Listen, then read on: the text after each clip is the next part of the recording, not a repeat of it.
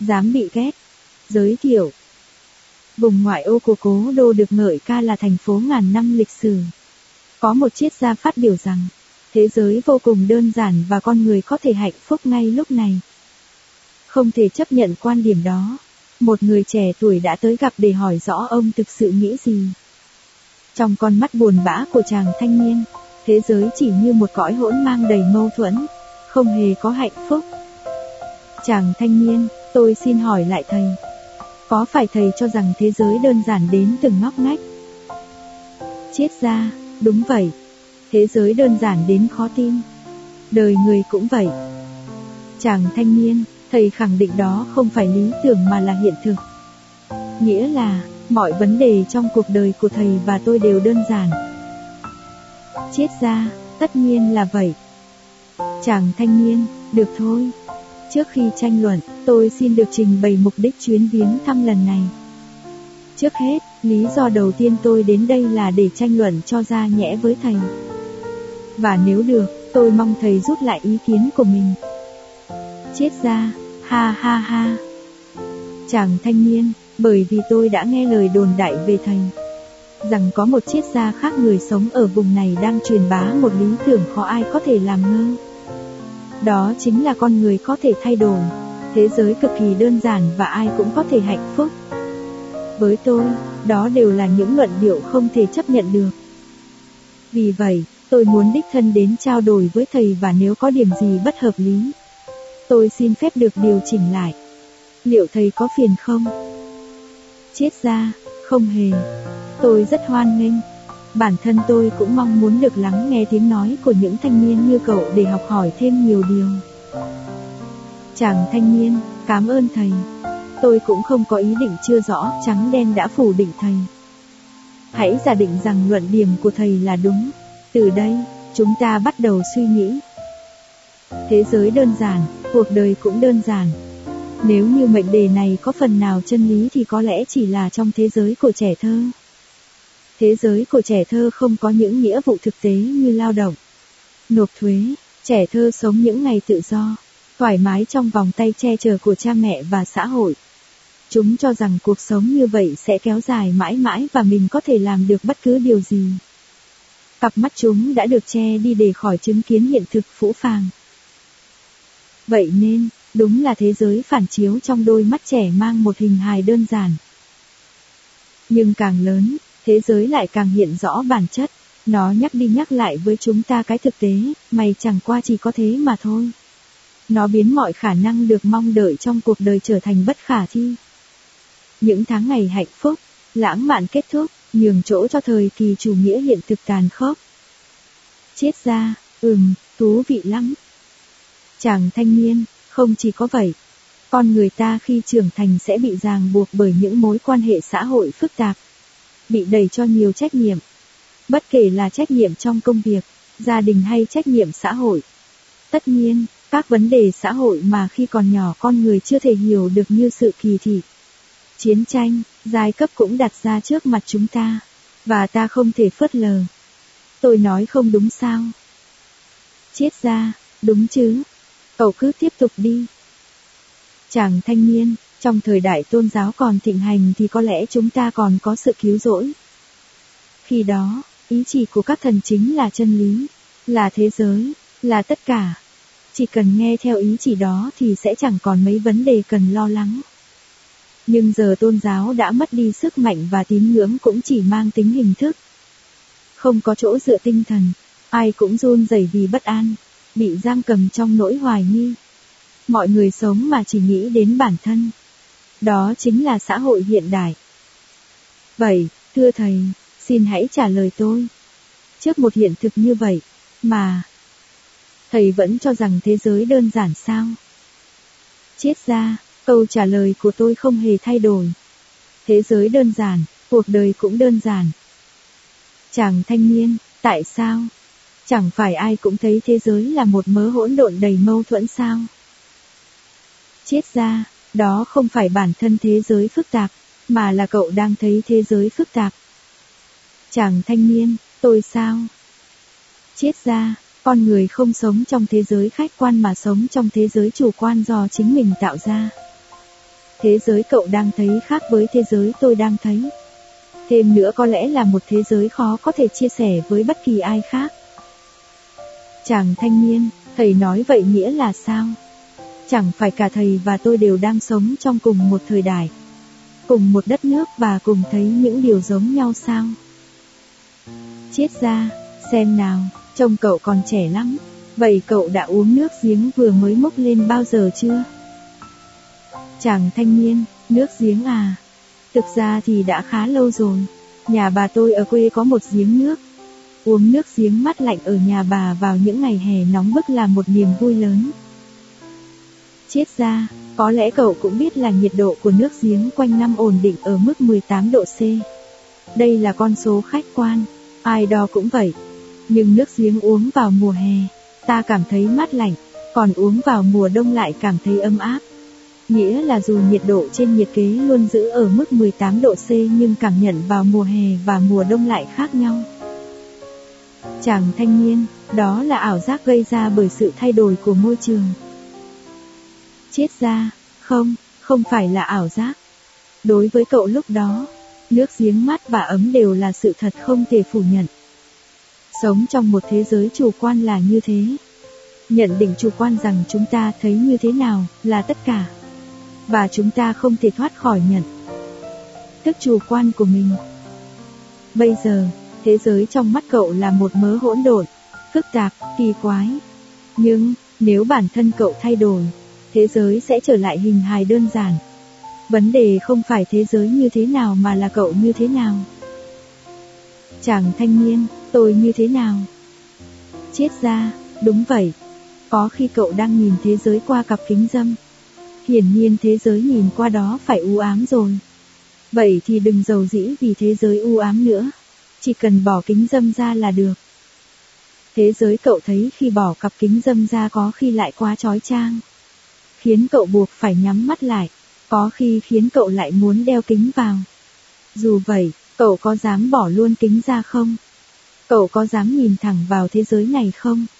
Cậu có cái can đảm đó không? Chàng thanh niên, Can đảm ư? Chết ra, đúng vậy, đây là vấn đề can đảm.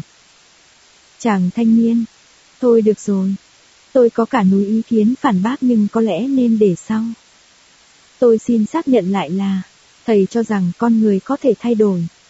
Và nếu tôi thay đổi, thế giới sẽ trở lại hình hài đơn giản của nó. Chết ra, tất nhiên, con người có thể thay đổi. Không chỉ thế, con người còn có thể trở nên hạnh phúc. Chàng thanh niên, bất kỳ ai, không có ngoại lệ. Chết ra, không có ngoại lệ, và lại còn có thể vào bất cứ lúc nào. Chàng thanh niên, ha ha, một tuyên bố mạnh bảo. Thật thú vị, thưa thầy. Giờ tôi xin phép được phản bác. Chết ra, tôi sẽ không bỏ chạy hay trốn tránh đâu. Chúng ta cứ thong thả trò chuyện. Quan điểm của cậu là con người không thể thay đổi, đúng không? Chàng thanh niên, không thể thay đổi. Hiện tại, chính tôi đang khổ sở vì mình không thể thay đổi đây. Chết ra, nhưng, cậu cũng mong muốn thay đổi. Chàng thanh niên, tất nhiên rồi. Nếu có thể thay đổi được, nếu có thể làm lại cuộc đời, tôi sẽ vui sướng quỳ gối trước thầy. Nhưng chỉ sợ lại thành ra thầy quỳ gối trước tôi mất thôi. Chết ra, được thôi. Sẽ thú vị lắm đây. Nhìn cậu, tôi lại nhớ đến mình thời sinh viên. Nhớ đến mình thời còn trẻ tràn đầy nhiệt huyết, đã tới tận nơi gặp triết gia để mưu cầu chân lý. Chàng thanh niên, vâng, đúng thế đấy. Tôi đang mưu cầu chân lý. Chân lý của cuộc đời. Triết gia, trước đây tôi chưa từng nhận đệ tử, cũng không hề thấy cần thiết phải làm điều đó. Nhưng kể từ khi trở thành môn đồ của triết học Hy Lạp và gặp được một quan niệm khác, tôi có cảm giác trong thâm tâm mình đã chờ đợi một chàng thanh niên như cậu bấy lâu nay. Một quan niệm khác, đó là gì vậy? Nào, hãy cùng vào thư phòng của tôi. Sẽ là một đêm dài đây. Tôi sẽ pha cà phê nóng. Cuốn sách này tóm tắt tư tưởng của Alfred Adler, tâm lý học Adler. Người được mệnh danh là một trong ba người khổng lồ của tâm lý học sánh ngang với Freud và Jung. Qua hình thức câu chuyện cuộc đối thoại giữa chàng thanh niên và triết gia. được sự ủng hộ to lớn ở các nước châu Âu và Mỹ. Tâm lý học Adler đưa ra câu trả lời rất đơn giản và cụ thể cho câu hỏi mang tính triết học làm thế nào để con người sống hạnh phúc. Hiểu được tư tổng có thể coi là một chân lý thế giới này. Cuộc đời bạn từ nay sẽ thay đổi ra sao? Hay sẽ không có gì thay đổi? Nào, hãy cùng chàng thanh niên bước qua cánh cửa. Đêm thứ nhất, hãy phủ nhận sang chấn tâm lý. Vào đến thư phòng, chàng thanh niên cúi người khom lưng ngồi xuống một chiếc ghế. Tại sao anh lại phản đối gay gắt quan điểm của triết gia đến như vậy? Lý do thật rõ ràng. Từ nhỏ anh đã không tự tin, cảm thấy rất tự ti về xuất thân, thành tích học tập cũng như vẻ ngoài của mình. Có lẽ vì vậy nên anh bận tâm quá mức đến cái nhìn của người khác. Và lại, anh không thể thực lòng mừng cho hạnh phúc của người khác. Đồng thời luôn ở trong tình trạng căm ghét bản thân. Đối với anh, quan điểm của triết gia quả là không tưởng. Người khổng lồ thứ ba chưa được biết đến. Chàng thanh niên, lúc nãy thầy đã nói, một quan niệm khác. Nhưng tôi nghe nói chuyên môn của thầy là triết học Hy Lạp cơ mà. Triết gia, đúng vậy, từ hồi mười mấy tuổi tôi đã làm bạn với triết học Hy Lạp. Với những người khổng lồ tri thức từ Socrates đến Platon, Aristotle. Hiện tại tôi đang dịch tác phẩm của Platon và có lẽ đến cuối đời tôi cũng không ngừng tìm hiểu về Hy Lạp cổ đại. Chàng thanh niên, thế, một quan niệm khác là gì vậy? Chết ra, đó là một trường phái tâm lý học hoàn toàn mới do Alfred Adler. Bác sĩ tâm thần học người Áo sáng lập vào đầu thế kỷ 20. Hiện nay, chúng ta thường gọi là tâm lý học Adler. Chàng thanh niên, trà, thật bất ngờ. Chuyên gia về triết học Hy Lạp lại nghiên cứu cả tâm lý học sao? Triết gia, tôi không rõ các trường phái tâm lý học khác thì như thế nào. Nhưng có thể nói tâm lý học Adler rõ ràng là một tư tưởng, một quan điểm học thuật gần gũi với triết học Hy Lạp. Chàng thanh niên, nếu là tâm lý học của Freud hay Jung thì tôi cũng hiểu được ít nhiều. Đó đúng là một lĩnh vực nghiên cứu thú vị. Triết gia, đúng vậy, Freud và Jung cũng nổi tiếng ở nước ta. Adler vốn là thành viên tích cực trong Hiệp hội phân tâm học viên do Freud đứng đầu. Nhưng ông đã tách ra do xung đột về quan điểm và khởi xướng tâm lý học cá nhân, dựa trên lý thuyết của riêng mình. Chàng thanh niên, tâm lý học cá nhân, lại là một từ ngữ nghe thật lạ. Tóm lại, nhân vật Adler đó là đệ tử của Freud phải không? Chết ra, không, không phải đệ tử. Mọi người thường hay hiểu nhầm như vậy nhưng cần phải phủ nhận điều này. Adler và Freud tuổi tác khá gần nhau và mối quan hệ giữa họ là giữa hai nhà nghiên cứu bình đẳng. Về điểm này, ông khác hẳn với Dung, người kính trọng Freud như cha đẻ. Ở Nhật Bản, khi nói tới tâm lý học, mọi người chỉ nghĩ đến Freud và Dung, nhưng trên thế giới, tên của Adler cũng được đề cập đến như là một trong ba người khổng lồ của tâm. Lý học, ngang hàng với Freud và Dung. Chàng thanh niên, thì ra là vậy, hiểu biết của tôi chưa đến nơi đến chốn rồi. Chết ra, cậu không biết Adler cũng chẳng có gì ngạc nhiên cả. Chính Adler đã nói thế này, có lẽ sẽ đến lúc chẳng còn ai nhớ tới tên tôi. Có lẽ mọi người thậm chí sẽ lãng quên cả sự tồn tại của trường phái Adler. Nhưng, ông cũng nói, như thế cũng chẳng sao. Bởi vì nếu sự tồn tại của trường phái Adler bị lãng quên, có nghĩa là tư tưởng của ông đã thoát ly khỏi lĩnh vực học thuật và trở thành một thứ nhận thức phổ biến common sense của mọi người. Chàng thanh niên, tức là, nó là không đơn thuần chỉ còn là một lĩnh vực học thuật vị học thuật. Chết ra, đúng vậy. Dale Carnegie, tác giả nổi tiếng với các tác phẩm bán chạy tầm cỡ thế giới như Đắc Nhân Tâm. Quảng gánh lo đi mà vui sống cũng đánh giá Adler là một nhà tâm lý học vĩ đại đã dành cả cuộc đời nghiên cứu về con người và năng lực tiềm tàng của con người. Và tác phẩm của ông phản ảnh rõ nét nhiều tư tưởng của Adler. Tương tự, ngay cả cuốn Bảy thói quen của người thành đạt của Stephen Covey cũng có những nội dung rất gần với tư tưởng của Adler. Nghĩa là, tâm lý học Adler được đón nhận như chân lý, như đỉnh cao của lĩnh vực khám phá con người, chứ không phải một bộ môn học thuật khô khan. Tuy nhiên, Thời đại này vẫn chưa theo kịp tư tưởng được cho là đi trước cả trăm năm của Adler. Quan điểm của ông tiên phong đến mức như vậy đó. Chàng thanh niên, như vậy tức là quan niệm của thầy không chỉ dựa trên nền tảng triết học Hy Lạp mà còn cả quan điểm của tâm lý học Adler. Triết ra, đúng là như vậy. Chàng thanh niên, tôi hiểu rồi. Tôi xin hỏi một điều nữa. Về vị thế căn bản của thầy. Thầy là triết gia hay là nhà tâm lý học? Triết gia, tôi là một nhà triết học. Là một người sống trong triết học. Và đối với tôi, tâm lý học Adler là một tư tưởng ngang hàng với triết học Hy Lạp. Đó là một quan điểm triết học. Chàng thanh niên, được rồi. Vậy tôi xin bắt đầu tranh luận. Tại sao nói con người có thể thay đổi? Chàng thanh niên, trước hết, chúng ta hãy cùng xác định các vấn đề cần tranh luận. Thầy nói rằng, con người có thể thay đổi. Không chỉ thế, ai cũng có thể hạnh phúc. Chết ra, đúng vậy, không có ngoại lệ. Chàng thanh niên, chúng ta sẽ tranh luận về hạnh phúc sau. Trước hết, tôi xin hỏi về thay đổi. Con người ai cũng mong muốn thay đổi. Tôi cũng vậy, và có lẽ nếu ra hỏi những người qua đường ngoài kia, họ cũng có cùng câu trả lời. Tuy nhiên, tại sao mọi người lại đều muốn thay đổi? Câu trả lời chỉ có một, là vì người ta không thể thay đổi. Nếu có thể dễ dàng thay đổi, sẽ chẳng ai mất công, mong được thay đổi cả. Con người dẫu có muốn cũng không thể thay đổi được. Chính vì thế, mới có không biết bao nhiêu người bị lừa bịp bởi các tôn giáo mới. Các buổi hội thảo tự khai sáng kỳ quặc giao giảng về việc có thể thay đổi con người. Tôi nói không đúng sao? Chết ra, vậy tôi xin hỏi ngược lại cậu. Tại sao cậu cứ khăng khăng rằng con người không thể thay đổi? Chàng thanh niên, tại sao ư? Vì thế này, trong đám bạn tôi, có một cậu cứ giam mình trong phòng suốt bao năm nay. Cậu ấy muốn ra ngoài và nếu được cũng muốn có một công việc nữa. Cậu ấy rất muốn thay đổi bản thân mình hiện giờ. Với tư cách bạn bè, tôi xin đảm bảo cậu ấy là một người rất chăm chỉ và sẽ có ích cho xã hội. Tuy nhiên, cậu ấy sợ ra khỏi nhà. Chỉ cần bước một bước ra ngoài là tim cậu ấy bắt đầu đập nhanh. Chân tay run lẩy bẩy. Đó hẳn là một chứng bệnh tâm thần. Muốn thay đổi cũng không thể thay đổi.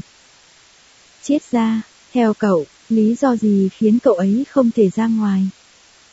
Chàng thanh niên, tôi không rõ lắm.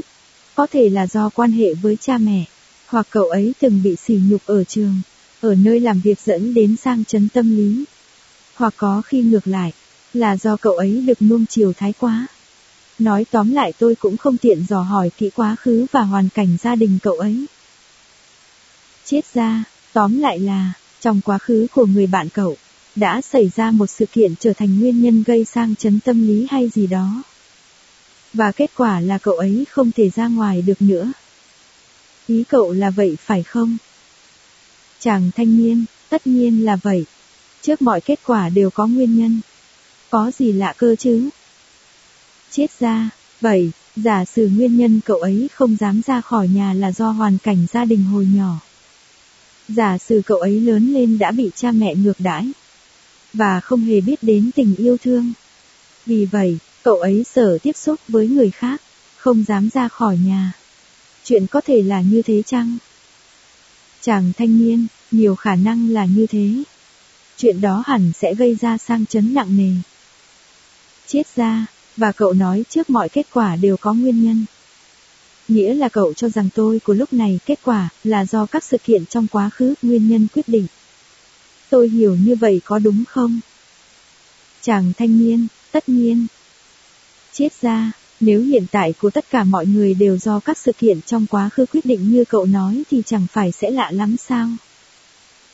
Như vậy thì, nếu những người bị cha mẹ ngược đãi khi còn nhỏ mà lại không có kết quả giống như người bạn của cậu, tức là không giam mình trong phòng, thì sẽ không hợp lý. Quá khứ quyết định hiện tại, nguyên nhân chi phối kết quả là như vậy phải không? Chàng thanh niên, thầy muốn nói điều gì? Chết ra, nếu chỉ chú ý đến nguyên nhân trong quá khứ, giải thích sự việc chỉ bằng nguyên nhân, vậy thì sẽ rơi vào quyết định luận. Nghĩa là cho rằng hiện tại rồi cả tương lai của chúng ta đều đã được quyết định bởi những sự kiện trong quá khứ. Không thể thay đổi được. Có phải vậy không? Chàng thanh niên, vậy ý thầy muốn nói là quá khứ chẳng liên quan gì. Triết ra, đúng vậy. Đó là quan điểm của tâm lý học Adler. Chàng thanh niên, rõ rồi. Vậy là điểm mâu thuẫn giữa chúng ta đã rõ. Nhưng, thưa thầy, theo như thầy vừa nói thì cậu bạn tôi không dám ra ngoài nữa chẳng vì lý do gì cả sao. Bởi thầy nói rằng những sự kiện trong quá khứ chẳng liên quan gì. Tôi xin lỗi, nhưng chuyện đó tuyệt đối không thể. Phải có lý do nào đó đằng sau việc cậu ấy cứ giam mình trong phòng chứ. Nếu không sẽ không hợp lý. Chết ra, đúng vậy. Phải có lý do nào đó. Vì vậy, tâm lý học Adler nghĩ về mục đích trong hiện tại chứ không phải về nguyên nhân trong quá khứ. Chàng thanh niên, mục đích trong hiện tại. Chết ra, không phải bạn cậu lo lắng nên không dám ra ngoài, mà ngược lại. Tôi cho rằng cậu ấy không muốn ra ngoài nên tạo ra cảm giác lo lắng. Chàng thanh niên, sao cơ? Chết ra, nghĩa là, bạn cậu đã có mục đích không ra ngoài trước rồi mới tạo ra cảm giác lo lắng. Sợ hãi làm phương tiện để đạt được mục đích đó. Tâm lý học Adler gọi đó là thuyết mục đích. Chàng thanh niên, thầy đùa sao? Tự tạo ra cảm giác bất an và sợ hãi ư? Thầy đang nói rằng bạn tôi giả bệnh sao? Chết ra, không phải là giả bệnh. Nỗi lo lắng, sợ hãi bạn cậu cảm nhận được là thật.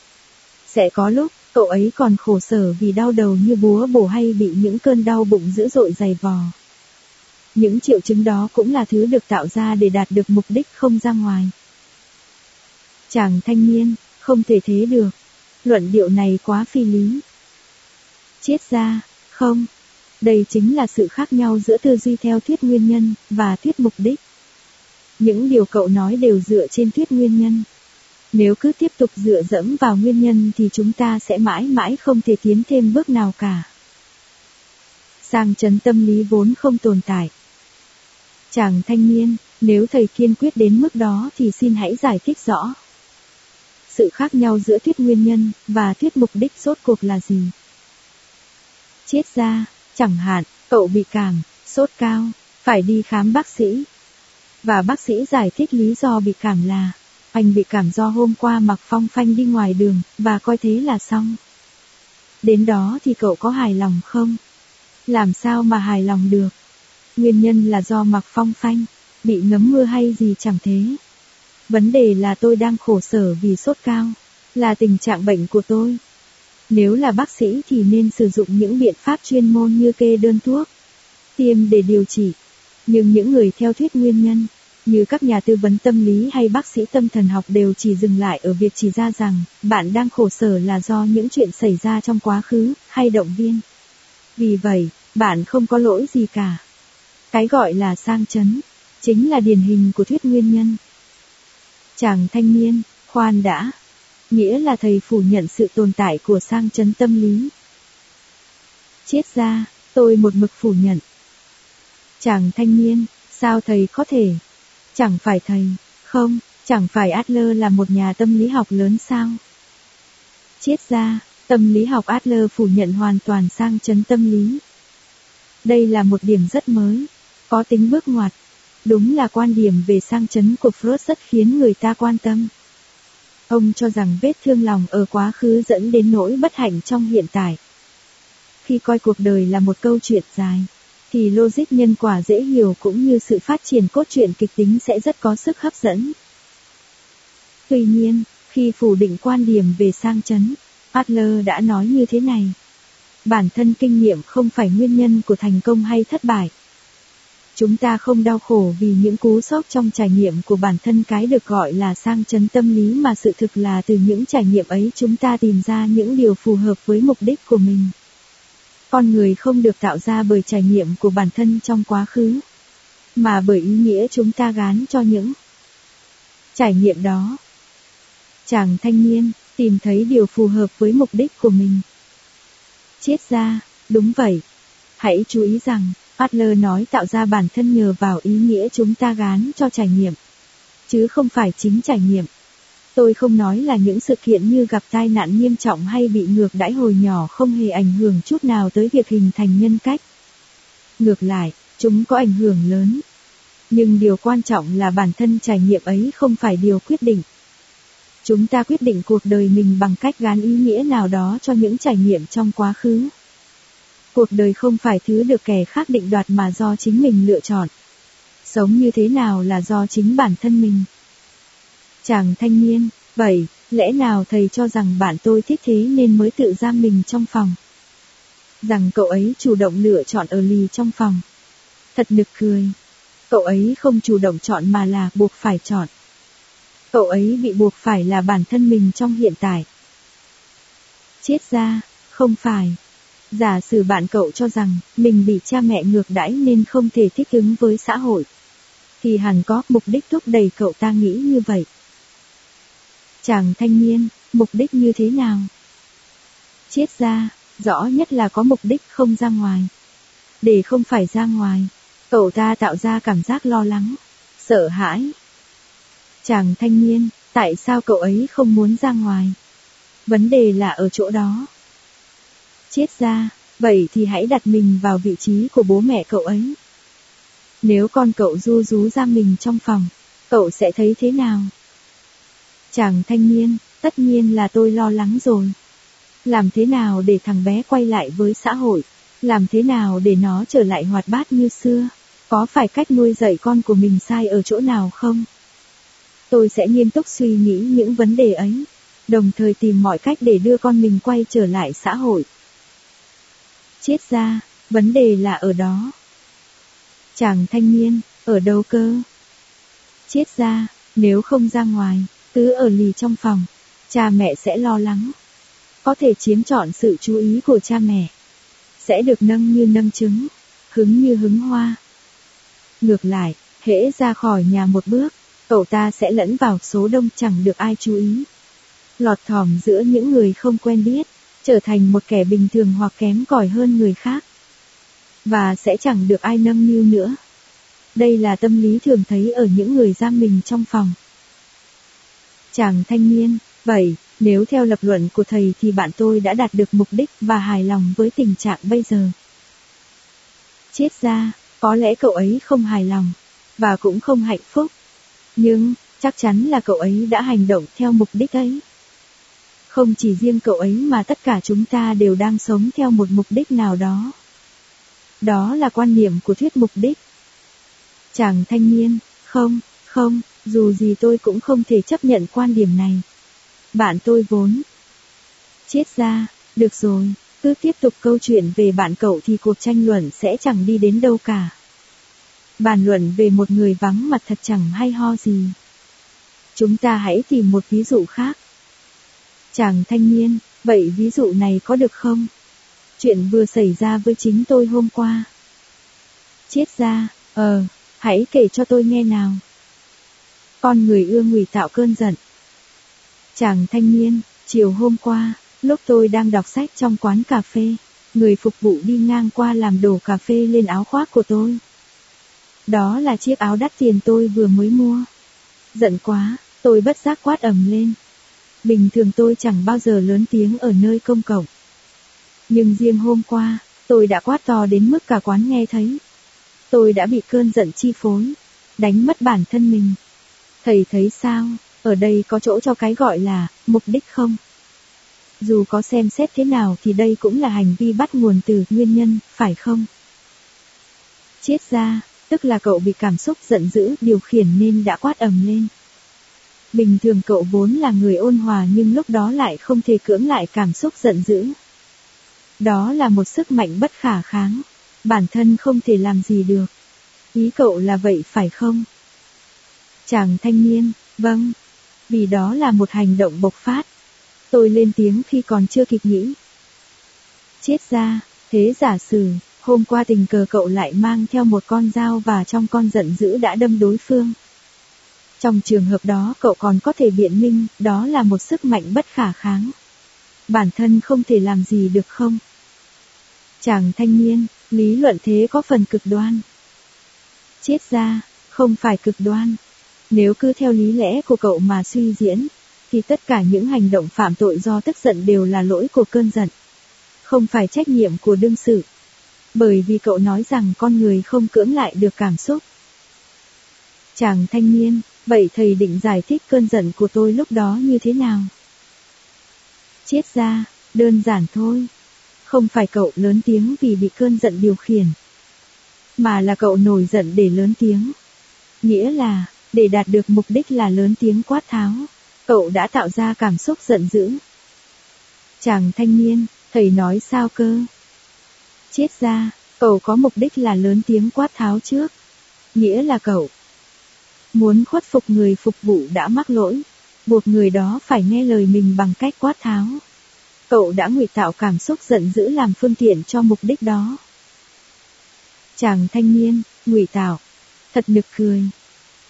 Chết ra, vậy tại sao cậu lại lớn tiếng?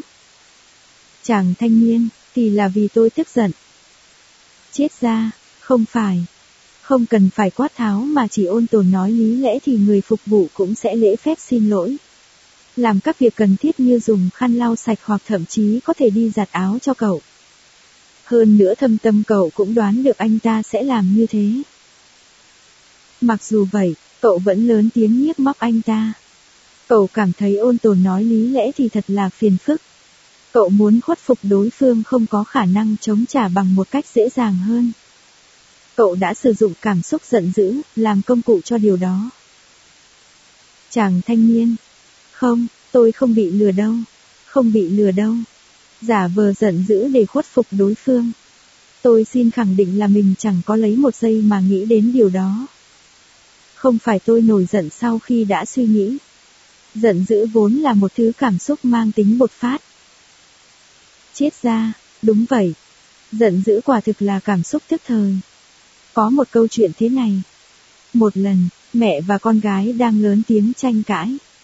Đột nhiên, chuông điện thoại reo. Alo, trong giọng nói của người mẹ vừa vội vã nhấc máy vẫn còn giấu vết tức giận. Nhưng người gọi điện là giáo viên chủ nhiệm của con gái. Vừa nhận ra điều đó, giọng người mẹ truyền sang lịch sự ngay. Bà tiếp tục nói với tông giọng xã giao đó khoảng 5 phút rồi đặt máy xuống. Ngay lập tức, vẻ mặt người mẹ lại thay đổi, tiếp tục trách mắng con gái. Chàng thanh niên, có gì đâu, chuyện đó vẫn hay xảy ra mà. Chết ra, cậu chưa hiểu sao. Nghĩa là cơn giận là công cụ có thể kiểm soát được. Nó có thể dịu đi một cách kỳ diệu ngay khi nghe điện thoại và cũng có thể lại được giải phóng khi ngắt điện thoại. Người mẹ quát tháo không phải vì không kiềm chế được cơn giận, mà chỉ đang sử dụng cảm xúc giận dữ để lớn tiếng chân áp con gái. Áp đặt suy nghĩ của mình lên cô bé mà thôi. Chàng thanh niên, thầy muốn nói rằng, cơn giận là phương tiện để đạt được mục đích. Chết ra, tuyết mục đích nói như vậy. Cậu. Chàng thanh niên. Chà, thầy đúng là một người theo chủ nghĩa hư vô đáng sợ mang mặt nạ hiền từ. Dù là câu chuyện cơn giận hay câu chuyện về người bạn không chịu ra khỏi nhà của tôi. Cách lý giải đều mang đậm sự nghi kỵ đối với con người. Cách sống không bị quá khứ chi phối. Chết ra, chủ nghĩa hư vô của tôi thể hiện ở điểm nào vậy? Chàng thanh niên, thầy nghĩ xem. Tóm lại là thầy phủ nhận cảm xúc của con người. Cho rằng cảm xúc chẳng qua chỉ là công cụ, chỉ là một thứ phương tiện để đạt được mục đích. Nhưng tôi mạn phép nói rằng phủ nhận cảm xúc chính là phủ nhận nhân tính. Chính vì có cảm xúc, chính vì bị chi phối bởi hỉ nộ ai lạc, chúng ta mới là con người. Nếu phủ nhận cảm xúc, con người sẽ trở thành một cỗ máy khiếm khuyết. Không gọi đó là chủ nghĩa hư vô thì phải gọi là gì cơ chứ? Chết ra, tôi không hề phủ nhận sự tồn tại của cảm xúc. Ai cũng có cảm xúc. Đó là lẽ thường. Tuy nhiên, nếu cậu nói con người là dạng tồn tại không thể cưỡng lại cảm xúc thì tôi sẽ kiên quyết phủ nhận. Chúng ta hành động không phải do bị cảm xúc chi phối. Và với quan niệm con người không bị cảm xúc chi phối này, thêm vào đó là quan niệm không bị quá khứ chi phối. Tâm lý học Adler là một thứ tư tưởng và triết học hoàn toàn đối lập với chủ nghĩa hư vô. Chàng thanh niên, không bị cảm xúc chi phối, cũng không bị quá khứ chi phối. Chết ra, chẳng hạn, trong quá khứ của một người có biến cố là bố mẹ ly hôn. Đây là một sự kiện khách quan giống như việc nước giếng 18 độ. Cậu đồng ý không? Mặt khác, cảm thấy sự kiện đó ấm áp hay lạnh giá, là cảm giác chủ quan trong hiện tại. Cho dù trong quá khứ đã xảy ra chuyện gì đi chăng nữa, thì ý nghĩa ta gán cho điều đó mới quyết định trạng thái của hiện tại. Chàng thanh niên, ý thầy là vấn đề không phải đã xảy ra chuyện gì, mà là hiểu chuyện đó như thế nào. Chết ra, chính xác. Chúng ta không thể dùng cỗ máy thời gian quay trở về quá khứ. Kim đồng hồ không thể quay ngược lại. Nếu cậu cứ tin theo thuyết nguyên nhân, cậu sẽ mãi bị bó buộc trong quá khứ, không bao giờ có được hạnh phúc.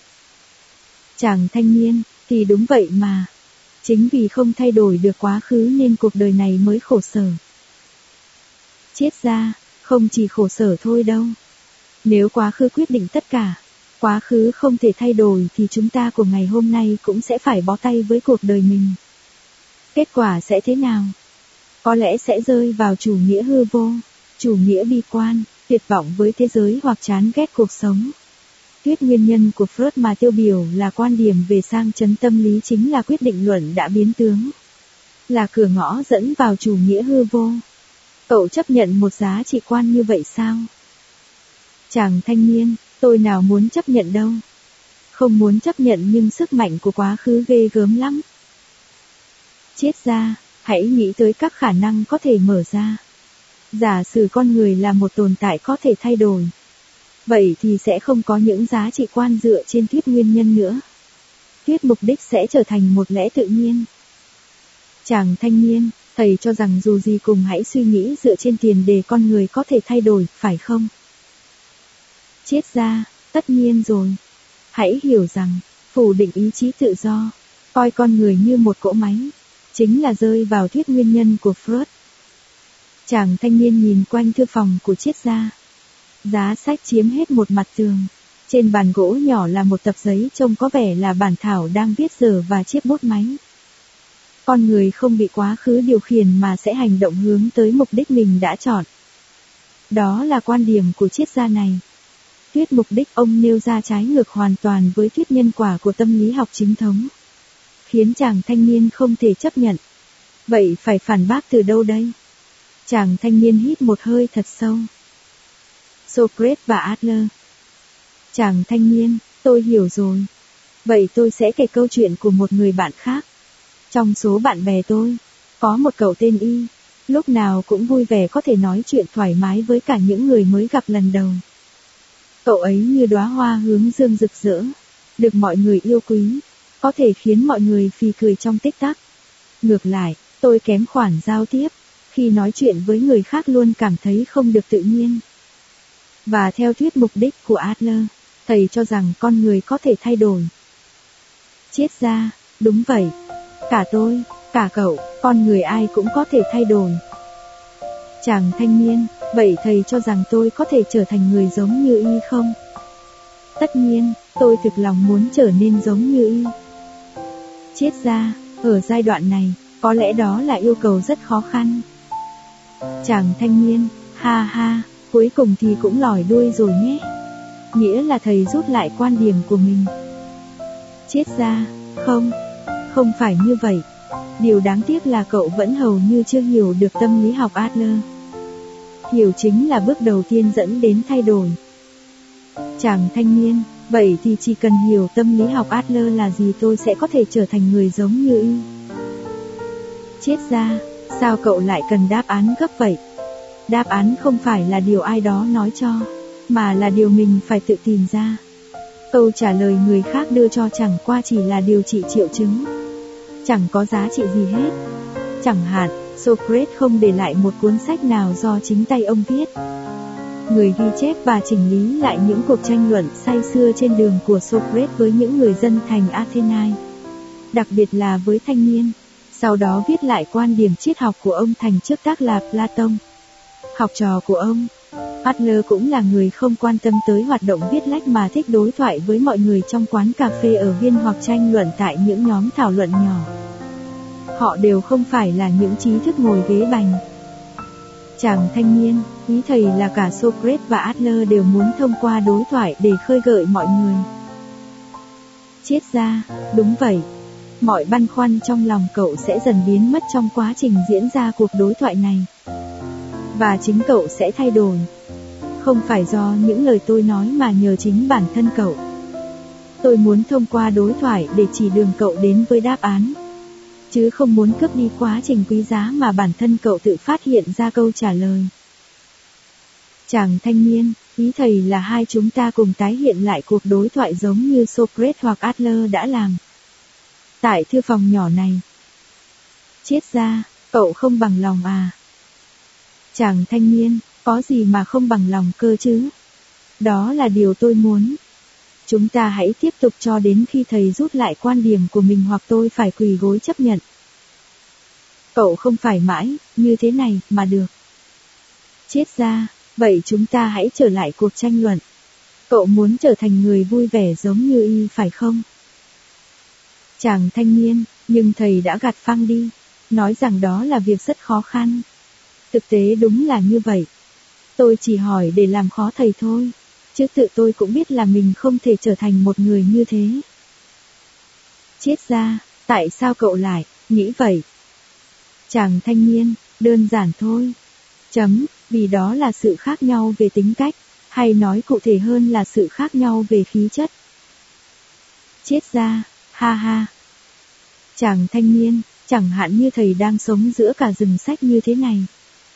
Thầy liên tục đọc những cuốn sách mới, tiếp thu những tri thức mới. Nói cách khác, thầy đang không ngừng tích lũy tri thức. Càng đọc nhiều sách, lượng tri thức càng tăng. Thầy có giá trị quan mới, liền cảm thấy bản thân mình thay đổi. Nhưng, thưa thầy, tiếc là dù có tích lũy bao nhiêu kiến thức thì nền tảng là khí chất và tính cách cũng sẽ không thay đổi.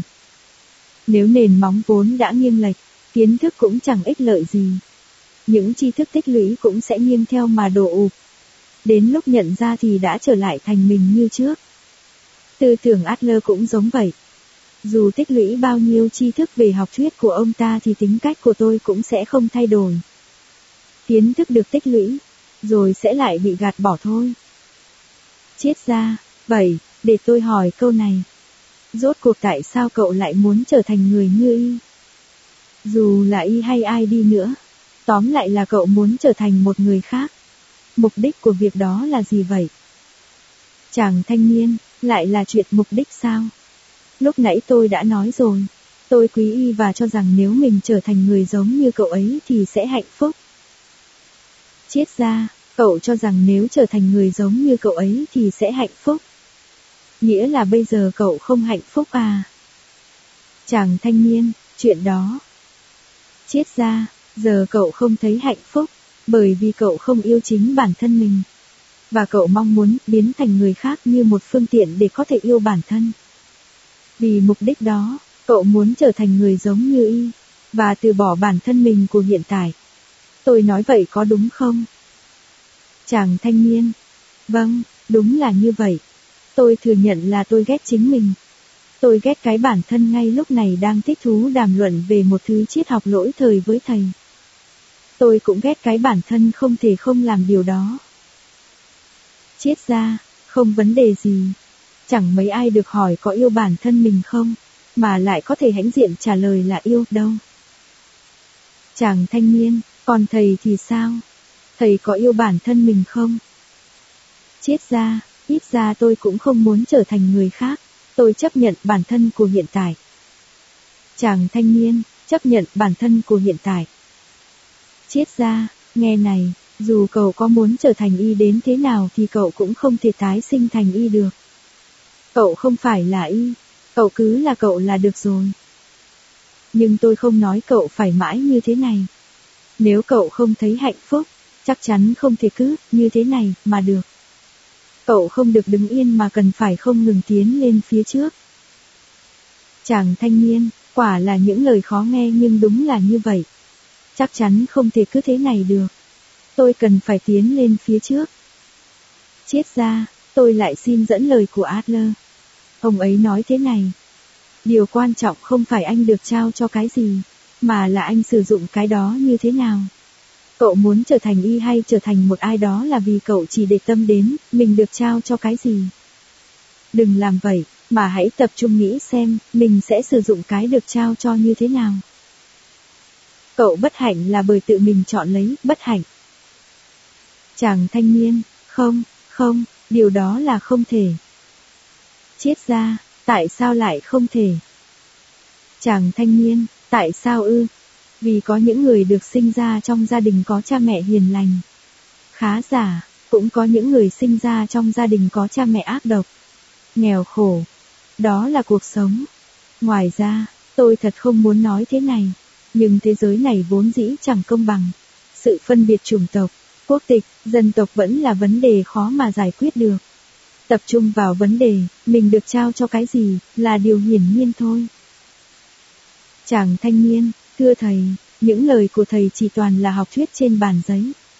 Hoàn toàn bỏ qua thế giới hiện thực. Chết ra, người, không, nhìn đến hiện, thực chính là cậu. Mải mê chấp nhất chuyện, mình được trao cho cái gì thì liệu hiện thực có thay đổi không? Chúng ta không phải là cỗ máy có thể thay thế được. Điều chúng ta cần không phải là thay thế mà là đổi mới. Chàng thanh niên, đối với tôi thay thế hay đổi mới cũng giống nhau. Thầy đang lảng tránh phần quan trọng. Thầy nghe này, trên đời có cái gọi là nỗi bất hạnh từ thuở lọt lòng. Trước hết, xin thầy hãy công nhận điều đó. Chết ra, tôi không công nhận. Chẳng hạn, bây giờ cậu không thấy hạnh phúc. Đôi lúc, cậu còn cảm thấy cuộc sống đầy đau khổ, thậm chí mong muốn trở thành người khác. Thế nhưng, giờ phút này cậu bất hạnh là bởi cậu tự mình chọn lấy bất hạnh. Chứ không phải cậu sinh ra đã có số bất hạnh. Chàng thanh niên, tự mình chọn lấy bất hạnh. Thầy bảo tôi làm sao tin được điều đó đây. Chết ra, đây không phải phát biểu gì ghê gớm lắm đâu. Đó là cách nói đã có từ thời Hy Lạp cổ đại. Cậu có biết câu nói, chẳng ai muốn làm ác không? Đó là một mệnh đề nổi tiếng, một nghịch lý của Socrates. Chàng thanh niên, chẳng phải có cả núi người muốn làm ác hay sao? Những kẻ cướp của, giết người đã đành, rồi chính trị gia, quan chức làm những hành vi bất chính cũng đầy rẫy. Tìm người liêm khiết, trong sạch không muốn làm ác có khi còn khó hơn. Chết ra, đúng là cái ác trong hành vi còn tồn tại vô số. Nhưng dù là tội gì, không ai phạm tội ác chỉ vì muốn làm việc ác. Tất cả những kẻ tội phạm đều có lý do tương ứng, nội tại của hành vi phạm tội đó. Chẳng hạn, một kẻ giết người do tranh chấp tiền bạc. Đối với bản thân kẻ đó, đấy là hành vi có lý do thích hợp, nói cách khác là hành. Thiện, tất nhiên không phải là việc thiện xét trên phương diện đạo đức mà là thiện với ý nghĩa, có lợi cho bản thân. Chàng thanh niên, có lợi cho bản thân. Chiết ra, trong tiếng Hy Lạp cổ, từ thiện Agathon không hề có sắc thái ý nghĩa đạo đức. Chỉ có nghĩa là có lợi. Mặt khác, từ ác ca công cũng có nghĩa là không có lợi. Thế giới này đang lan tràn vô số các hành vi xấu xa như hành động bất chính, phạm tội, nhưng lại chẳng có một ai muốn làm điều ác bằng không có lợi trong ý nghĩa đơn thuần của nó.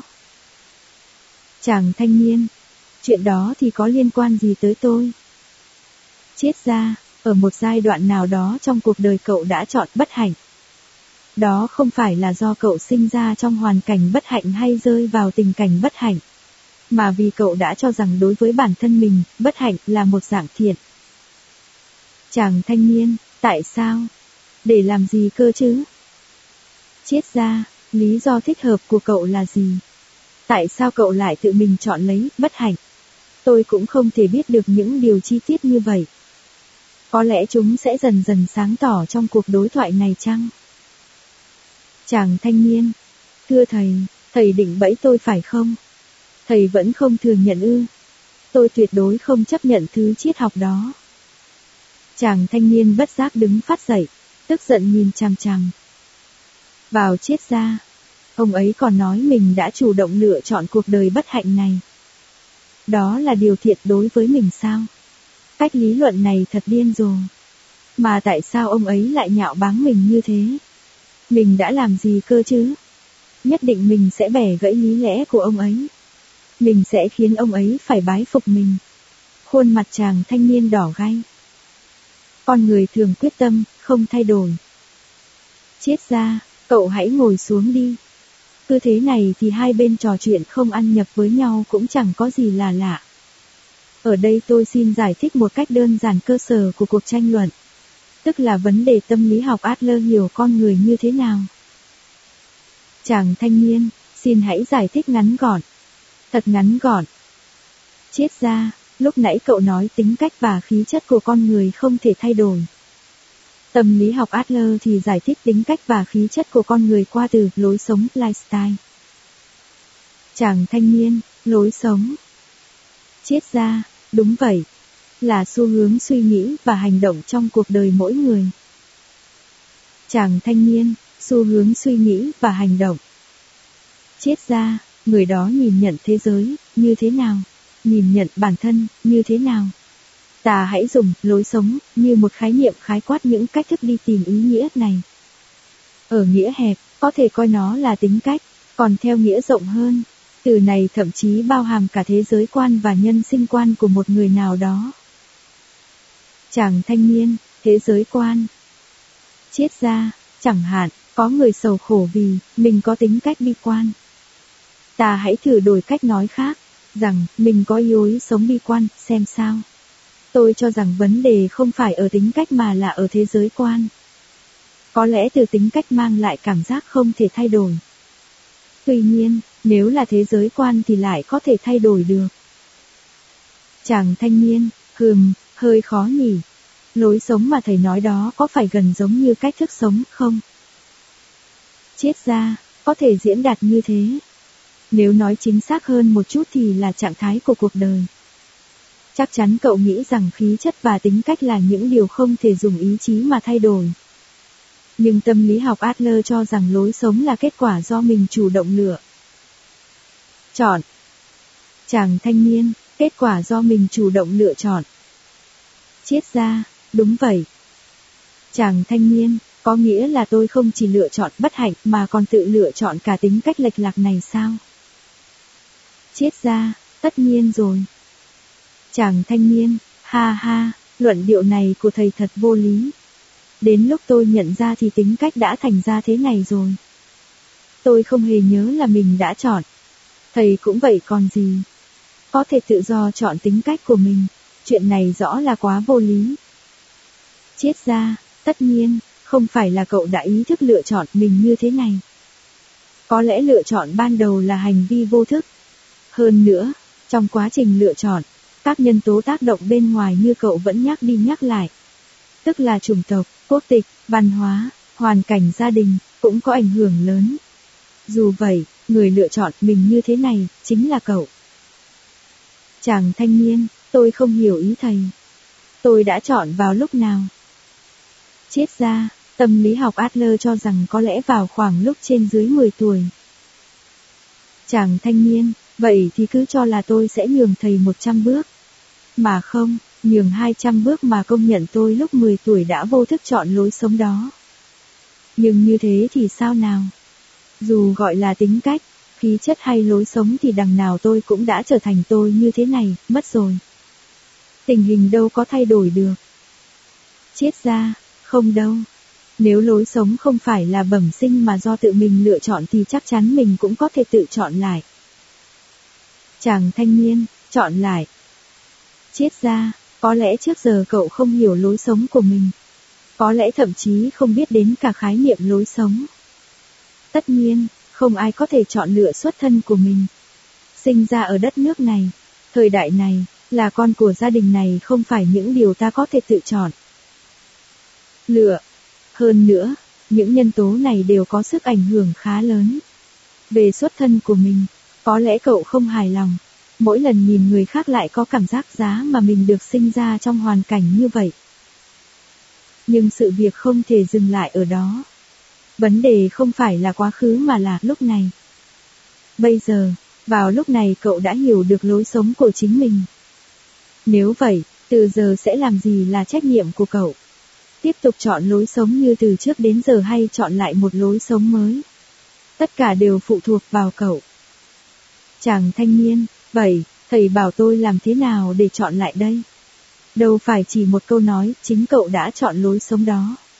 Nên giờ hãy chọn lại ngay đi, là có thể thay đổi ngay được. chết ra không, không phải cậu không thay đổi được. Bất cứ lúc nào hay dù ở trong hoàn cảnh nào con người cũng có thể thay đổi. Cậu không thể thay đổi là vì cậu đã hạ quyết tâm, sẽ không thay đổi. Chàng thanh niên, thầy nói gì cơ? Chết ra, con người lựa chọn lối sống cho mình ở mọi thời điểm. Ngay cả trong những khoảnh khắc ngồi cạnh nhau nói chuyện như bây giờ ta cũng đang lựa chọn. Cậu nói mình là người bất hạnh. Nói muốn thay đổi ngay lập tức. Thậm chí còn mong muốn trở thành người khác. Mặc dù vậy, cậu không thể thay đổi là vì sao? Đó là vì cậu không ngừng quyết tâm không thay đổi lối sống của mình. Chàng thanh niên, không, không. Những lời thầy nói không hợp lý chút nào. Tôi muốn thay đổi. Đây là mong muốn thực lòng của tôi. Vậy tại sao tôi lại quyết tâm không thay đổi? Chết ra, có lẽ vì cậu cho rằng dù có hơi bất tiện, thiếu tự do nhưng lối sống bây giờ vẫn tốt hơn. Cảm thấy không thay đổi sẽ thoải mái hơn là thay đổi này, thì từ kinh nghiệm vốn có cậu có thể phán đoán được cần xử lý những việc trước mắt như thế nào và điều gì sẽ xảy ra. Giống như lái một chiếc xe quen thuộc. Dù hỏng hóc ít nhiều nhưng vẫn trong tầm kiểm soát, có thể lái thành thạo. Trong khi đó, nếu lựa chọn lối sống mới, cậu không biết điều gì sẽ xảy ra với con người mới của mình. Cũng không biết phải xử lý những việc diễn ra trước mắt bằng cách nào. Tương lai trở nên khó. Dự đoán, cuộc sống đầy nỗi bất an, biết đâu một cuộc sống khó khăn hơn, bất hạnh hơn đang đợi cậu ở phía trước. Nghĩa là dù người ta có nhiều điều bất mãn nhưng vẫn cho rằng giữ nguyên hiện trạng thế này lại dễ dàng. An tâm hơn. Chàng thanh niên, ý thầy là muốn thay đổi nhưng lại sợ thay đổi. Chết ra, khi muốn thay đổi lối sống, chúng ta cần rất nhiều can đảm. Giữa sự bất an, do thay đổi và sự không hài lòng, dai dẳng vì không thay đổi. Chắc chắn cậu đã chọn vế sau rồi. Chàng thanh niên, giờ thầy lại dùng từ can đảm à. Chết ra, đúng vậy. Tâm lý học Adler là tâm lý học của lòng can đảm. Cậu bất hạnh không phải do quá khứ và hoàn cảnh, càng không phải do thiếu năng lực. Cậu chỉ thiếu can đảm, mà thôi. Nói một cách khác, cậu không đủ can đảm dám được hạnh phúc. Cuộc đời cậu được quyết định ngay tại đây, vào lúc này. Chàng thanh niên, can đảm dám được hạnh phúc. Chết ra, cậu cần tôi giải thích thêm không? Chàng thanh niên, không, khoan đã. Đầu óc tôi loạn hết cả rồi. Đầu tiên, thầy nói rằng thế giới này rất đơn giản. Rằng cảm thấy thế giới phức tạp là do chủ quan của tôi khiến ra như vậy. Không phải cuộc đời phức tạp mà là tôi, làm cuộc đời phức tạp và vì thế khiến cho việc sống hạnh phúc trở nên khó khăn. Và thầy cũng nói rằng cần phải suy nghĩ theo quan điểm của thuyết mục đích chứ không phải là thuyết nguyên nhân của Freud. Không được tìm kiếm nguyên nhân trong quá khứ, hãy phủ định sang chấn tâm lý. Con người không phải là dạng tồn tại bị chi phối bởi những nguyên nhân trong quá khứ mà hành động để đạt được mục đích nào đó. Chết ra, không sai. Chàng thanh niên, không chỉ có thế, thầy còn nói thuyết mục đích xây dựng trên tiền đề chính là con người có thể thay đổi. Và con người ở mọi thời điểm đều đang tự chọn lối sống của mình. Chết ra, đúng như vậy.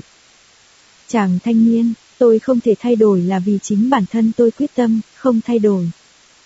Tôi không đủ can đảm lựa chọn lối sống mới. Nghĩa là, tôi thiếu can đảm dám được hạnh phúc. Chính vì vậy mà tôi mới bất hạnh. Tôi hiểu như vậy có sai không?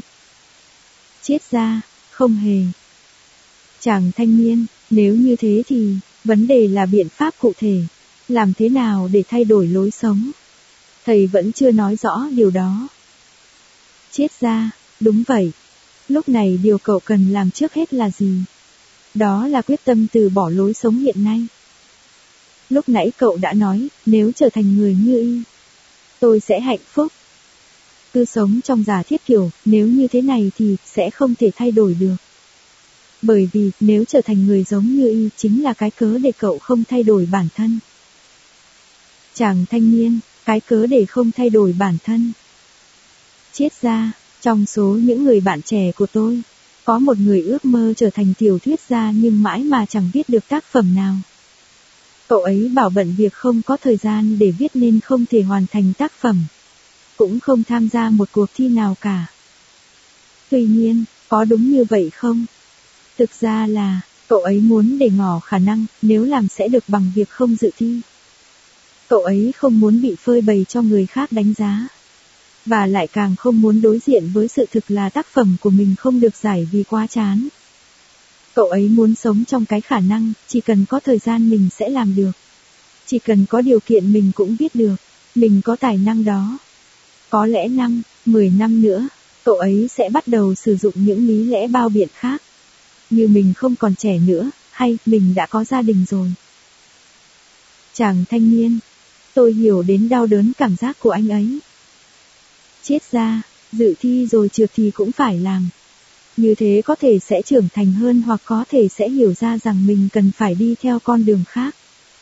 Dù thế nào cũng có thể tiến lên phía trước. Thay đổi lối sống hiện tại chính là như vậy đó. Nếu cứ mãi không gửi bản thảo dự thi, sẽ chẳng tiến lên được. Cũng có thể giấc mơ sẽ bị đập tan nát. Nhưng thế thì có sao chứ? Cậu không cho rằng cứ đưa ra đủ các lý do không thể làm được để đáp lại một vấn đề đơn giản một việc cần phải làm là một cách sống khổ sở sao? Trường hợp của cậu bạn mơ trở thành tiểu thuyết gia ấy chính là bản thân, làm cho cuộc đời phức tạp. Làm cho việc sống hạnh phúc trở nên khó khăn. Chàng thanh niên, gay gắt quá. Triết học của thầy gay gắt quá. Triết gia đúng vậy, có lẽ là một liều thuốc mạnh. Đúng là liều thuốc mạnh. Nhưng, nếu muốn thay đổi cách nhìn nhận thế giới và bản thân, lối sống, sẽ buộc phải thay đổi cách đối xử với thế giới, thậm chí là cả hành vi nữa. Đừng quên điểm này, sẽ cần phải thay đổi. Cậu vẫn cứ là cậu, nhưng phải chọn lại lối sống. Có thể gay gắt thật nhưng cũng đơn giản lắm. Chàng thanh niên, không phải vậy. Tôi nói gay gắt với ý khác cơ. Nghe những điều thầy nói tôi lại có cảm giác bản thân mình từ chốc tới nay đang bị kết tội rằng, không hề có cái gọi là sang chấn tâm lý. Hoàn cảnh cũng chẳng liên quan gì.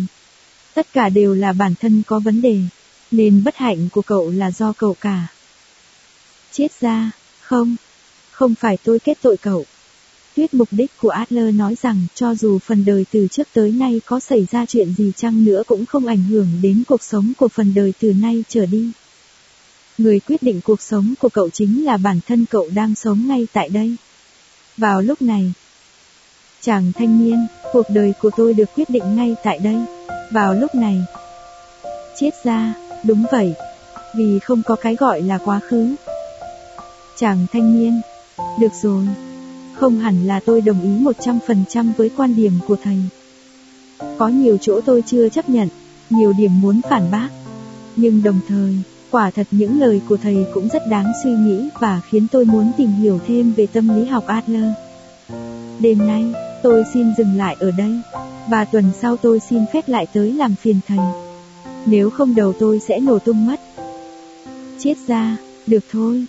Có lẽ cậu cần thời gian suy nghĩ một mình. Tôi lúc nào cũng ở đây nên cậu hãy đến lúc nào cậu muốn. Cảm ơn cậu đã cho tôi một khoảng thời gian thú vị. Tôi rất mong đợi cuộc tranh luận tiếp theo. Chàng thanh niên, cuối cùng còn một điều này nữa. Hôm nay do cuộc tranh luận diễn ra quyết liệt quá mà tôi đã có những lời thất lễ. Mong thầy bỏ qua cho. Chết ra, đừng bận tâm. Cậu nên đọc cách đối thoại của Platon. Các học trò của Socrates đều thảo luận với ông bằng những lời lẽ và thái độ thẳng thắn đến kinh ngạc.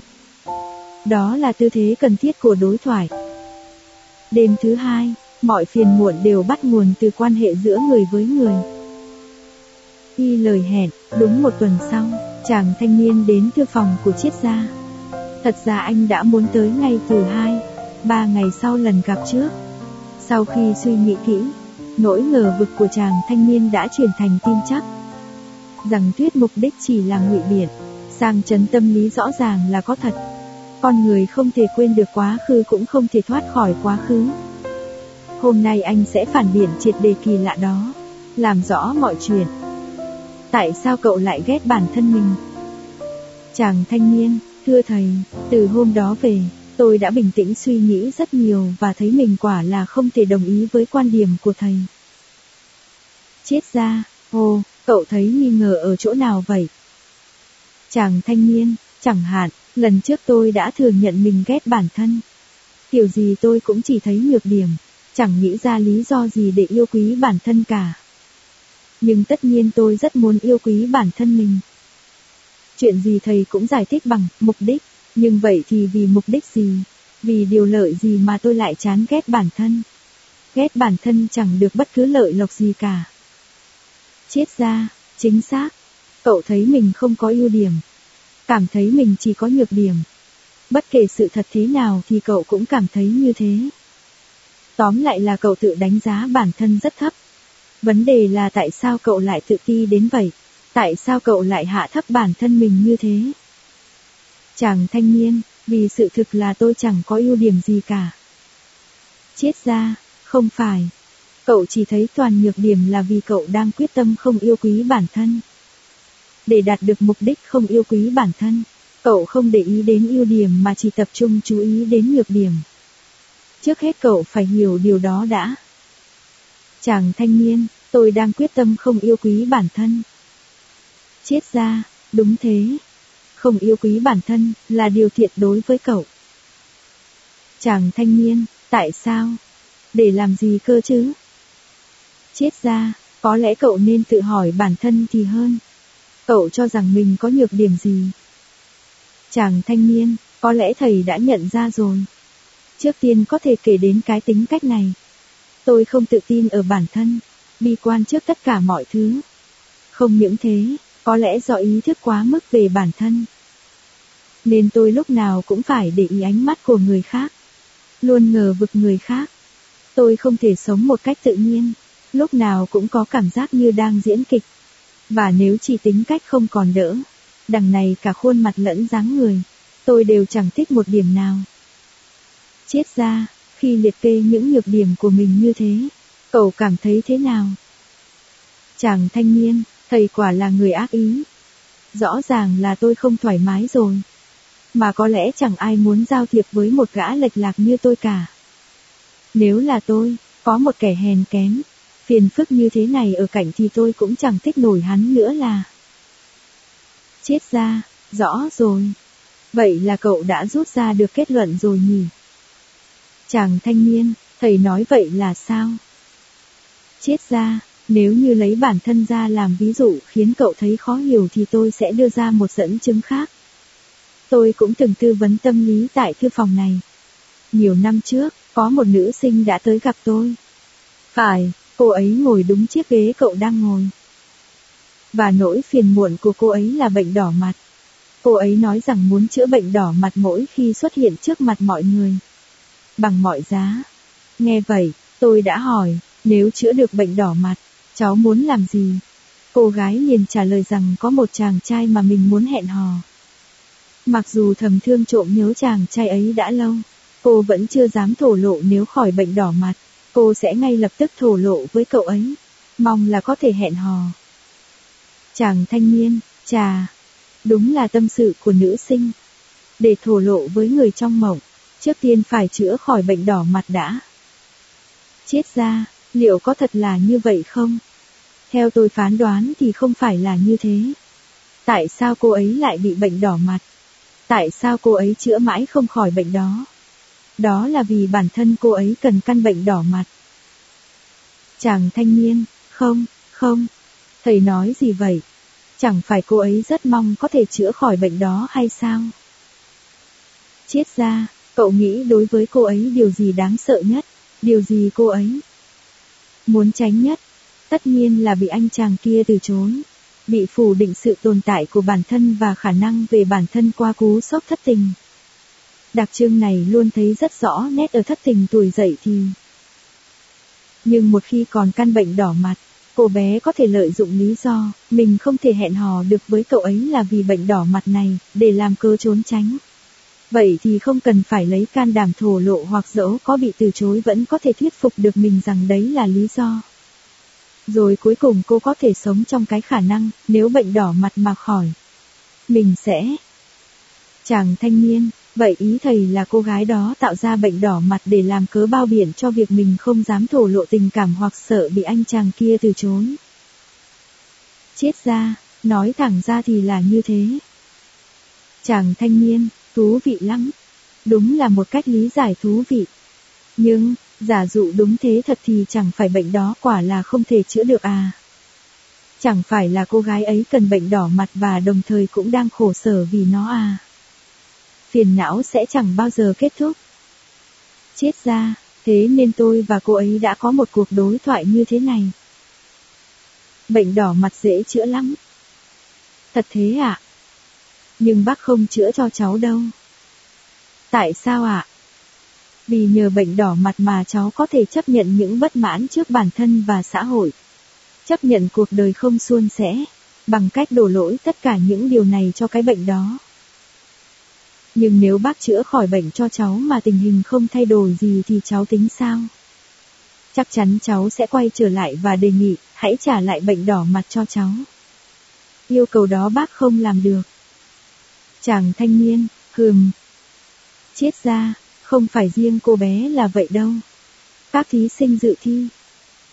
Nghĩ, nếu thi đỗ, cuộc đời ta sẽ trở nên sáng sủa. Nhân viên công ty thì nghĩ, nếu chuyển việc, mọi chuyện sẽ suôn sẻ.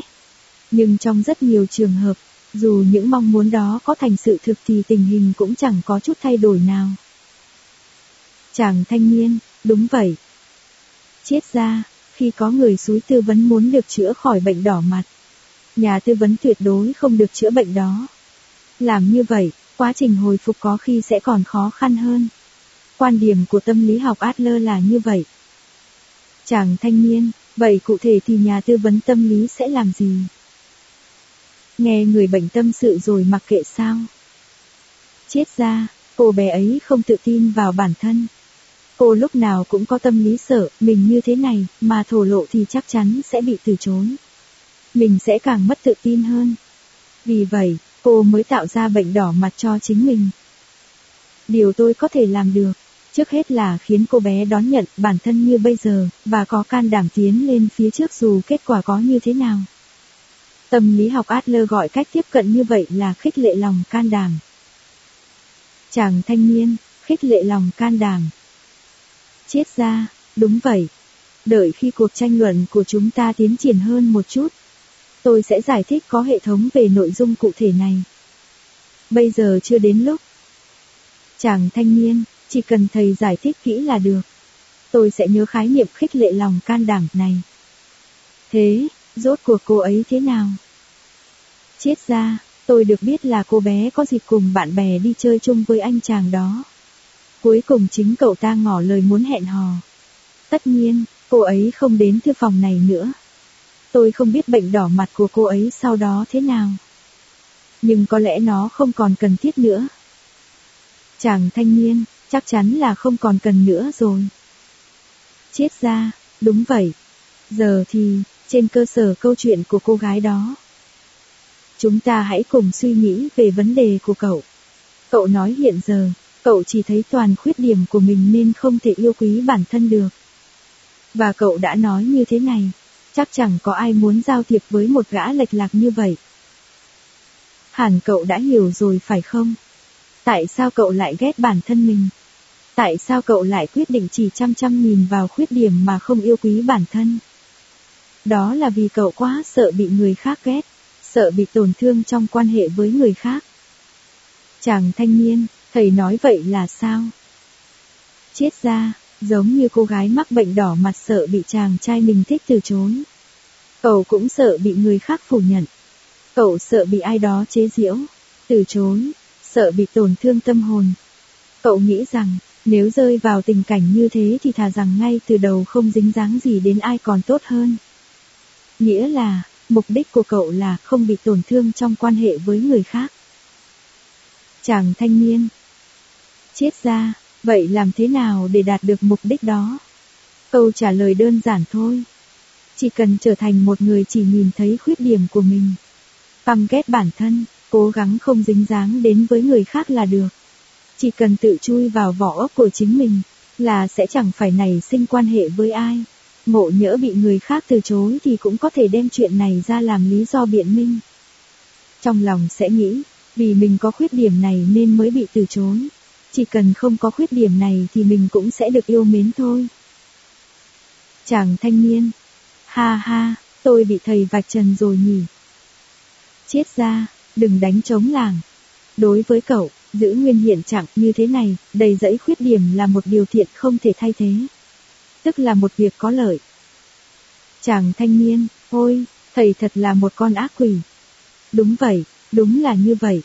Tôi sợ. Tôi không muốn tổn thương trong quan hệ với người khác. Tôi quá sợ hãi rằng sẽ bị từ chối, bị phủ nhận. Tôi thừa nhận, điều đó hoàn toàn đúng. Chết ra, thừa nhận là một thái độ tuyệt vời. Tuy nhiên, đừng quên rằng trong quan hệ giữa người với người, về cơ bản không có chuyện không bị tổn thương đâu. Chỉ cần nằm trong quan hệ với người khác thì ít nhiều sẽ bị tổn thương và cũng sẽ làm người khác tổn thương. Adler nói, để xóa tan phiền muộn thì chỉ có cách sống một mình trong vũ trụ mà thôi. Nhưng đâu thể làm thế được. Mọi phiền muộn đều bắt nguồn từ quan hệ giữa người với người. Chàng thanh niên, khoan đã. Câu này tôi phải hỏi cho rõ ràng. Để xóa tan phiền muộn thì chỉ có cách sống một mình trong vũ trụ nghĩa là sao? Chẳng phải nếu chỉ sống một mình sẽ lại bị cảm giác cô độc làm cho phiền muộn hay sao? Chết ra, cậu cảm thấy cô độc không phải vì cậu chỉ có một mình. Cảm thấy mình bị tách biệt, xa lánh khỏi những người xung quanh, khỏi xã hội, cộng đồng, đó mới gọi là cô độc. Chúng ta cần người khác để cảm thấy cô độc. Nghĩa là con người chỉ trở thành cá nhân khi đặt vào giữa các mối quan hệ xã hội mà thôi. Một. Chàng thanh niên, có thật là nếu chỉ có một mình, nghĩa là sống một mình trong vũ trụ, thì sẽ không trở thành cá nhân, và cũng không cảm thấy cô độc. Chết ra, nếu thế, có lẽ thậm chí cả khái niệm cô độc cũng không tồn tại nữa. Chẳng cần cả ngôn ngữ cũng chẳng cần logic lẫn nhận thức chung. Nhưng không thể có chuyện đó được. Dẫu có sống trên hoang đảo không người thì cậu cũng sẽ nghĩ đến ai đó ở phía bên kia đại đương xa xôi. Dù trong những đêm cô đơn, cậu vẫn lắng nghe tìm tiếng thở của ai đó. Một khi còn có ai đó ở một nơi nào đó ngoài kia, cậu sẽ nếm trải sự cô độc. Chàng thanh niên, nhưng, câu nói vừa rồi còn có thể diễn giải theo cách khác là, nếu có thể sống một mình trong vũ trụ thì phiền muộn sẽ tan biến, phải không? Chết ra, về mặt lý thuyết là vậy. Vì Adler quả quyết rằng, mọi phiền muộn của con người đều bắt nguồn từ mối quan hệ giữa người với người. Chàng thanh niên, thầy đang nói gì vậy? Chết ra, tôi có thể nhắc lại bao lần cũng được. Mọi phiền muộn của con người đều bắt nguồn từ mối quan hệ giữa người với người. Đây là khái niệm căn bản của tâm lý học Adler. Nếu thế giới này không có quan hệ giữa người với người, nếu trong vũ trụ không có người khác, chỉ có mình mình, vậy thì mọi phiền muộn cũng sẽ tan. Biến. Chàng thanh niên, không thể nào. Đó chỉ là những lời ngụy biện có tính kinh viện mà thôi. Chết ra, tất nhiên không thể xóa bỏ mối quan hệ giữa người với người. Về bản chất, con người phải lấy sự tồn tại của người khác làm tiền đề để sống. Không thể có chuyện sống hoàn toàn cách ly với người khác. Đúng như cậu nói, tiền đề, nếu có thể sống một mình trong vũ trụ hoàn toàn không thể xác lập được. Chàng thanh niên, tôi không nói đến vấn đề đó. Đúng là mối quan hệ giữa người với người là một vấn đề lớn. Tôi thừa nhận điều đó. Nhưng, luận điệu cho rằng tất cả phiền muộn đều chỉ vì quan hệ giữa người với người thì quá cực đoan. Thầy phủ nhận tất cả những phiền muộn do bị tách rời khỏi quan hệ giữa người với người. Những phiền muộn trong nội tâm mỗi con người. Những phiền muộn bởi chính bản thân mình sao? Chết ra, những phiền muộn chỉ nằm trọn vẹn trong một cá nhân, hay cái gọi là phiền muộn nội tâm không hề tồn tại. Trong bất cứ nỗi phiền muộn nào chắc chắn cũng có bóng dáng của người khác. Chàng thanh niên, thưa thầy, thế mà thầy cũng tự xưng là thầy sao? Con người còn có những nỗi phiền muộn nghiêm trọng hơn, cao quý hơn quan hệ với người khác. Hạnh phúc là gì, tự do là gì, rồi. Nghĩa cuộc đời là gì? Đó chẳng phải là những chủ đề mà các triết gia vẫn không ngừng tìm hiểu từ thời Hy Lạp cổ đại đến giờ sao? Còn thầy thì nói gì? Mối quan hệ giữa người với người là khởi nguồn cho tất cả sao? Thật là một câu trả lời tầm thường. Các triết gia mà nghe thấy hẳn sẽ choáng váng lắm. Triết gia, được rồi. Có vẻ tôi cần giải thích cụ thể hơn. Chàng thanh niên, vâng, xin hãy giải thích. Nếu thầy nói rằng mình là triết gia thì hãy giải thích rõ ràng cho tôi đi. Triết gia, tôi đã nói thế này. Cậu quá sợ hãi việc tạo lập và duy trì quan hệ với người khác. Thành thử mới chán ghét bản thân. Cậu né tránh các mối quan hệ nhờ việc chán ghét mình. Những lời chỉ trích đó đã khiến vô cùng bối rối. Những lời lẽ ấy như nhìn thấu suốt lòng anh, khiến anh buộc phải thừa nhận. Tuy nhiên, anh vẫn thấy cần. Kiên quyết phủ nhận quan điểm, mọi nỗi phiền muộn của con người đều bắt nguồn từ mối quan hệ với người khác. Adler đang tầm thường hóa những vấn đề của người. Cho rằng mình không khổ sở vì những phiền muộn trần tục như thế. Cảm giác tự ti là ngộ nhận mang tính chủ quan.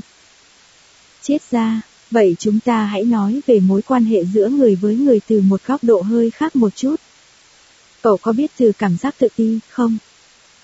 Chàng thanh niên, một câu hỏi ngốc nghếch. Hẳn là thầy đã hiểu qua cuộc trò chuyện từ đầu đến giờ rằng tôi là một gã đàn ông cực kỳ tự ti.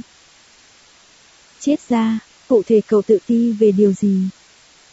Chàng thanh niên, chẳng hạn khi nhìn thấy trên báo đài hình ảnh thành công của những người cùng độ tuổi. Tôi lại có cảm giác tự ti vô cùng. Rằng, người sống cùng thời với mình thành công đến vậy còn mình thì làm được gì cơ chứ? Hoặc mỗi khi nhìn thấy bạn bè hạnh phúc, cảm giác ghen tị, bực bội xuất hiện còn trước cả cảm xúc vui mừng cho bạn. Tôi cũng không thích khuôn mặt đầy mụn này. Tôi còn tự ti hết sức về những vấn đề như học vấn, nghề nghiệp, thu nhập. Nói chung là có cảm giác tự ti về mọi mặt. Chết ra, tôi hiểu rồi. Nhân tiện tôi xin nói luôn. Adler được cho là người đầu tiên sử dụng từ cảm giác tự ti, với ý nghĩa như hiện nay. Chàng thanh niên, ồ, tôi không hề biết đấy.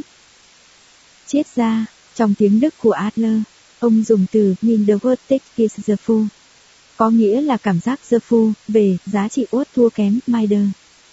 Nghĩa là, tự ti là một từ liên quan tới việc đánh giá giá trị bản thân. Chàng thanh niên, đánh giá giá trị. Chết ra, là cảm giác mình không có giá trị, hoặc giá trị của mình chỉ chừng này thôi. Chàng thanh niên, vâng, nếu là cảm giác đó thì tôi hiểu rõ lắm. Tôi đúng là như vậy mà. Ngày nào tôi cũng trách mình, có lẽ mày còn chẳng có cả giá trị để sống nữa. Chết ra, vậy hãy nói về cảm giác tự ti của tôi. Khi mới gặp tôi, cậu có ấn tượng gì? Ý tôi hỏi về đặc trưng hình thể ấy. Chàng thanh niên, giả, thì... Chết ra, cậu không phải ngại đâu. Cứ nói thẳng ra. Chàng thanh niên, vâng, tôi nghĩ thầy nhỏ người hơn mình hình dung. Chết ra, cảm ơn cậu. Tôi cao 1m55. Nghe nói Adler cũng cao chừng đó. Và cho đến tận khi bằng tuổi cậu, tôi vẫn buồn phiền về chiều cao của mình. Nếu mà mình cao bằng người khác, nếu mình cao thêm 20cm, không, chỉ cần 10cm thôi thì hẳn là sẽ khác. Có khi đã có một cuộc đời vui vẻ hơn mở ra cho mình. Tôi nghĩ thế, nhưng rồi một lần tâm sự với bạn, cậu ấy liền gạt phẳng đi. Vớ vẩn. Chàng thanh niên. Thô lỗ quá. Sao lại có người như thế? Chết ra, rồi cậu ấy nói tiếp thế này. Cậu cao lớn hơn làm gì chứ? Cậu có khả năng khiến mọi người cảm thấy thoải mái mà. Đúng là những người đàn ông cao lớn, mạnh mẽ thường sẽ áp đảo đối phương. Ngược lại, người nhỏ bé như tôi lại khiến đối phương buông lòng cảnh giác. Chí lý, cậu ấy đã khiến tôi nghĩ rằng, nhỏ người như mình thế mà lại tốt cho cả mình và những người xung quanh. Đây là sự chuyển đổi giá trị. Bây giờ tôi không còn buồn phiền về chiều cao của mình nữa. Chàng thanh niên, ừm, nhưng đó là... Chết ra, cậu hãy nghe tôi nói hết đã. Điều quan trọng ở đây là, chiều cao 1m55 của tôi không có gì là thua kém. Chàng thanh niên, không có gì là thua kém. Chết ra, thật thế, nó không thiếu hụt hay kém cỏi so với bất cứ thứ gì. Chiều cao 1m55 chỉ là một con số đo lường khách quan. Ở mức thấp hơn số đo trung bình mà thôi. Hoạt trông có lẽ sẽ nghĩ là thua kém đấy. Nhưng vấn đề là tôi nhìn nhận chiều cao ấy thế nào. Tôi gán giá trị gì cho nó. Chàng thanh niên, thầy nói vậy là sao? Chết ra, điều tôi cảm thấy từ chiều cao của mình, xét cho cùng chỉ là sự so sánh với người khác, nghĩa là cảm giác rằng mình thua kém. Mang tính chủ quan ấy lại nảy sinh từ mối quan hệ giữa người với người. Vì nếu không tồn tại những người khác để so sánh, chắc chắn tôi thậm chí còn không nghĩ là mình thấp hiện giờ hàng cậu cũng đang khổ sở cảm thấy thua kém nhiều mặt. Nhưng hãy hiểu rằng đó không phải sự thua kém mang tính khách quan mà là sự thua kém mang tính chủ quan. Thậm chí cả vấn đề chiều cao cũng có thể quy về tính chủ quan kia mà. Một, chàng thanh niên, nghĩa là nỗi tự ti làm chúng ta khổ sở không phải là sự thật khách quan, mà là sự suy diễn mang tính chủ quan. Chết ra, đúng vậy. Câu nói của người bạn cậu có khả năng khiến mọi người cảm thấy thoải mái, đã khiến tôi nhận ra một điều. Xét trên khía cạnh, khiến mọi người cảm thấy thoải mái, hay không làm người khác thấy quá áp lực thì chiều cao của tôi lại có thể là ưu điểm. Tất nhiên, đây là một cách giải thích mang tính chủ quan. Thậm chí còn có thể nói là một ngộ nhận tùy tiện. Nhưng, chủ quan có một điểm tốt. Đó là có thể tự mình lựa chọn. Coi chiều cao của bản thân là ưu điểm hay nhược điểm hoàn toàn do bản thân quyết định. Chàng thanh niên, là quan điểm lựa chọn lại lối sống mới mà thầy nói hôm trước phải không? Chiết ra, đúng vậy. Chúng ta không thể tác động đến sự thật khách quan. Nhưng có thể tác động tùy ý đến những suy nghĩ chủ quan. Và chúng ta thì sống trong thế giới mang tính chủ quan. Điều này tôi đã nói lúc đầu rồi nhỉ. Chàng thanh niên, vâng, là nước giếng 18 độ ạ. À. Ra, hãy nhớ lại ý nghĩa của từ cảm giác tự ti trong tiếng Đức. Lúc nãy tôi đã nói, trong tiếng Đức, cảm giác tự ti là một từ liên quan đến việc đánh giá giá trị của bản thân. Vậy, giá trị đó là bao nhiêu? Chẳng hạn, kim cương được mua vào bán ra với giá đắt, hoặc đồng tiền của mỗi quốc gia. Chúng ta gán cho chúng một giá trị nào đó, rồi nói một cara bao nhiêu tiền, hay giá cả thế nào đó.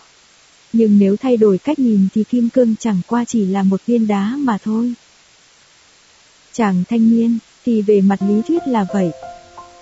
Triết gia, cũng có nghĩa, giá trị là thứ được hình thành trong một bối cảnh xã hội cụ thể.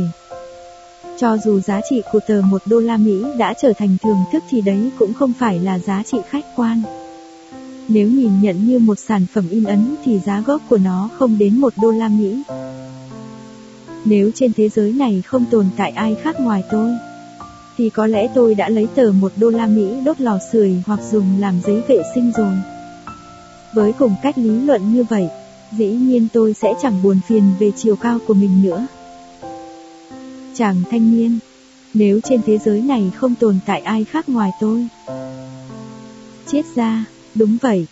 Nghĩa là vấn đề giá trị cuối cùng cũng được quy về mối quan hệ giữa người với người. Chàng thanh niên, đây là chỗ liên hệ đến câu, mọi phiền muộn đều bắt nguồn từ quan hệ giữa người với người. Phải không? Chết ra, chính xác, cậu. Phức cảm tự ti là một sự bao biện. Chàng thanh niên, nhưng có thể nói tự ti là một vấn đề của mối quan hệ giữa người với người không? Chẳng hạn, kể cả những kẻ được cho là thành công về mặt xã hội không có cớ gì phải tự ti trong mối quan hệ giữa người với người cũng có cảm giác thua kém về mặt nào đó. Ngay một doanh nhân gây dựng được cả khối tài sản khổng lồ hay tuyệt thế giai nhân ai ai cũng phải ghen tị hoặc vận động viên đạt huy chương vàng Olympic đều có ít nhiều tự ti. Ít nhất là tôi nhận thấy thế. Phải giải thích điều này như thế nào đây? Chết ra, Adler cũng thừa nhận là ai cũng có thể trải qua cảm giác tự ti. Bản thân cảm giác tự ti không phải là xấu, Chàng thanh niên, rốt cuộc tại sao con người lại có cảm giác tự ti? Chết ra, điều này phải giải thích từ đầu. Thoạt tiên, con người là một chủng loài yếu đuối tới tồn tại và sinh sống trên thế giới này. Và rồi đều có nhu cầu phổ quát thoát khỏi tình trạng yếu đuối đó. Adler gọi đó là theo đuổi sự vượt trội. Chàng thanh niên, theo đuổi sự vượt trội. Chết ra, Cậu cũng có thể nghĩ một cách đơn giản là mong muốn tiến bộ hay tìm kiếm trạng thái lý tưởng. Chẳng hạn, đứa trẻ chập chững tập đi muốn học được cách đứng vững trên hai chân. Rồi muốn biết nói để có thể tự do giải bày suy nghĩ với những người xung quanh. Chúng ta đều có mong muốn chung là thoát khỏi tình trạng yếu đuối. Bất lực muốn được tiến bộ hơn. Cả những tiến bộ khoa học trong lịch sử loài người cũng là kết quả của nhu cầu theo đuổi sự vượt trội. Chàng thanh niên, quả vậy. Thế thì sao ạ? Chết ra, mặt trái của điều này chính là cảm giác tự ti. Con người ai cũng ở trong trạng thái muốn được tiến bộ, theo đuổi sự vượt trội. Đề ra một lý tưởng hay mục tiêu nào đó rồi nỗ lực hướng tới điều đó. Đồng thời lại thấy bản thân thua kém vì không đạt được lý tưởng đó. Chẳng hạn, những đầu bếp tham vọng càng cao thì lại càng có cảm giác tự ti kiểu như, mình vẫn còn chưa thành thạo, hay mình cần phải làm tốt hơn nữa. Chàng thanh niên, hừm, đúng vậy. Chết ra, Adler nói rằng cả nhu cầu theo đuổi sự vượt trội lẫn cảm giác tự ti đều không phải căn bệnh mà là sự khích lệ thúc đẩy những nỗ lực lành mạnh. Đúng đắn để trưởng thành. Chỉ cần không áp dụng sai cách thì ngay cả cảm giác tự ti cũng sẽ trở thành liều thuốc kích thích nỗ lực và trưởng thành. Chàng thanh niên, nghĩa là biến cảm giác tự ti thành đòn bẩy phải không? Chết ra, đúng vậy. Cố gắng vượt lên phía trước để gạt bỏ nỗi tự ti của bản thân. Cố gắng tiến xa hơn dù chỉ một bước chứ không bằng lòng với thực tại. Cố gắng trở nên hạnh phúc hơn. Nếu là kiểu tự ti như vậy thì chẳng có vấn đề gì cả. Nhưng cũng có những người không nhận ra được một điều rằng tình thế có thể thay đổi nhờ nỗ lực hiện tại. Họ không có can đảm tiến lên dù chỉ một bước. Những người này chưa kịp làm gì đã đoán chắc rằng mình không làm được. Hoặc có làm cũng không thể thay đổi được tình hình. Chàng thanh niên, thì đúng là thế mà. Lòng tự ti càng lớn, con người càng trở nên tiêu cực, cuối cùng sẽ đoán chắc rằng mình vô dụng. Thế mới gọi là tự ti chứ. Chết ra, không, đó không còn là cảm giác tự ti mà đã thành mặc cảm. Chàng thanh niên, mặc cảm, thì cũng là tự ti còn gì. Chết ra, cậu hãy lưu ý nhé. Hiện nay, ở Nhật Từ, mặc cảm được sử dụng đồng nghĩa với tự ti. Giống như tôi mặc cảm vì đôi mắt một mí, hay anh ấy mặc cảm về học vấn. Đây là cách dùng sai hoàn toàn. Mặc cảm hay phức cảm complex là từ thể hiện trạng thái tâm lý lệch lạc có tính phức tạp. Không hề liên quan tới cảm giác tự ti. Chẳng hạn như phức cảm Oedipus Oedipus complex do Freud đề xướng. Vốn dùng để chỉ sư ghen tuông một cách lệch lạc đối với cha hoặc mẹ. Người cùng giới tính với mình. Chàng thanh niên, Đúng là nghe những từ như phức cảm yêu mẹ ghét cha, mother complex hay phức cảm yêu cha ghét mẹ father complex cũng mang sắc thái lệch lạc mạnh hơn hẳn nhỉ. Chết ra, tương tự như vậy, cũng cần phân biệt rõ ràng, không thể dùng lẫn lộn cảm giác tự ti và phức cảm tự ti. Chàng thanh niên, cụ thể chúng khác nhau như thế nào? Chết ra, cảm giác tự ti bản thân nó không phải là điều xấu. Điểm này thì cậu đã hiểu rồi phải không? Như Adler nói, cảm giác tự ti có thể trở thành động lực thúc đẩy nỗ lực và trưởng thành.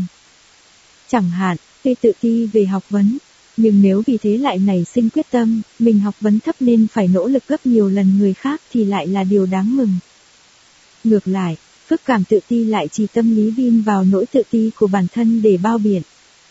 Ví như nghĩ rằng, mình học vấn thấp nên không thể thành công, hoặc mình xấu xí nên không thể kết hôn. Liên tục khẳng định, vì A nên không làm được B, như vậy trong cuộc sống hàng ngày. Điều đó không đơn thuần là tự ti nữa rồi. Đó là phức cảm tự ti. Chàng thanh niên, không, không. Đó là mối quan hệ nhân quả hợp lý. Nếu học vấn thấp ắt sẽ đánh mất cơ hội làm việc và thăng tiến. Sẽ bị coi nhẹ không thể thành công trong xã hội. Đó không phải bao biện gì hết mà là sự thật nghiệt ngã. Chết ra, không đúng. Chàng thanh niên, tại sao? Không đúng chỗ nào cơ chứ? Chết ra, về mối quan hệ nhân quả cậu nói, Adler đã giải thích bằng cụm từ quy luật nhân quả bề ngoài. Nghĩa là đem những thứ vốn chẳng có quan hệ nhân quả ra giải thích thành quan hệ nhân quả quan trọng. Chẳng hạn, Mấy hôm trước có người nói rằng, tôi mãi không kết hôn được là do hồi nhỏ đã phải chứng kiến quá trình bố mẹ ly hôn. Có lẽ nếu suy nghĩ theo thuyết nguyên nhân của Freud thì đúng là việc ly hôn của bố mẹ đã tạo thành một vết thương tâm lý lớn. có mối quan hệ nhân quả rõ ràng với thái độ của bản thân trước hôn nhân. Nhưng Adler, từ góc nhìn của thuyết mục đích lại kết luận đó là luận điệu quy luật nhân quả bề ngoài. Chàng thanh niên, dù vậy thì thực tế vẫn là người học cao sẽ dễ đạt được thành công trong xã hội hơn chứ. Thầy hẳn cũng hiểu điều này mà. Chết ra, vấn đề là ở chỗ cậu đối diện với thực tế xã hội đó như thế. Nào, nếu nghĩ rằng mình học vấn thấp nên không thể thành công thì đó không phải không thể thành công, mà là không muốn thành công rồi. Chàng thanh niên, không muốn thành công. Lý lẽ gì vậy chứ? Cậu. Chết ra, nói đơn giản là sợ tiến lên thêm một bước hoặc không muốn nỗ lực thực sự. Không muốn để thay đổi bản thân mà phải hy sinh những thú vui đang tận hưởng như thời gian vui chơi hoặc nghỉ ngơi. Nghĩa là không có can đảm thay đổi lối sống. Cho dù có phần bất mãn hoặc không thoải mái nhưng tiếp tục tình trạng này lại là việc dễ dàng hơn. Người nào phô trương, kẻ đó tự ti. Chàng thanh niên, có lẽ vậy, nhưng... Chết ra, hơn nữa, phức cảm tự ti về học vấn bản thân cho rằng mình học vấn thấp nên không thể thành công.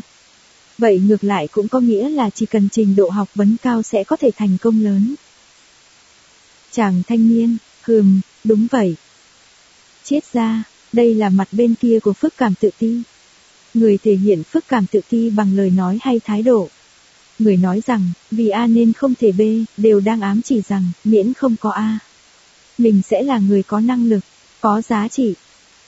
Chàng thanh niên, cũng tức là, miễn không có điều này, mình cũng sẽ làm được. Chết ra, đúng vậy. Nói đến tự ti, Adler chỉ ra rằng, không có ai có thể chịu đựng cảm giác tự ti trong suốt một thời gian dài. Cũng có nghĩa là tuy ai ai cũng có lúc cảm thấy tự ti. Nhưng cảm giác ấy nặng nề đến mức không ai chịu đựng tình trạng đó mãi được. Chàng thanh niên, hừ, tôi dối lên rồi. Chết ra, vậy hãy tìm hiểu từng điểm một. Cảm giác tự ti là trạng thái cảm thấy mình hiện nay có gì đó thiếu sót.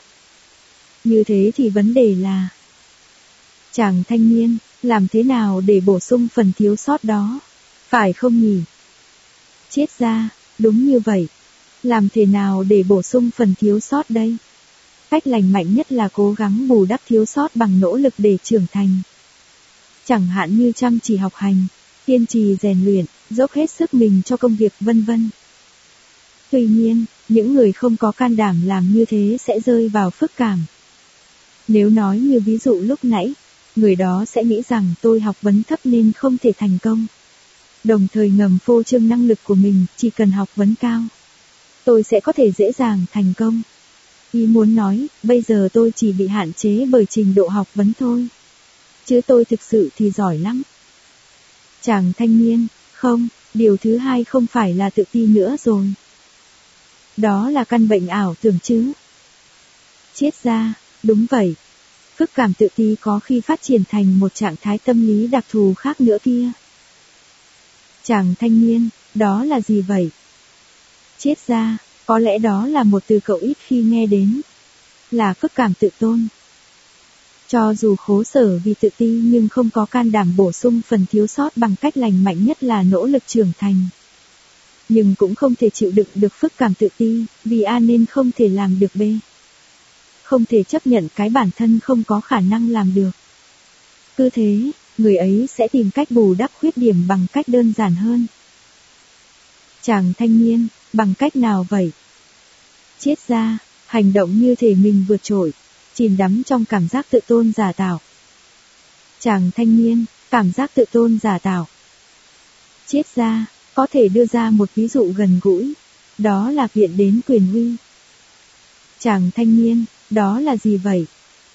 Chết ra, chẳng hạn, phô trương là mình thân thiết với ai đó có quyền lực có thể là người đứng đầu lớp học. Cũng có thể là người nổi tiếng, từ đó tỏ ra mình cũng là người đặc biệt. Hoặc những việc như nói dối về thân phận, tôn sùng quá mức quần áo, trang sức hàng hiệu cũng là một kiểu viện đến quyền uy. Một dạng phúc cảm tự tôn. Trong các trường hợp này, mình vốn không tài giỏi hay đặc biệt gì. Nhưng bằng cách gắn mình với uy quyền, lại có thể chứng tỏ mình đặc biệt, nghĩa là tâm lý tự tôn giả tạo. Chàng thanh niên, Còn ở sâu thẳm trong lòng họ lại tự ti vô cùng. Chết ra, đúng vậy. Tôi không am hiểu lắm về thời trang. Nhưng những người đeo nhẫn hồng ngọc hay ngọc lục bảo ở cả 10 ngón tay thì nên nhìn nhận đó là do tự ti. Đồng thời cũng thể hiện một loại phức cảm tự tôn chứ không phải là có vấn đề về gu thẩm mỹ. Chàng thanh niên, đúng thế thật. Chết ra, tuy nhiên, người mượn sức mạnh của quyền uy để chứng tỏ bản thân. Rốt cuộc sẽ sống nhờ giá trị quan của người khác, sống cuộc đời của người khác. Điều này cần phải nhấn mạnh. Chàng thanh niên, hừm, phức cảm tự tôn này thật là một hiện tượng tâm lý rất đáng quan tâm. Thầy có thể đưa ra ví dụ khác không? Chết ra, chẳng hạn, những kẻ luôn phô trương thành tích của mình, những kẻ chìm đắm trong hào quang của quá khứ, luôn hồi tưởng lại thời gian mình tỏa sáng nhất. Có lẽ quanh cậu cũng có những người như thế. Tất cả đều có thể gọi là phức cảm tự tôn. Chàng thanh niên, phô trương thành tích của mình cũng tính ư. Đành rằng thái độ như thế là tự phụ, nhưng thực tế là người ta giỏi nên mới có cái phô trương chứ. Đâu thể gọi là phức cảm tự tôn giả tạo được. Chết ra, không phải. Người cảm thấy phải chủ động nói ra những lời phô trương là người không tự tin ở bản thân. Adler đã chỉ rõ, nếu như người nào phô trương thì nhất định là kẻ đó tự ti. Chàng thanh niên, nghĩa là phô trương là mặt trái của tự ti. Chết ra, đúng vậy. Nếu thực sự tự tin thì sẽ không thấy cần phô trương. Chính vì lòng tự ti quá lớn nên mới phô trương, cố ý khoe việc mình tài giỏi, sợ rằng nếu không làm thế, sẽ không được những người xung quanh công nhận cái bản thân như thế này. Đây hoàn toàn là phức cảm tự tôn. Chàng thanh niên, nghĩa là phức cảm tự ti và phức cảm tự tôn nghe thì hoàn toàn trái ngược nhưng thực tế lại có liên quan mật thiết đến nhau nhỉ. Chết ra, liên quan mật thiết đấy. Và cuối cùng tôi xin đưa ra một dẫn chứng phức tạp về phô trương. Trường hợp đạt tới một dạng cảm giác tự tôn đặc biệt bằng cách cường điệu lòng tự ti. Cụ thể là phô trương về bất hạnh của mình. Chàng thanh niên, phô trương về bất hạnh của mình. Chết ra, đó là những kẻ ưa tự hào khoe bất hạnh giáng xuống đầu mình. Và dù người khác có an ủi hay động viên thay đổi, họ cũng gạt đi, cậu không hiểu được cảm xúc của tôi đâu. Chàng thanh niên, đúng là có người như thế thật. Chết ra, những người như vậy thực ra đang vin vào bất hạnh để thể hiện sự đặc biệt của bản thân. Coi nỗi bất hạnh là ưu thế trước người khác. Chẳng hạn, tôi có chiều cao hạn chế. Giả sử có người tốt bụng đến an ủi tôi. Chẳng có gì phải bận tâm cả, hay chiều cao không quyết định giá trị của con người. Nhưng, nếu tôi cự tuyệt, rằng cậu thì hiểu gì nỗi khổ của người thấp chứ? Thì chẳng ai nói được gì nữa. Cứ như thế, chắc chắn dần già những người xung quanh sẽ đối xử với tôi một cách thận trọng. Như thể sợ chọc vào tổ kiến lừa.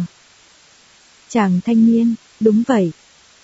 Chết ra, bằng cách làm như thế, tôi có thể có ưu thế hơn, trở nên đặc biệt hơn người khác. Khi bị ốm, bị thương hay đau khổ do thất tình, không ít người sẽ tỏ thái độ như thế để trở thành người đặc biệt. Chàng thanh niên, bộc lộ lòng tự ti của mình để sử dụng nó như một thứ vũ khí phải không? Chết ra, đúng. Biến bất hạnh của mình thành vũ khí để thao túng đối phương. Những kẻ ấy đang thao túng mọi người xung quanh chẳng hạn như gia đình và bạn bè. Khiến họ lo lắng, bó buộc lời nói, hành động của họ, bằng cách tỏ ra mình bất hạnh đến mức nào, đau khổ đến mức nào. Những người ưa giam mình trong phòng mà chúng ta nói đến lúc đầu thường mang cảm giác tự tôn. Lấy bất hạnh của mình làm vũ khí. Đến mức Adler chỉ ra rằng, trong nền văn hóa của chúng ta, kẻ yếu thực ra lại vô cùng mạnh mẽ và có quyền lực. Chàng thanh niên, kẻ yếu có quyền lực. Chết ra, Adler nói, trong nền văn hóa của chúng ta, nếu hỏi kẻ nào mạnh nhất thì có lẽ câu trả lời logic là trẻ nhỏ. Trẻ nhỏ điều khiển người khác, chứ không bị người khác điều khiển. Trẻ nhỏ luôn điều khiển người lớn bằng sự yếu ớt của mình. Và chính vì yếu ớt nên chẳng bị ai điều khiển cả. Chàng thanh niên, tôi chưa từng nghĩ theo cách này. Chết ra, tất nhiên trong câu nói của người bị tổn thương, cậu không hiểu được cảm xúc của tôi đâu có một phần là sự thật. Không ai có thể hiểu được hoàn toàn cảm xúc của một người đang đau khổ. Nhưng một khi còn sử dụng bất hạnh của mình làm vũ khí để trở nên đặc biệt thì người đó sẽ mãi cần nỗi bất hạnh. Cổng Một loạt những tranh luận bắt nguồn từ cảm giác tự ti. Phức cảm tự ti rồi đến phức cảm tự tôn. Đó đúng là những từ khóa của tâm lý học, nhưng ý nghĩa thực sự của nó lại khác xa với những gì hình dung. Anh vẫn còn cảm thấy mình băn khoăn một điểm nào đó. Rốt cuộc là chưa chấp nhận được ở điểm nào nhỉ? Đúng rồi, mình vẫn còn băn khoăn phần vào đề. Anh chậm rãi cất lời. Đời không phải là cuộc cạnh tranh với người khác. Chàng thanh niên, nhưng tôi còn có điều không rõ lắm. Chết ra, cậu muốn hỏi gì cứ hỏi. Chàng thanh niên, Adler cũng thừa nhận theo đuổi sự vượt trội, để khiến mình trở thành con người vượt trội hơn là nhu cầu không thể kiềm chế ở mọi người đúng không? Mặt khác, ông ấy lại dung hồi chuông cảnh báo mọi người đừng để rơi vào cảm giác tự ti hoặc cảm giác tự tôn quá mức. Nếu ông ấy phủ nhận nhu cầu theo đuổi sự vượt trội thì còn dễ hiểu. Nhưng ông ta lại chấp nhận nhu cầu ấy. Phải hiểu như thế nào đây? Chết ra, hãy nghĩ như thế này. Khi nói đến theo đuổi sự vượt trội, mọi người thường hay nghĩ đến mong muốn được tài giỏi hơn người khác. Thậm chí không ngại đạp lên người khác để mình leo cao hơn. Giống như đi lên một cầu thang, vừa đi vừa xô đẩy người khác xuống để tiến lên. Tất nhiên, Adler không đồng tình với thái độ đó. Thay vào đó, ông đưa ra hình ảnh, trên một mặt phẳng, có người đi trước, cũng có người đi sau. Hãy hình dung một cảnh như vậy. Quãng đường đi được và tốc độ đi của mỗi người khác nhau. Nhưng tất cả đều đi trên cùng một mặt phẳng. Theo đuổi sự vượt trội, phải là tâm lý cần không ngừng phấn đấu để bản thân tiến lên thêm một bước. Chứ không phải tâm lý cạnh tranh để vượt lên trên người khác. Chàng thanh niên, ý thầy nói rằng đời không phải là cuộc cạnh tranh. Chết ra, đúng vậy. Không cạnh tranh với ai cả. Chỉ cần không ngừng tiến lên là được. Tất nhiên cũng không cần so sánh mình với người khác. Chàng thanh niên, không, điều đó là không thể.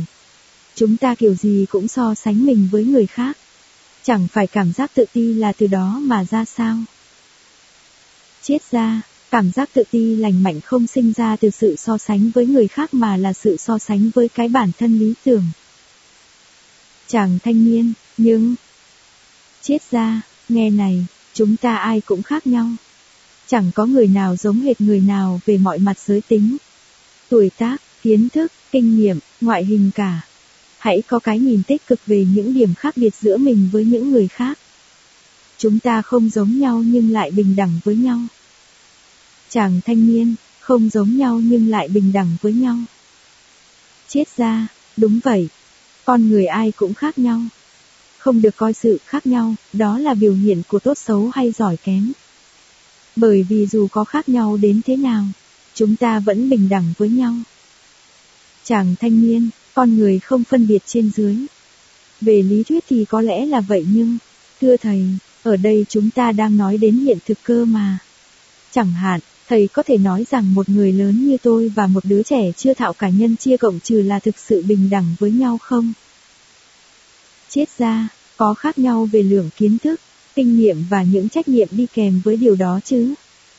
Có thể đứa trẻ chưa biết buộc dây giày khéo léo, chưa giải được phương trình phức tạp, hoặc chưa thể chịu trách nhiệm như người lớn khi gây ra chuyện. Nhưng những điều đó chắc chắn không quyết định giá trị của con người. Câu trả lời của tôi vẫn vậy. Tất cả mọi người không giống nhau nhưng lại bình đẳng với nhau. Chàng thanh niên, vậy là thầy nói rằng hãy đối xử với trẻ con như đối xử với người lớn. Chết ra, không, không phải đối xử như với người lớn cũng không phải đối xử như với trẻ con. Mà phải gọi là đối xử như với một con người. Đối xử với nó chân thành như với một con người giống như mình. Chàng thanh niên, vậy để tôi đổi lại cách hỏi. Tất cả mọi người đều bình đẳng với nhau. Đều đi trên cùng một mặt phẳng. Dù vậy, ở đó vẫn có sự chênh lệch nhỉ. Người đi trước tài giỏi hơn, người đuổi theo sau kém cỏi hơn. Rốt cuộc chẳng phải lại dẫn đến vấn đề tài giỏi và kém cỏi sao? Chết ra, không, đi trước hay đi sau không liên quan gì cả. Chúng ta bước trên một không gian phẳng không tồn tại trục thẳng đứng. Chúng ta bước đi không phải để cạnh tranh với ai. Giá trị nằm ở chính nỗ lực tiến lên vượt qua cái bản thân trong hiện tại. Chàng thanh niên, thầy có thấy mình thoát khỏi mọi cạnh tranh không? Chết ra, tất nhiên rồi. Tôi không ham muốn địa vị hay danh vọng. Tôi sống cuộc đời của một tự do. Không dính dáng gì tới những cạnh tranh trần tục. Chàng thanh niên, rút khỏi cạnh tranh, chẳng phải nghĩa là chấp nhận thua cuộc sao? Chết ra, không phải. Tôi rút lui khỏi chính những chốn thắng thua. Khi một người muốn sống đúng là mình, chắc chắn cạnh tranh sẽ trở thành chướng ngại. Chàng thanh niên, không, đó là lý lẽ của một ông già đã mệt mỏi trước cuộc đời.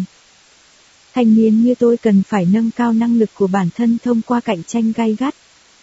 Chính vì có đối thủ cạnh tranh thúc đẩy, mới có thể không ngừng tạo ra một bản thân tốt hơn nữa.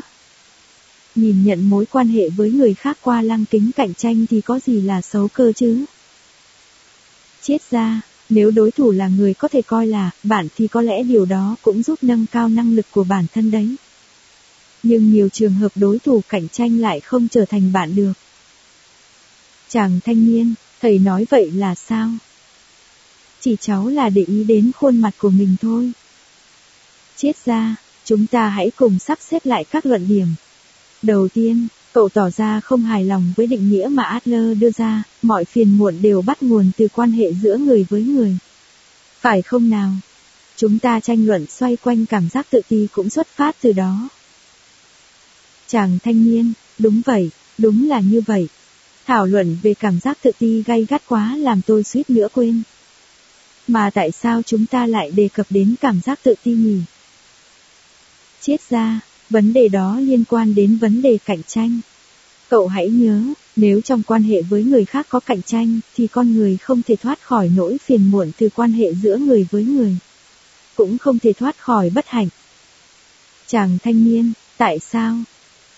Chết ra, vì sau những cuộc cạnh tranh sẽ có người thắng, kẻ thua. Chàng thanh niên, người thắng, kẻ thua thì có sao đâu. Chết ra, cậu hãy đặt mình vào vị trí đó mà nghĩ cho kỹ xem. Chẳng hạn, cậu có ý thức cạnh tranh với những người xung quanh. Nhưng cạnh tranh thì sẽ có người thắng kẻ thua. Trong mối quan hệ với họ, cậu sẽ buộc phải ý thức đến chuyện thắng thua. Kiểu như cậu A đã vào trường đại học nổi tiếng này. Cậu B đã vào làm ở doanh nghiệp lớn đó. Cậu C hẹn hò với một cô gái xinh đẹp nhường kia. Còn mình thì chỉ thế này đây. Chàng thanh niên, ha ha, thật quá cụ thể. Chết ra, khi ý thức được việc cạnh tranh và thắng thua, tật yếu sẽ sinh ra cảm giác tự ti. Vì luôn so sánh với người khác nên sẽ so đo rằng mình hơn người này. Kém người nọ. Phức cảm tự ti và phức cảm tự tôn là bước nối dài tất yếu của điều đó. Vậy, lúc đó, cậu sẽ nhìn nhận người khác là thế nào? Chàng thanh niên, chà, là đối thủ chẳng? Chết ra, không, không đơn thuần là đối thủ. Một lúc nào đó, cậu sẽ coi tất cả những người khác, thậm chí coi cả thế giới là kẻ thù. Chàng thanh niên, kẻ thù ư. Chết ra, nghĩa là cho rằng mọi người ai cũng luôn cười nhạo lừa gạt mình. Chỉ đợi mình sơ hở để tấn công, thậm chí hãm hại, không thể lơ là cảnh giác. Thế giới là một nơi thật đáng sợ. Chàng thanh niên, tôi phải cạnh tranh. Với những kẻ thù không thể lơ là cảnh giác. Chết ra, cái đáng sợ của cạnh tranh chính là ở chỗ này. Cho dù chưa trở thành kẻ thua cuộc, cho dù vẫn ở vào thế thắng thì người luôn đặt mình trong trạng thái cạnh tranh sẽ chẳng có lúc nào được bình yên trong lòng cả. Không muốn trở thành kẻ thua cuộc, và để không trở thành kẻ thua cuộc thì phải tiếp tục chiến thắng. Không thể tin tưởng người khác. Có nhiều người đạt được thành công trong xã hội nhưng không cảm thấy hạnh phúc là vì họ luôn sống trong tâm thế cạnh tranh. Đối với họ thế giới là một nơi nguy hiểm, đầy rẫy kẻ thù.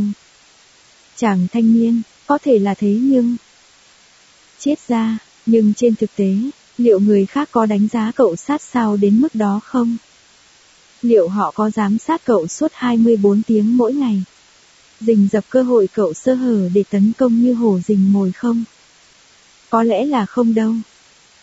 Một người bạn trẻ tuổi của tôi thời niên thiếu thường đứng trước gương chải vuốt tóc cả buổi.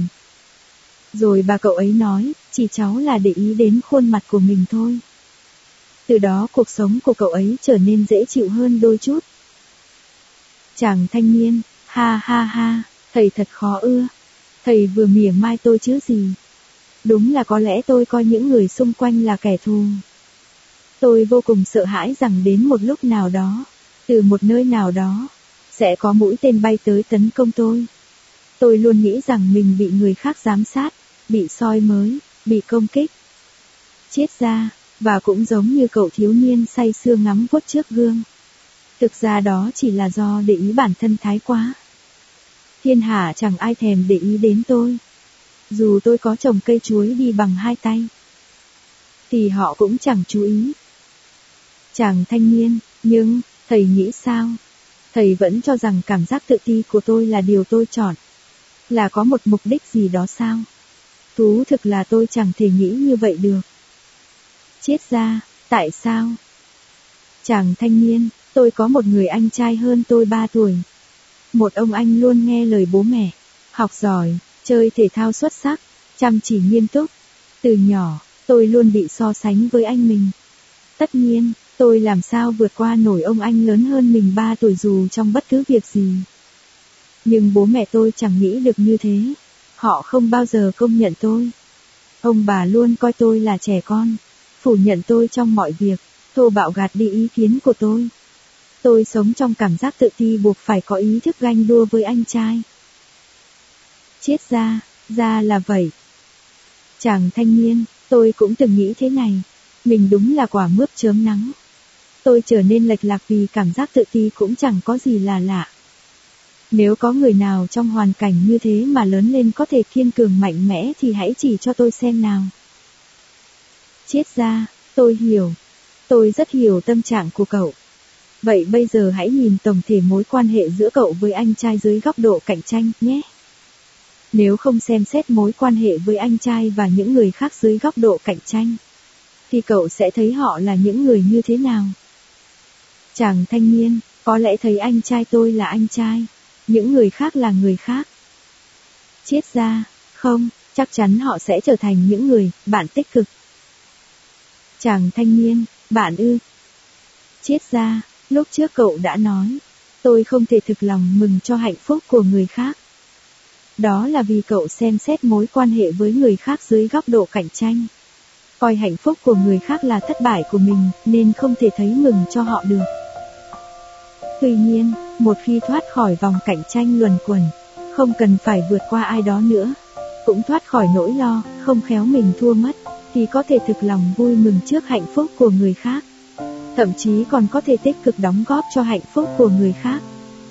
Khi ai đó rơi vào cảnh khó khăn mà cậu có thể chìa tay giúp đỡ bất cứ lúc nào, thì đó là người cậu có thể coi là bạn.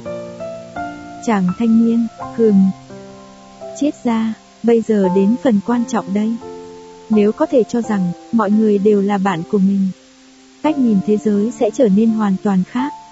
Không còn nghĩ rằng thế giới là nơi nguy hiểm, không bị dồn ép bởi những nghi kỵ không cần thiết, thế giới trong mắt cậu sẽ trở thành một nơi an toàn, dễ chịu. Những phiền muộn bắt nguồn từ mối quan hệ giữa người với người có lẽ sẽ giảm đi nhiều. Chàng thanh niên, thật là một người hạnh phúc. Tuy nhiên, đó là hoa hướng dương. Là lý lẽ của hoa hướng dương lớn lên được tưới đủ nước và tắm mình trong ánh nắng mặt trời. Còn quả mướp lớn lên trong bóng dâm tối tăm thì không thể. Chết ra, cậu lại quay trở lại thuyết nguyên nhân nhỉ. Lớn lên dưới sự dạy dỗ nghiêm khắc của cha mẹ, từ nhỏ, đã luôn bị so sánh với anh trai, bị đối xử bất công. Anh bị cha mẹ phủ nhận mỏi. Kiến, không ngớt phải nghe những lời thô bạo rằng mình là một đứa em trai kém cỏi. Anh không kết bạn được ở trường, giờ ra chơi cứ ngồi lì trong thư viện. Chỉ có thư viện là chỗ dành cho mình. Trải qua thời thơ ấu như vậy, đã hoàn toàn trở thành người theo thuyết nguyên nhân. Anh nghĩ rằng, nếu mình không được nuôi dạy bởi cha mẹ như vậy, nếu mình không có một người anh trai như vậy, nếu mình không học ở ngôi trường như vậy, chắc chắn cuộc đời mình sẽ tươi sáng hơn. Định sẽ tranh luận một cách bình tĩnh nhưng tới lúc này, Những cảm xúc dồn nén bao nhiêu năm đã bùng nổ. Từ tranh giành quyền lực đến trả đũa. Chàng thanh niên, thưa thầy, thuyết mục đích chẳng qua chỉ là sự ngụy biện, sang chấn tâm lý chắc chắn tồn tại. Và con người không thể thoát khỏi quá khứ. Thầy cũng công nhận rằng chúng ta không thể quay trở lại quá khứ bằng cỗ máy thời gian phải không? Một khi quá khứ còn tồn tại như điều đã xảy ra thì chúng ta còn sống trong ảnh hưởng của nó. Coi quá khứ không tồn tại cũng đồng nghĩa với việc phủ nhận cuộc đời ta đã trải qua.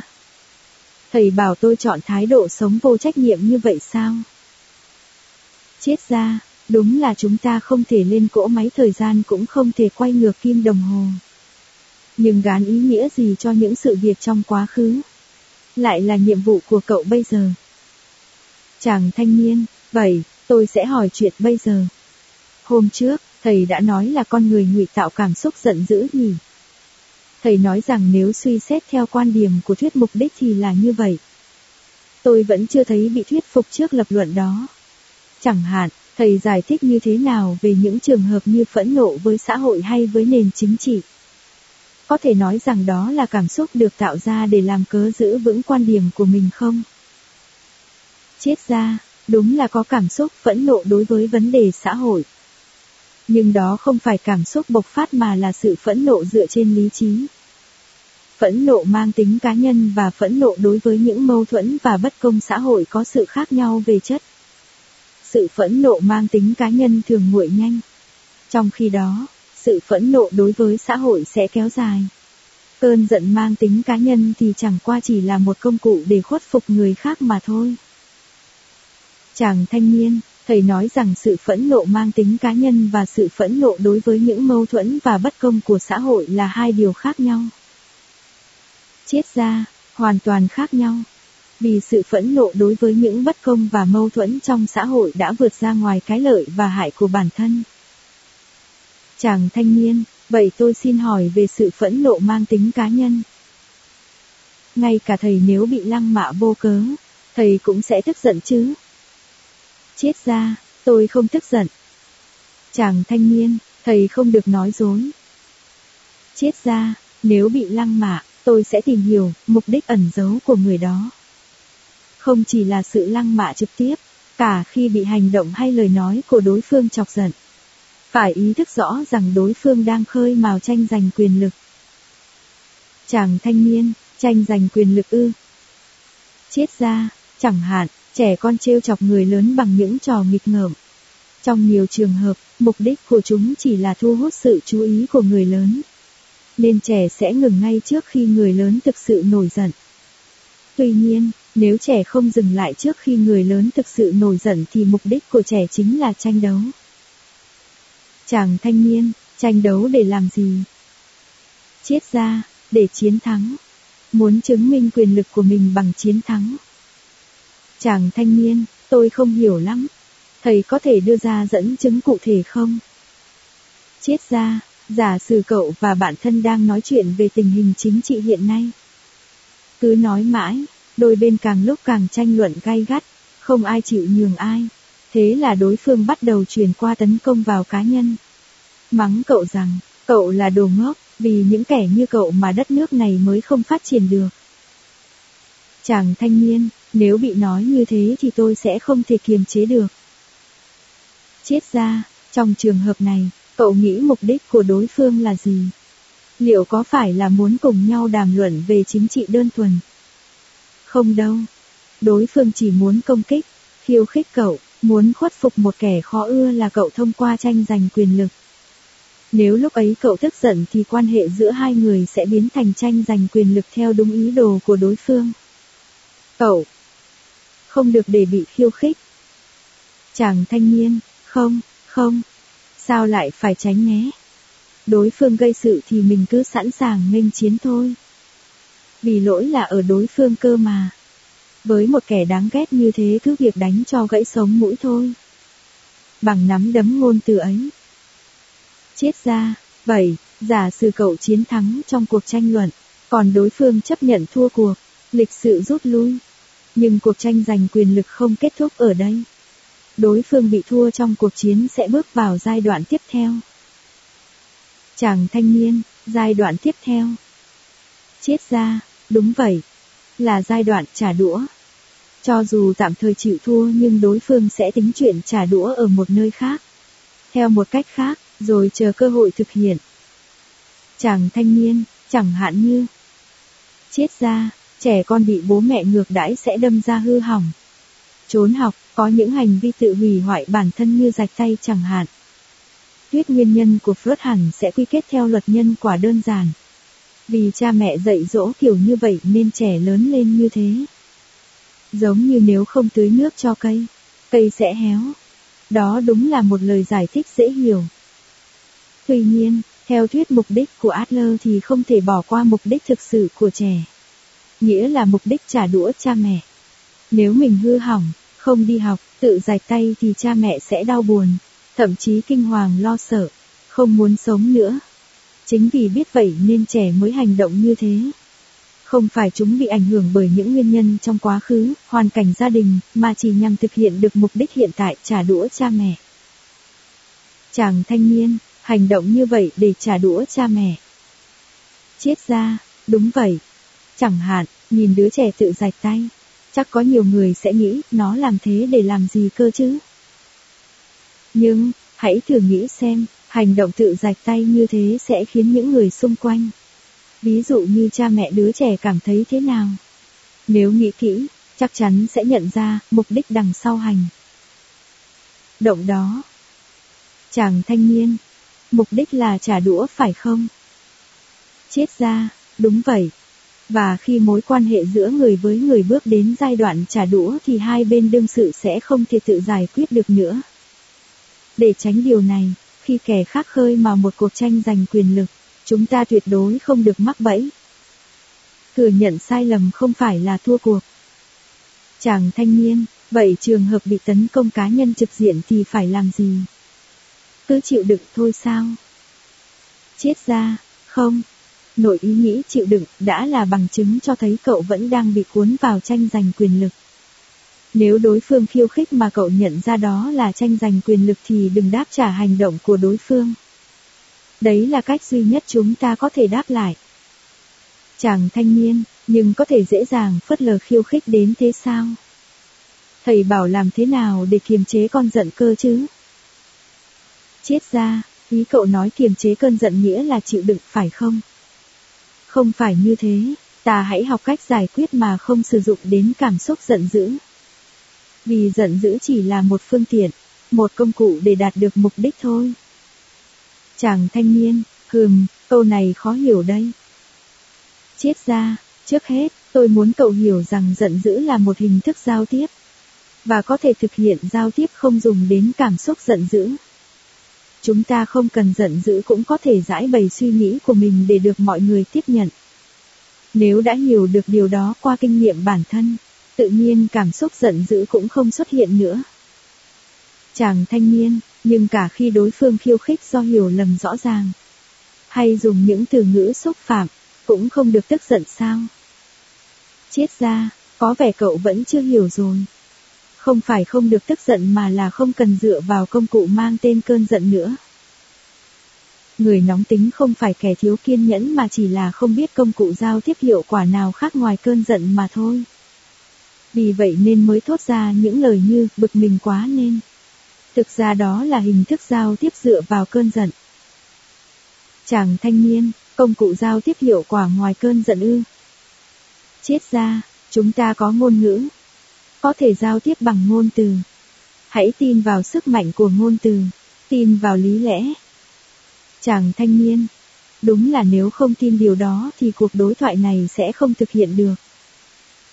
Chết ra, còn một điều cần chú ý nữa về tranh giành quyền lực.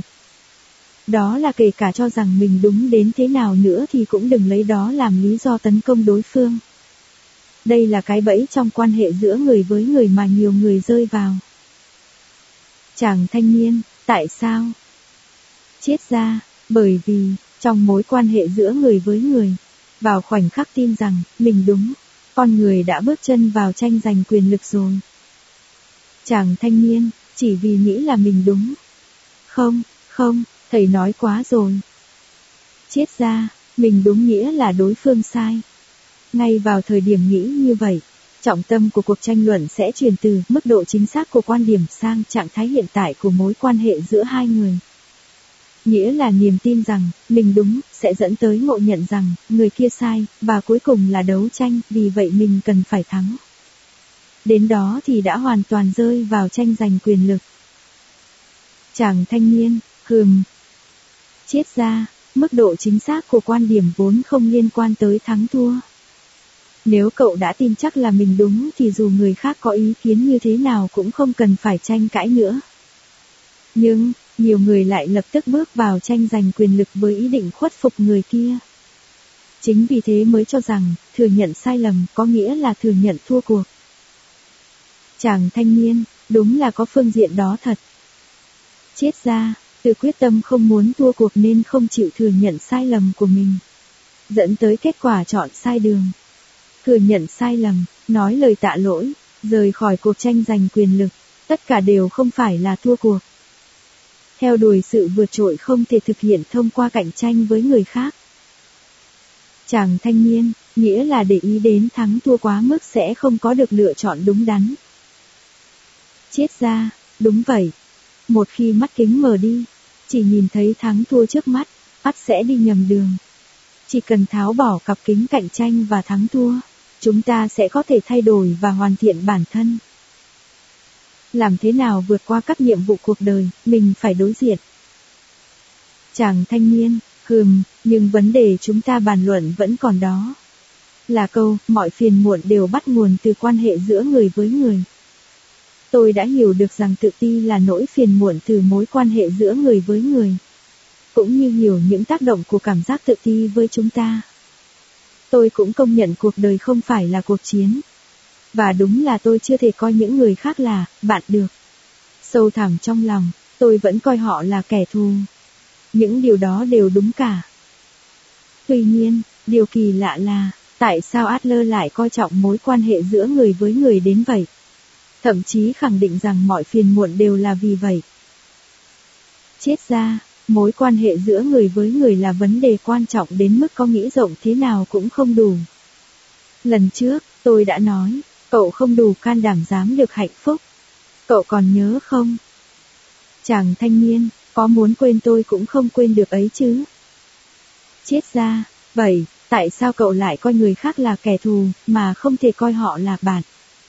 Đó là vì một kẻ thiếu can đảm như cậu đang trốn tránh khỏi các nhiệm vụ cuộc đời.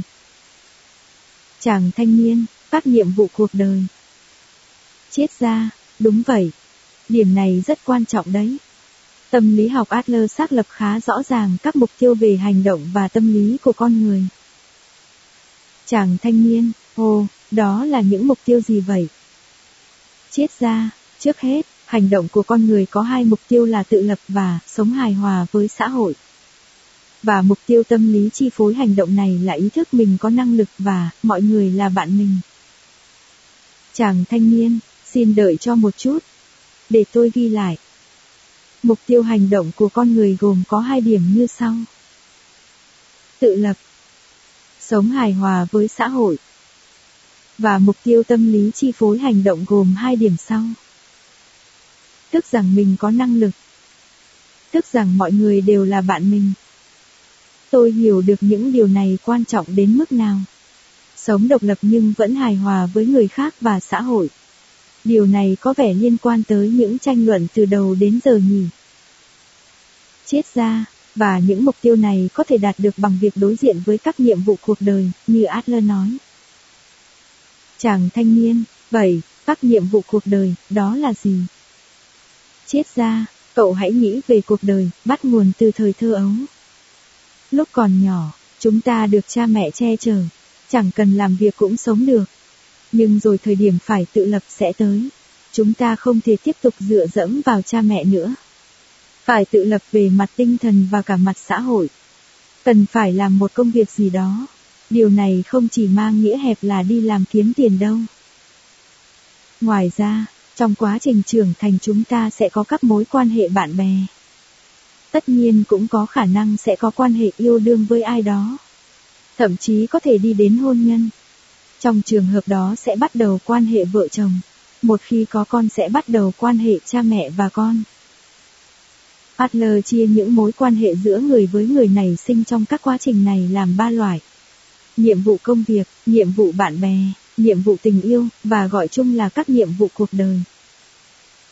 Chàng thanh niên, như vậy nhiệm vụ có nghĩa là nghĩa vụ của người trưởng thành trong xã hội phải không? Ví như làm việc và nộp thuế ấy.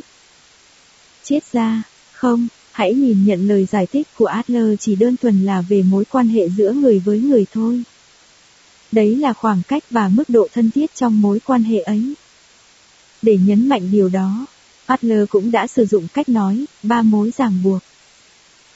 Chàng thanh niên, khoảng cách và mức độ thân thiết trong mối quan hệ giữa người với người. Chết ra, mối quan hệ với người khác mà một người buộc phải đối diện khi sống với tư cách một tồn tại mang tính xã hội. Đấy là nhiệm vụ cuộc đời. Xét trên ý nghĩa, buộc phải đối diện này thì nó đúng là nhiệm vụ. Chàng thanh niên, hừm, cụ thể là thế nào vậy? Chết ra, trước hết ta hãy suy nghĩ về nhiệm vụ công việc. Bất luận là công việc gì ta cũng không thể hoàn thành một mình. Chẳng hạn, ngày thường tôi ngồi viết bản thảo để xuất bản trong thư phòng này. Viết lách là một công việc không nhờ ai làm thay được tuy nhiên công việc xuất bản sách phải có người biên tập. Có người minh họa, in ấn rồi những người vận chuyển, bán hàng thì mới hoàn thành được. Về nguyên tắc, không có công việc nào có thể hoàn thành nếu không có sự hợp tác của những người khác. Chàng thanh niên, xét theo nghĩa rộng thì là như thế. Chết ra, tuy nhiên, nếu suy nghĩ từ khía cạnh khoảng cách và mức độ thân thiết thì có thể nói mối quan hệ công việc có yêu cầu thấp hơn cả. Những quan hệ công việc có chung mục tiêu hiển nhiên là thành phẩm. Nên dù không hợp nhau một chút vẫn có thể hợp tác. Mặt khác lại buộc phải hợp tác. Và nếu đã là mối quan hệ được ràng buộc với nhau bởi công việc, thì khi hết giờ làm hoặc chuyển sang công việc khác, nó sẽ có thể trở lại thành mối quan hệ với người ngoài. Chàng thanh niên, đúng là thế thật. Chết ra, và những người gặp vấn đề trong quan hệ giữa người với người ở giai đoạn này là những người mà chúng ta gọi là NEET hay kikikomori. Chàng thanh niên, ơ, khoan đã. Thầy nói rằng không phải họ không muốn làm việc, không phải họ từ chối làm việc, mà chỉ không làm việc vì muốn tránh mối quan hệ trong công việc. Chết ra, bản thân người đó có thể tự ý thức được điều ấy hoặc không. Nhưng cốt lõi vẫn là mối quan hệ giữa người với người. Chẳng hạn, gửi lý lịch, đi phỏng vấn xin việc nhưng không được công ty nào tuyển dụng. Lòng tự tôn sẽ bị tổn thương, nghĩ đi nghĩ lại, không còn hiểu nổi làm việc rốt cuộc có ý nghĩa gì. Hoặc gặp thất bại lớn trong công việc, tại mình mà công ty tổn thất một số tiền lớn, trước mắt tối sầm lại, không muốn tiếp tục đi làm nữa. Những tình huống này không phải là họ ghét bản thân công việc, mà chỉ không muốn bị người khác phê bình, trách móc vì công việc bị đóng dấu bất tài. Cậu không có năng lực, cậu không phù hợp với công việc này, bị tổn thương lòng tự trọng của cái tôi, độc nhất không thể thay thế. Nghĩa là, tất cả đều là vấn đề bắt nguồn từ mối quan hệ giữa người với người. Sợi tơ hồng và dây xích chắc. Chàng thanh niên, hừm, tôi sẽ phản biện sau. Còn, nhiệm vụ bạn bè, là gì vậy? Chết ra, điều này chỉ quan hệ bạn bè với ý nghĩa rộng hơn. Tách rời công việc, do không có ràng buộc về công việc nên sẽ là mối quan hệ khó bắt đầu cũng như phát triển. Chàng thanh niên, vâng, đúng như vậy đó. Nếu có một không gian, dành riêng giống như trường học hay chỗ làm việc thì còn có thể tạo dựng quan hệ. Cho dù đó chỉ là quan hệ bề ngoài ở nơi đó. Nhưng nếu muốn tiến thêm một bước, phát triển thành quan hệ bạn bè hay tìm được bạn bè tại một nơi khác ngoài chỗ làm việc thì quả vô cùng khó khăn. Chết ra, cậu có ai có thể gọi là bạn thân không? Chàng thanh niên, tôi có bạn, nhưng có thể gọi là bạn thân hay? Không thì... Chết ra, tôi cũng từng như thế. Hồi học cấp 3, tôi không chịu kết bạn, suốt ngày chỉ học tiếng Hy Lạp và tiếng Đức, vùi đầu vào đọc sách triết học. Thấy tôi như thế, mẹ tôi rất lo lắng nên đã đến gặp giáo viên chủ nhiệm. Giáo viên chủ nhiệm liền nói, chị không phải lo đâu. Em ấy là người không cần bạn. Câu nói đó đã mang lại nhiều can đảm cho cả mẹ và tôi. Chàng thanh niên, người không cần bạn. Vậy là hồi học cấp 3, thầy không có người bạn nào. Chết ra, không, tôi có một người bạn duy nhất. Cậu ấy nói, chẳng có gì đáng học ở đại học cả, nên rốt cuộc không lên đại học. Nghe nói sau vài năm giam mình trên núi, giờ thì cậu ấy đang làm báo ở Đông Nam Á. Chúng tôi đã không gặp nhau mấy chục năm rồi, nhưng tôi có cảm giác nếu bây giờ gặp lại, chúng tôi vẫn có thể làm bạn như lúc đó. Có nhiều người nghĩ rằng càng nhiều bạn càng tốt, nhưng liệu có đúng là thế không? Số lượng bạn bè và người quen chẳng nói lên gì cả. Cũng giống như nhiệm vụ tình yêu, điều quan trọng là khoảng cách và mức độ thân thiết trong mối quan hệ. Chàng thanh niên, sau này tôi vẫn có thể tìm được bạn thân chứ? Chết ra, tất nhiên rồi. Nếu cậu thay đổi, những người xung quanh sẽ thay đổi. Họ buộc phải thay đổi. Tâm lý học Adler không phải là tâm lý học để thay đổi người khác mà là tâm lý học để thay đổi bản thân. Đừng đợi người khác thay đổi, đợi hoàn cảnh thay đổi mà bản thân cậu phải can đảm dấn bước đầu tiên. Chàng thanh niên, hừm. Chết ra, thực tế là cậu đã tới thăm tôi thế này. Và tôi đã có được một người bạn trẻ tuổi là cậu. Chàng thanh niên, thầy coi tôi là bạn sao? Chết ra, thì đúng là thế mà. Cuộc đối thoại này không phải là một buổi tư vấn, chúng ta cũng chẳng có liên hệ gì trong công việc. Đối với tôi, cậu là người bạn không thể thay thế. Cậu không nghĩ thế sao? Chàng thanh niên, thầy nói là người bạn không thể. Thay thế? Không, không. Bây giờ tôi không muốn nghĩ về điều đó. Tôi sẽ tiếp tục vậy. Nhiệm vụ tình yêu là gì? Chết ra, nhiệm vụ tình yêu ở đây được chia làm hai giai đoạn.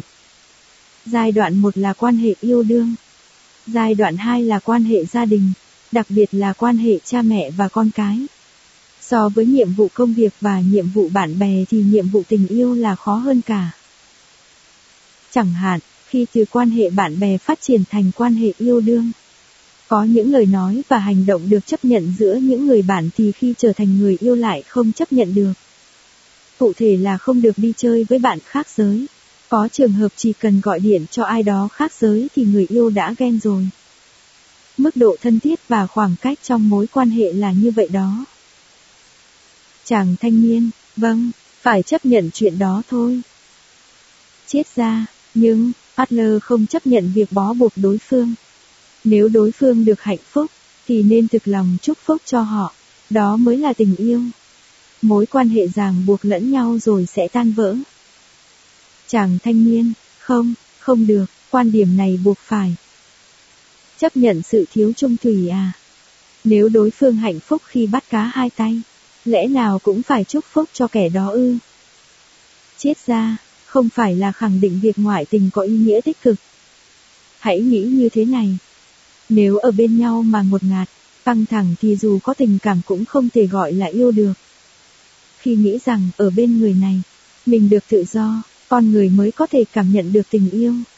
Không tự ti, cũng chẳng cần phải phô trương tự tôn, có thể ở trong trạng thái tự nhiên, cân bằng.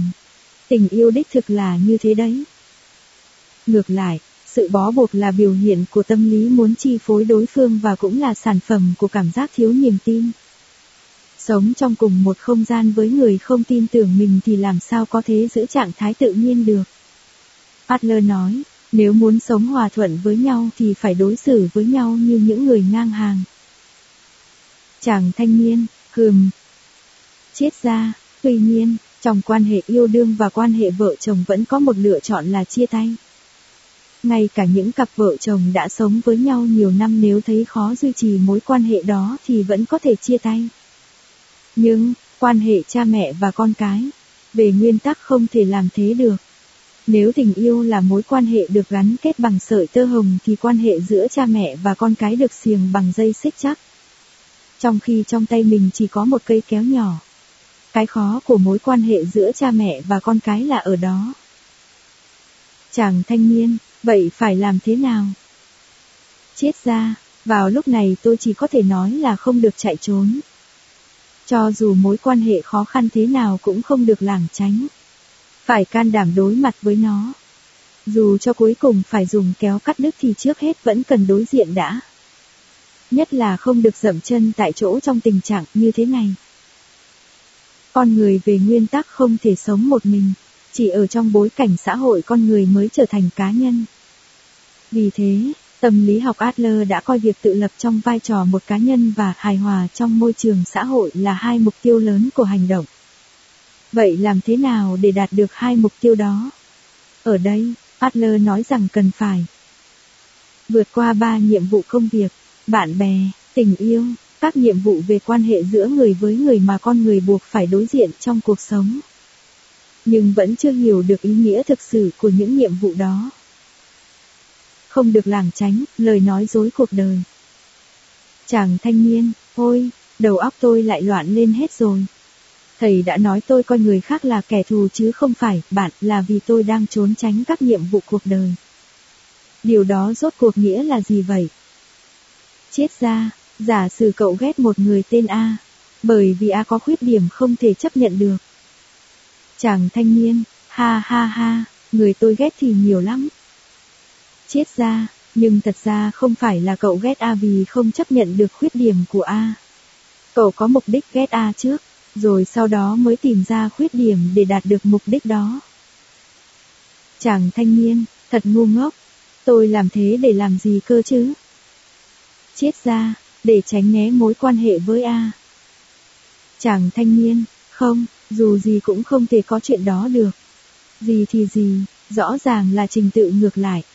Cậu ta làm những việc khiến tôi khó chịu nên tôi mới ghét chứ. Nếu không thì tôi chẳng có lý do gì để ghét cả. Chết ra, không, không phải vậy. Có lẽ tìm hiểu qua ví dụ chia tay với người mình từng có quan hệ yêu đương sẽ dễ hiểu hơn. Trong mối quan hệ yêu đương hay quan hệ vợ chồng, đôi khi đến một thời điểm nào đó, ta trở nên căm ghét tất cả những gì người kia làm. Không thích cách họ ăn uống hay chán ghét bộ dạng luồng thuộm lúc. Nhà, thậm chí bực bội với cả tiếng ngáy lúc ngủ nữa.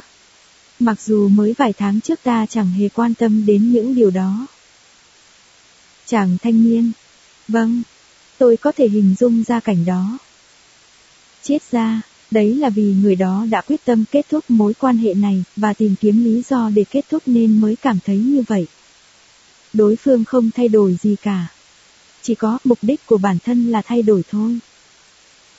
Con người là sinh vật ích kỷ, một khi đã muốn thì thế nào cũng tùy ý tìm ra được khuyết điểm của đối phương. Cho dù đối phương là bậc thánh nhân quân tử, cũng có thể dễ dàng bói móc ra điểm đáng ghét. Vì vậy, bất cứ lúc nào thế giới cũng có thể trở thành nơi nguy hiểm. Con người có thể coi tất cả những người khác là kẻ thù.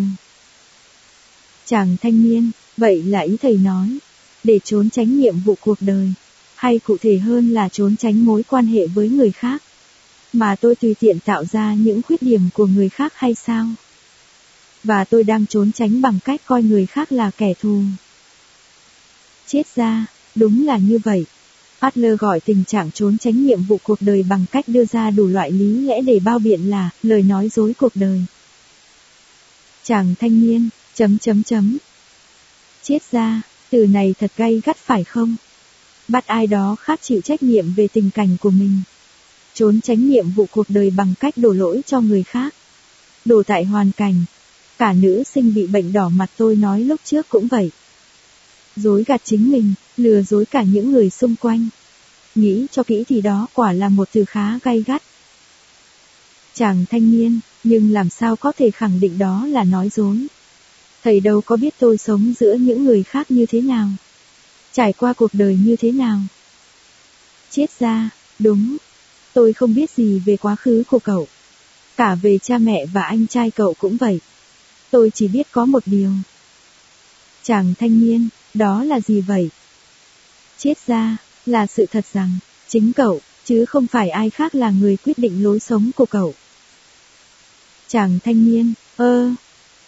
Chết ra, nếu lối sống của cậu là do người khác hoặc hoàn cảnh quyết định thì còn có thể đổ trách nhiệm cho những điều đó. Nhưng chúng ta luôn tự chọn lối sống của mình. Trách nhiệm thuộc về ai thì đã quá rõ ràng. Chàng thanh niên, thầy chỉ trích tôi phải không? Thầy gọi tôi là kẻ nói dối, bảo tôi là kẻ hèn nhát, rồi tuyên bố tất cả là lỗi tại tôi. chết ra, cậu không được dùng cơn giận để lảng tránh.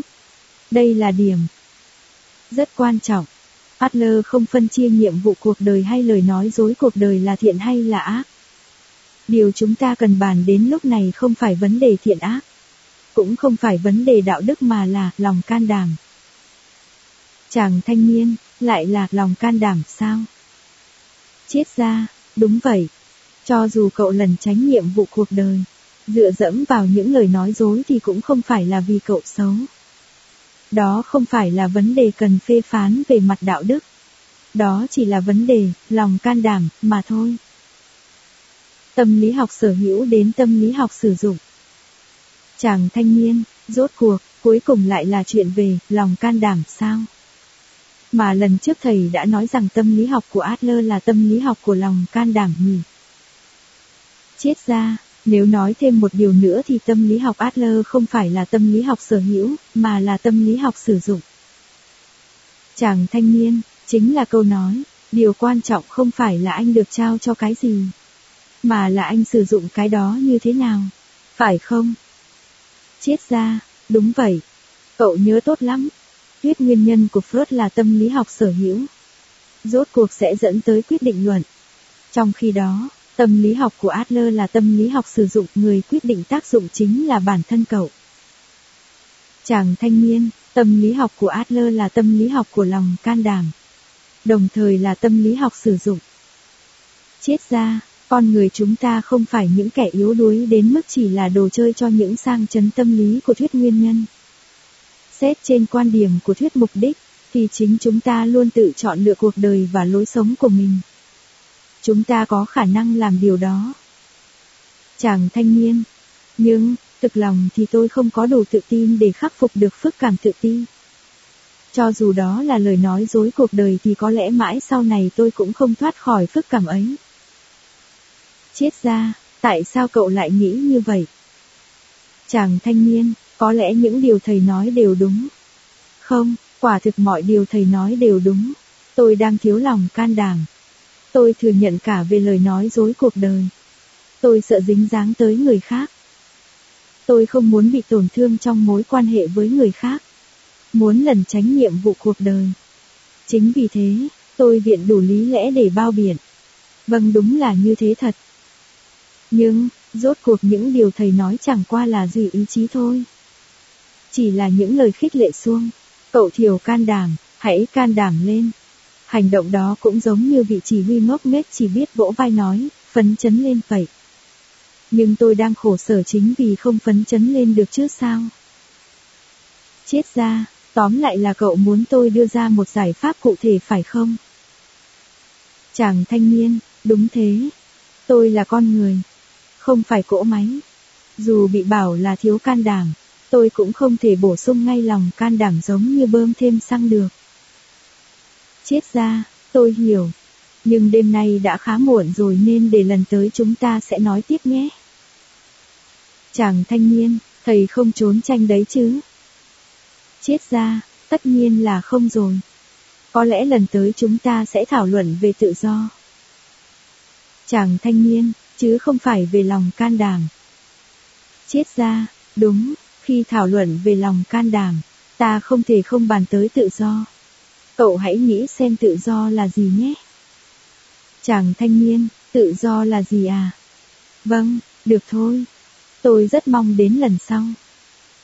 Đêm thứ ba, bỏ qua nhiệm vụ của người khác. Sau hai tuần ngẫm nghĩ, lại tới thư phòng của triết gia. Tự do là gì? Tại sao con người, tại sao mình lại không thể tự do? Thứ đang bó buộc mình là gì? Bài tập dành cho quá khó. Anh không thể có câu trả lời thuyết phục. Càng nghĩ anh càng nhận ra mình thiếu tự do. Phủ định nhu cầu được thừa nhận. Chàng thanh niên, thầy đã nói là hôm nay sẽ thảo luận về tự do nhỉ. Chết ra, đúng vậy, cậu đã nghĩ xem tự do là gì chưa? Chàng thanh niên, tôi đã nghĩ nát óc rồi. Chết ra, cậu rút ra được kết luận chưa? Chàng thanh niên, tôi vẫn chưa có câu trả lời. Tuy nhiên, tôi đã tìm thấy ở thư viện một câu thế này. Tiền bạc là tự do đúc thành khối. Đó là câu nói trong tiểu thuyết của Dostoevsky. Thầy thấy sao, câu nói tự do được đúc thành khối, nghe thật hay phải không? Tôi cho rằng câu này vô cùng sâu sắc, thể hiện đúng bản chất của đồng tiền. Chết ra, tôi hiểu rồi. Đúng là nếu khái quát về bản chất của những thứ mà đồng tiền mang lại thì có thể gọi đó là tự do. Đúng là một câu nói thâm thúy. Nhưng, từ đó có thể nói rằng tự do nghĩa là tiền bạc không? Chàng thanh niên, thầy nói hoàn toàn chính xác. Có sự tự do mua được bằng tiền bạc. Và chắc chắn tự do đó lớn hơn chúng ta hình dung nhiều. Trên thực tế, tất cả nhu cầu ăn, mặc, ở đều được đáp ứng nhờ tiền bạc. Dù vậy, có phải chỉ cần giàu có là con người có được tự do không? Tôi không nghĩ thế và cũng muốn tin là không phải như thế. Tôi muốn tin rằng giá trị của con người, hạnh phúc của con người không thể mua bằng tiền bạc. Chết ra, vậy, giả sử cậu đã có được tự do về tiền bạc, nhưng vẫn không thể hạnh phúc. Lúc này, cậu còn lại phiền muộn gì, thiếu tự do gì? Chàng thanh niên, đó là tự do trong quan hệ với người khác, điều mà thầy đã nhắc đi nhắc lại năm lần bảy lượt. Tôi cũng đã suy nghĩ kỹ về điều đó. Chẳng hạn, có một cuộc sống giàu sang nhưng không có người yêu. Không có ai gọi là bạn thân, bị mọi người ghét bỏ. Đó là một bất hạnh lớn. Còn một điều nữa cứ lờn vờn trong đầu tôi là cơm cùng. Tất cả chúng ta đều đang vật lộn mà sống giữa các loại gom cùng. Phải giao thiệp với những người mình không thích, phải lấy lòng cấp trên mình không ưa. Thầy hãy tưởng tượng mà xem. Nếu được giải thoát khỏi mối quan hệ phiền phức giữa người với người thì sẽ dễ chịu đến mức nào. Nhưng chẳng ai làm được điều đó. Chúng ta là những cá nhân trong xã hội, đi đâu cũng bị người khác bùa vây, sống trong sự ràng buộc với người khác. Làm cách nào cũng không thể thoát khỏi tấm lưới bền chắc dệt từ quan hệ giữa người với người. Quan điểm, mọi phiền muộn đều bắt nguồn từ quan hệ giữa người với người, mà Adler nói quả là chính xác. Rốt cuộc tất cả đều dẫn tới đó. Chết ra, đây là điều quan trọng. Hãy đào sâu suy nghĩ hơn một chút nữa nhé. Điều gì trong mối quan hệ giữa người với người là thứ tước đoạt tự do của chúng ta? Chàng thanh niên, chính là điểm này đấy.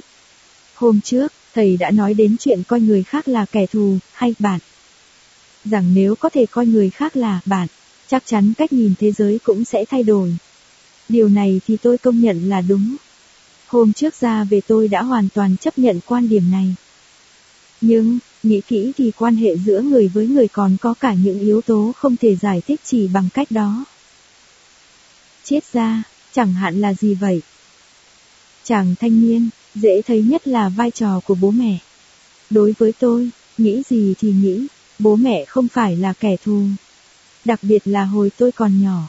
Họ là những người giám hộ quan trọng đã nuôi nấng, bảo vệ tôi. Về điểm này, tôi rất biết ơn họ.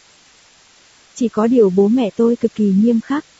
Lần trước tôi cũng đã nói rồi, họ thường so sánh tôi với anh trai, không công nhận tôi. Và họ liên tục can thiệp vào cuộc đời tôi. Kiểu như hãy học chăm nữa vào, đừng có giao du với loại bạn đó. Ít ra thì cũng phải học ở trường đại học này, làm công việc này, những đòi hỏi đó thật là áp lực lớn. Đúng là cơm cùng. Chết ra, rốt cuộc, cậu đã làm thế nào? Chàng thanh niên, tôi nghĩ là mãi tới khi vào đại học tôi vẫn còn chưa thể phất lờ mong muốn của bố mẹ. Nên luôn phiền muộn và khó chịu. Nhưng sự thật là không biết từ lúc nào tôi đã vô thức điều chỉnh mong muốn của mình cho khớp với mong muốn của bố mẹ. Chỉ có mỗi công việc là tôi tự chọn. Chết ra, Nói đến mới nhớ. Cậu làm việc gì nhỉ? Chàng thanh niên, tôi làm thủ thư tại thư viện trường đại học. Có vẻ bố mẹ tôi muốn tôi tiếp quản công việc ở nhà máy in giống như anh tôi. Vì thế mà kể từ khi tôi đi làm, quan hệ của chúng tôi có dạn nứt ít nhiều. Nếu đối phương không phải bố mẹ, mà là những người giống như kẻ thù thì tôi đã chẳng phải nghĩ ngợi rồi. Vì mặc cho họ định can thiệp như thế nào đi nữa. Tôi chỉ cần phớt lờ là xong. Nhưng đối với tôi, bố mẹ không phải kẻ thù. Là bạn hay không hãy khoan bàn đến, ít ra họ không phải là những người đáng gọi là kẻ thù. Một mối quan hệ quá gần gũi, không thể chỉ phớt lờ mong muốn của họ là xong được. Chết ra, khi chọn trường theo mong muốn của cha mẹ, cậu có cảm xúc như thế nào đối với họ? Chàng thanh niên, phức tạp lắm. Sự thật là tôi vừa có cảm giác hờn giận, nhưng mặt khác cũng vừa có cảm giác an tâm. An tâm rằng nếu vào trường này thì có lẽ sẽ được bố mẹ thừa nhận. Chết ra, được thừa nhận là sao? Chàng thanh niên, trà, xin hãy dừng ngay những câu hỏi dẫn dụ vòng vo như thế. Chắc chắn thầy hiểu mà. Cái gọi là nhu cầu được thừa nhận ấy. Những phiền muộn trong mối quan hệ giữa người với người đều tập trung cả ở đấy. Con người chúng ta luôn sống mà cần đến sự thừa nhận của người khác. Chính vì đối phương không phải là kẻ thù đáng ghét nên ta mới mong muốn được người đó thừa nhận.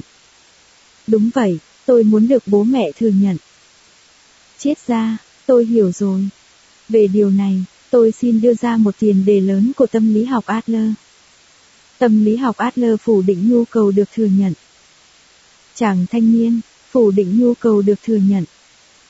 Chết ra, không cần phải được người khác thừa nhận. Đúng hơn là không được mong muốn người khác thừa nhận. Ở đây tôi phải nhấn mạnh điều này. Chàng thanh niên, không, không, thầy nói gì vậy? Nhu cầu được. Thừa nhận là nhu cầu phổ quát thúc đẩy con người vươn lên cơ mà. Không được sống để đáp ứng mong đợi của người khác. Chết ra, đúng là được người khác thừa nhận thì rất đáng vui mừng. Nhưng được người khác thừa nhận có thật sự là điều cần thiết không? Thì tuyệt đối không. Vốn dĩ tại sao cậu lại muốn được thừa nhận? Nói thẳng thắn hơn thì tại sao lại muốn được người khác khen? Chàng thanh niên, đơn giản thôi. Khi được người khác thừa nhận, chúng ta có thể cảm thấy mình có giá trị. Thông qua sự thừa nhận của người khác, chúng ta có thể xua đi cảm giác tự ti và thấy tự tin hơn vào bản thân. Đúng vậy, đây đúng là vấn đề, giá trị. Lần trước thầy cũng đã nói cảm giác tự ti là vấn đề đánh giá giá trị. Chính vì không được bố mẹ thừa nhận nên tôi mới sống mãi trong tự ti đấy. Chết ra, giờ ta hãy nghĩ đến một ví dụ gần gũi. Chẳng hạn, cậu thấy rác bẩn ở chỗ làm việc bèn nhặt vứt đi. Dù vậy, những người xung quanh hoàn toàn không để ý, hoặc giả có để ý thì cũng chẳng ai tỏ ra biết ơn. Cũng chẳng nói một lời cảm ơn. Cậu sẽ tiếp tục nhặt rác chứ? Chàng thanh niên, một tình huống khó khăn thật. Nếu không ai tỏ lòng biết ơn thì có lẽ tôi sẽ không làm nữa. Chết ra, tại sao? Chàng thanh niên, tôi nhặt rác là vì mọi người. Vất vả vì mọi người mà chẳng nhận được một lời cảm ơn. Thế thì cũng chẳng còn muốn làm nữa. Chết ra, nhu cầu được thừa nhận nguy hiểm ở chính chỗ đó đấy. Tại sao con người lại mong muốn được người khác thừa nhận? Nhiều trường hợp, đó là ảnh hưởng của nền giáo dục thưởng phạt. Chàng thanh niên, nền giáo dục thưởng phạt ư. Chết ra, nếu hành động đúng đắn sẽ được khen thưởng. Nếu hành động không đúng sẽ bị phạt.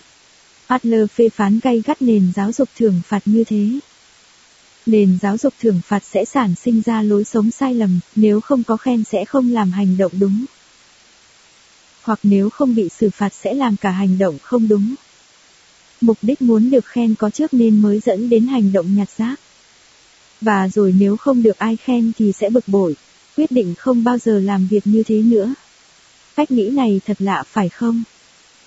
Chàng thanh niên, không phải. Tôi mong thầy đừng thu hẹp vấn đề này. Tôi không bàn luận về nền giáo dục. Nhu cầu được người mình yêu quý thừa nhận, được những người gần gũi mình chấp nhận là nhu cầu rất tự nhiên. Chết ra, cậu đang ngộ nhận rồi. Nghe này, chúng ta không sống để đáp ứng mong đợi của người khác. Chàng thanh niên, thầy nói sao cơ? Chết ra, cậu không sống để đáp ứng mong đợi của người khác. Tôi cũng không sống để đáp ứng mong đợi của người khác. Chúng ta không cần đáp ứng mong đợi của người khác. Chàng thanh niên, không, quan điểm thế này thì quá vị kỷ. Thầy đang bảo tôi cứ sống ích kỷ, chỉ nghĩ đến mình thôi sao? Chết ra, trong giáo lý của do Thái giáo có câu như thế này. Nếu mình không sống cuộc đời mình vì chính bản thân mình thì ai sẽ sống vì mình? Cậu sống cuộc đời của riêng cậu. Nếu hỏi cậu sống vì ai thì tất nhiên là vì cậu rồi. Và nếu cậu không sống vì bản thân mình thì ai sẽ sống vì cậu? Xét cho cùng, chúng ta đều đang sống vì chính bản thân mình. Chẳng có lý do gì mà chúng ta không được nghĩ như thế cả. Chàng thanh niên, thầy, quả nhiên là thầy đã rơi vào chủ nghĩa hư vô rồi. Xét cho cùng chúng ta đang sống vì chính bản thân mình ư. Thầy nói như vậy cũng được sao? Thật là một suy nghĩ nhỏ nhen. Chết ra, đây không phải là chủ nghĩa hư vô. Ngược lại là đằng khác. Nhu cầu được người khác thừa nhận, suốt đời để ý đến đánh giá của người khác, cuối cùng sẽ thành ra sống cuộc đời của người khác. Chàng thanh niên, thầy nói vậy nghĩa là sao? Chết ra, quá mong muốn được thừa nhận thì sẽ sống theo cách người khác mong đợi cậu là người như thế này. Nghĩa là vứt bỏ. Bản thân thực sự mà sống cuộc đời của người khác. Và hãy nhớ, nếu cậu không sống để đáp ứng mong đợi của người khác thì người khác cũng không sống để đáp ứng mong đợi của cậu. Nếu đối phương hành động không như mình muốn, cũng không được tức giận, vì đó là điều hiển nhiên. Chàng thanh niên, không phải. Nếu cứ theo quan điểm đó sẽ đảo lộn hoàn toàn xã hội của chúng ta. Chúng ta có nhu cầu được thừa nhận. Nhưng để được người khác thừa nhận thì trước hết phải thừa nhận người khác. Chính vì thừa nhận người khác, thừa nhận giá trị quan khác mà bản thân mình cũng sẽ được thừa nhận. Và chúng ta xây dựng nên xã hội chính là nhờ dựa vào mối quan hệ thừa nhận lẫn nhau đó. Thầy, quan điểm của thầy đẩy con người tới sự cô lập, thậm chí đối lập, và là một tư tưởng nguy hiểm cần đánh đổ. Một sự quyến rũ quỷ quyệt, chỉ tổ kích động lòng bất tín và nỗi hoài nghi. Chết ra, ha ha ha, cậu có vốn từ vựng quả là thú vị. Không cần phải cao giọng đâu. Hãy cùng nhau suy nghĩ nào. Nếu không được thừa nhận sẽ đau khổ. Nếu không được người khác thừa nhận, không được bố mẹ thừa nhận sẽ không tự tin. Liệu có thể nói cuộc sống như vậy là lành mạnh không? Chẳng hạn, nghĩ rằng Chúa đang dõi theo nên phải làm điều thiện. Nhưng mặt trái của ý nghĩ đó lại chính là rơi vào thuyết hư vô. Chúa không tồn tại nên có thể chấp nhận mọi hành động xấu. Cho dù Chúa không tồn tại, cho dù không được Chúa thừa nhận thì ta cũng phải sống cuộc đời này. Để vượt qua được tư tưởng hư vô trong một thế giới không có Chúa, cần phải phủ định sự thừa nhận của người khác. Chàng thanh niên, tôi chẳng quan tâm Chúa chiếc ra làm sao cả. Hãy nghĩ một cách thẳng thắn hơn, trực diện hơn về tâm lý của những người đang sống trong cuộc đời này. Chẳng hạn, nhu cầu được thừa nhận, tức là muốn được xã hội thừa nhận. Tại sao con người lại muốn thành công trong một tổ chức? Tại sao lại muốn có địa vị và danh tiếng? Đó là bởi mong muốn được xã hội coi là người quan trọng. Tức nhu cầu được thừa nhận. Chết ra, vậy, cậu có thể nói là nếu được thừa nhận rồi thì sẽ thực. Sự hạnh phúc không? Những người có địa vị xã hội có cảm thấy hạnh phúc không? Chàng thanh niên, không, chuyện đó thì... Chết ra, khi mong muốn được người khác thừa nhận, hầu hết mọi người đều nhờ vào biện pháp đáp ứng mong đợi của người khác. Đúng theo quan điểm của nền giáo dục thưởng phạt là hành động đúng đắn sẽ được khen thưởng. Nhưng, nếu mục đích chính của công việc là đáp ứng mong đợi của người khác thì công việc đó hẳn sẽ trở nên khá khó khăn. Vì khi đó, lúc nào cũng phải để ý đến ánh mắt người khác, sợ những đánh giá của người khác, ức chế cái bản thân của mình. Có thể cậu sẽ thấy bất ngờ, nhưng trong số những người đến xin tư vấn hầu hết không có ai là người vị kỳ cả. Họ là những người đang khổ sở vì muốn đáp ứng mong đợi của người khác. Mong đợi của cha mẹ, giáo viên. Nói cách khác là không thể hành động như ý mình, tuy là theo nghĩa tích cực. Chàng thanh niên, vậy là thầy bảo tôi hãy hành động vị kỳ. Chết ra, không, phải là hành động vì mình bất chấp người khác. Để hiểu được điều này, cần phải biết đến quan điểm, phân chia nhiệm vụ. Chàng thanh niên, phân chia nhiệm vụ, lại là một thuật ngữ mới nhỉ. Tôi nghe đây. Sự sốt ruột của đã lên tới đỉnh điểm. Bảo mình phủ định nhu cầu được thừa nhận ư. Không được đáp ứng mong đợi của người khác ư. Hãy sống theo ý mình ư. Vị này nói gì vậy? Nhu cầu được thừa nhận chẳng phải là động cơ lớn nhất để con người giao tiếp với người khác. Hình thành nên xã hội sao? Nếu quan điểm phân chia nhiệm vụ đó mà không thuyết phục được mình thì có lẽ suốt đời mình sẽ không chấp nhận được người này và cả ông Adler kia nữa. Phân chia nhiệm vụ là gì? Chết ra, chẳng hạn, có một đứa trẻ không chịu học. Trong giờ học không nghe giảng, chẳng làm bài tập, sách vở cũng bỏ lại luôn ở trường. Nếu cậu là cha đứa trẻ, cậu sẽ làm gì? Chàng thanh niên, tất nhiên là tôi sẽ tìm mọi cách bắt đứa trẻ học rồi. Bắt nó đi học thêm, thuê gia sư, dù có phải sách tay nó vào bàn học. Đó là trách nhiệm của cha mẹ còn gì. Mà tôi cũng đã được nuôi dạy như thế. Hôm nào chưa làm xong bài tập thì hôm ấy chưa được ăn cơm. Chết ra, vậy cho tôi hỏi thêm một câu nữa. Khi bị bắt ép học như vậy, cậu có thích học không? Chàng thanh niên, tiếc là tôi không thể thích học được. Học vì nhà trường và thi cử thì chỉ học đối phó thôi. Chết ra, tôi hiểu rồi. Vậy tôi xin bắt đầu từ quan điểm cơ bản của tâm lý học Adler. Chẳng hạn, mỗi khi gặp một nhiệm vụ như việc học, tâm lý học Adler sẽ suy nghĩ từ khía cạnh, đây là nhiệm vụ của ai? Chàng thanh niên, là nhiệm vụ của ai? Chết ra, trẻ học hay không học? Trẻ đi chơi với bạn hay không đi? Đó vốn là nhiệm vụ của trẻ, không phải là nhiệm vụ của cha mẹ. Chàng thanh niên, nghĩa là việc đứa trẻ cần làm. Chết ra, nói dễ hiểu thì là thế. Bố mẹ có học thay trẻ thì cũng chẳng có ý nghĩa gì phải không? Chàng thanh niên, thì đúng là vậy. Chết ra, việc học là nhiệm vụ của trẻ. Việc bố mẹ ra lệnh, hãy học đi, là hành vi can thiệp vào nhiệm vụ của người khác. Điều này không thể tránh dẫn đến xung đột. Chúng ta cần phân chia nhiệm vụ của mình và nhiệm vụ của người khác nhờ câu hỏi đây là nhiệm vụ của ai. Chàng thanh niên, phân chia rồi để làm gì? Chết ra, không can thiệp vào nhiệm vụ của người khác. Chỉ vậy. Thôi. Chàng thanh niên, chỉ vậy thôi sao? Chết ra, hầu hết những rắc rối trong quan hệ giữa người với người này sinh là do can thiệp vào nhiệm vụ của người khác hoặc bị người khác can thiệp vào nhiệm vụ của bản thân. Chỉ cần biết phân chia nhiệm vụ, quan hệ giữa người với người sẽ thay đổi rõ rệt. Chàng thanh niên, hừm, tôi không hiểu rõ lắm. Làm thế nào để phân biệt được đây là nhiệm vụ của ai? Thực ra theo quan điểm của tôi, tôi cho rằng việc bắt con học là trách nhiệm của cha mẹ. Bởi vì hầu như chẳng có đứa trẻ nào thích học cả và nói gì thì nói.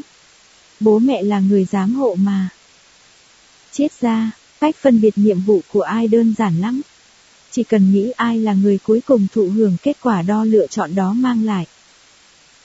Khi đứa trẻ lựa chọn không học thì người cuối cùng phải chịu kết quả do quyết định đó mang lại chẳng hạn như không theo kịp bài học. Không vào được trường theo đúng nguyện vọng không phải bố mẹ mà chắc chắn là đứa trẻ nghĩa là việc học là nhiệm vụ của trẻ. Chàng thanh niên, không, hoàn toàn không phải. Để trẻ không rơi vào tình trạng như thế. Bố mẹ, những mỏi đi trước trong cuộc sống. Người giám hộ cho trẻ phải có trách nhiệm yêu cầu, hãy học đi chứ. Đó là nghĩ cho con chứ không phải hành vi can thiệp. Có thể việc học là nhiệm vụ của con nhưng việc bắt con học lại là nhiệm vụ của bố mẹ. Chết ra, Đúng là các ông bố bà mẹ trên đời này thường hay dùng câu, đấy là bố mẹ nghĩ cho con. Nhưng rõ ràng họ đang làm vậy để thỏa mãn mục đích của mình. Mục đích ấy có thể là thể diện, cư vinh hoặc mong muốn chi phối con cái. Nghĩa là không phải vì con mà là vì mình. Và chính vì cảm nhận được sự giả dối đó mà trẻ phản ứng lại. Chàng thanh niên, vậy theo thầy, nếu trẻ hoàn toàn không chịu học thì cũng cứ mặc kệ vì đó là nhiệm vụ của trẻ sao. Chết ra, ở đây cần lưu ý, tâm lý học Adler không khuyến khích thái độ vô trách nhiệm. Vô trách nhiệm là thái độ không biết trẻ đang làm gì và không hề muốn biết. Chủ trương của tâm lý học Adler không phải như thế, mà là biết trẻ đang làm gì để dõi theo chúng. Nếu vấn đề là việc học thì hãy nói cho trẻ biết đó là nhiệm vụ của trẻ và cũng cho trẻ biết rằng khi trẻ muốn học thì mình luôn sẵn sàng hỗ trợ. Nhưng không can thiệp vào nhiệm vụ của trẻ. Không được nhúng tay vào khi không có yêu cầu. Chàng thanh niên, điều đó không chỉ giới hạn trong quan hệ giữa cha mẹ và con cái. Chết ra, tất nhiên. Chẳng hạn, phương pháp tư vấn của tâm lý học Adler cho rằng người đến tư vấn có thay đổi hay không không phải là nhiệm vụ của nhà tư vấn. Chàng thanh niên, thầy nói sao cơ? Chết ra, sau khi được tư vấn tâm lý, người đến tư vấn sẽ quyết định như thế nào? Thay đổi lối sống hay không thay đổi? Đó là nhiệm vụ của người đó. Nhà tư vấn tâm lý không thể can thiệp. Chàng thanh niên, không, sao có thể chấp nhận một thái độ vô trách nhiệm như thế chứ? Chết ra, tất nhiên nhà tư vấn sẽ hỗ trợ hết sức, nhưng không thể can thiệp vào những điều xảy ra sau đó. Có một câu tục ngữ là có thể dẫn con ngựa tới dòng nước nhưng không thể bắt nó uống nước. Hãy nghĩ quan điểm tư vấn và hỗ trợ người khác nói chung trong tâm lý học Adler cũng giống như vậy. Phớt lờ mong muốn của người đó, bắt người ta thay đổi thì chỉ tổ phản tác dụng mạnh mẽ mà thôi. Chàng thanh niên, nhà tư vấn tâm lý không thay đổi cuộc đời của người đến tư vấn sao? Chết ra, chỉ mình mới có thể thay đổi được mình thôi. Hãy bỏ qua nhiệm vụ của người khác. Chàng thanh niên, vậy trường hợp người cứ giam mình trong phòng thì sao? Giống như cậu bạn tôi ấy. Thầy vẫn cho rằng phải phân chia nhiệm vụ, không được can thiệp, không liên quan gì đến cha mẹ sao? Chết ra, thoát khỏi hay không thoát khỏi tình trạng giam mình trong phòng? Hoặc làm thế nào để thoát khỏi? Những việc này, về nguyên tắc là các nhiệm vụ người đó phải tự giải quyết. Cha mẹ không thể can thiệp. Dù vậy, vì không phải là người dưng nên có lẽ cũng cần hỗ trợ theo cách nào đó. Lúc này, điều quan trọng hơn cả là ngày thường giữa họ đã xây dựng được mối quan hệ tin cậy đến mức nào để khi gặp khó khăn. Còn cái có thể nghĩ đến việc trao đổi thành thật với cha mẹ. Chàng thanh niên, thế nếu giả sử con thầy tự giam mình trong phòng, tách rời bản thân khỏi xã hội, thầy sẽ làm thế nào? Xin hãy trả lời với tư cách là một người cha chứ không phải một triết gia. Triết gia, trước hết, bản thân tôi sẽ nghĩ rằng đây là nhiệm vụ của con. Tôi sẽ không can thiệp vào tình trạng ấy cũng như không chú ý quá mức. Và rồi tôi tìm cách gửi tới con mình thông điệp, bố mẹ luôn sẵn sàng giúp đỡ con khi con khó khăn. Cứ thế, nhận thấy được sự thay đổi của bố mẹ, đứa trẻ sẽ buộc phải hiểu rằng tìm cách giải quyết việc đó đã trở thành nhiệm vụ của mình. Có thể sẽ giải quyết bằng cách yêu cầu họ giúp đỡ, mà cũng có thể sẽ tự làm gì đó. Chàng thanh niên, con mình rứt ruột đẻ ra tự giam mình trong phòng, tách rời bản thân khỏi xã hội, mà thầy có thể suy nghĩ lý trí như vậy sao? Chết ra, những cha mẹ nào buồn phiền về mối quan hệ với con, thường có khuynh hướng cho rằng con cái chính là cuộc đời của mình. Nghĩa là cho rằng cả những nhiệm vụ của con cái cũng là nhiệm vụ của mình. Lúc nào cũng chỉ nghĩ đến con, tới khi nhận ra thì đã đánh mất bản thân. Nhưng, cho dù có cố gắng gánh vác những nhiệm vụ của con đến đâu chăng nữa thì con vẫn là một cá nhân độc lập. Không thể hoàn toàn trở thành người như cha mẹ mong đợi. Việc học hành, công ăn, việc làm, hoặc hành động lời nói nhỏ nhặt thường ngày cũng không hoàn toàn như cha mẹ mong đợi. Đương nhiên, cha mẹ sẽ lo lắng, cũng muốn can thiệp. Nhưng lúc nãy tôi đã nói, người khác không sống để đáp ứng mong đợi của cậu. Cho dù là con mình thì cũng không sống để đáp ứng mong đợi của mình. Chàng thanh niên, thầy nói rằng cho dù là người nhà thì cũng phải vạch rõ ranh giới. Chết ra, chính vì là người nhà gần gũi nên càng cần có ý thức phân chia rõ các nhiệm vụ hơn. Chàng thanh niên, như thế thì kỳ quặc quá. Thầy, thầy một đằng nói đến tình yêu, còn một đằng lại phủ nhận tình yêu. Nếu vạch ranh giới với người khác như thế thì còn tin được ai nữa chứ? Chết ra, nghe này, trong hành vi tin tưởng cũng có phân chia nhiệm vụ. Tin tưởng đối phương là nhiệm vụ của cậu. Tuy nhiên, đối phương hành xử như thế nào trước mong đợi và tin tưởng của cậu lại là nhiệm vụ của đối phương. Nếu không vạch ranh giới ở đó mà cứ áp đặt mong đợi của mình lên người khác thì sẽ thành ra can thiệp thô bạo đấy. Dù đối phương không hành động như mình mong đợi thì mình có tiếp tục tin tưởng và yêu thương không? Nhiệm vụ tình yêu Adler đề cập đến bao gồm cả những câu hỏi loại đó. Chàng thanh niên, khó lắm, điều đó khó lắm. Chết ra, tất nhiên là khó. Nhưng hãy nghĩ thế này.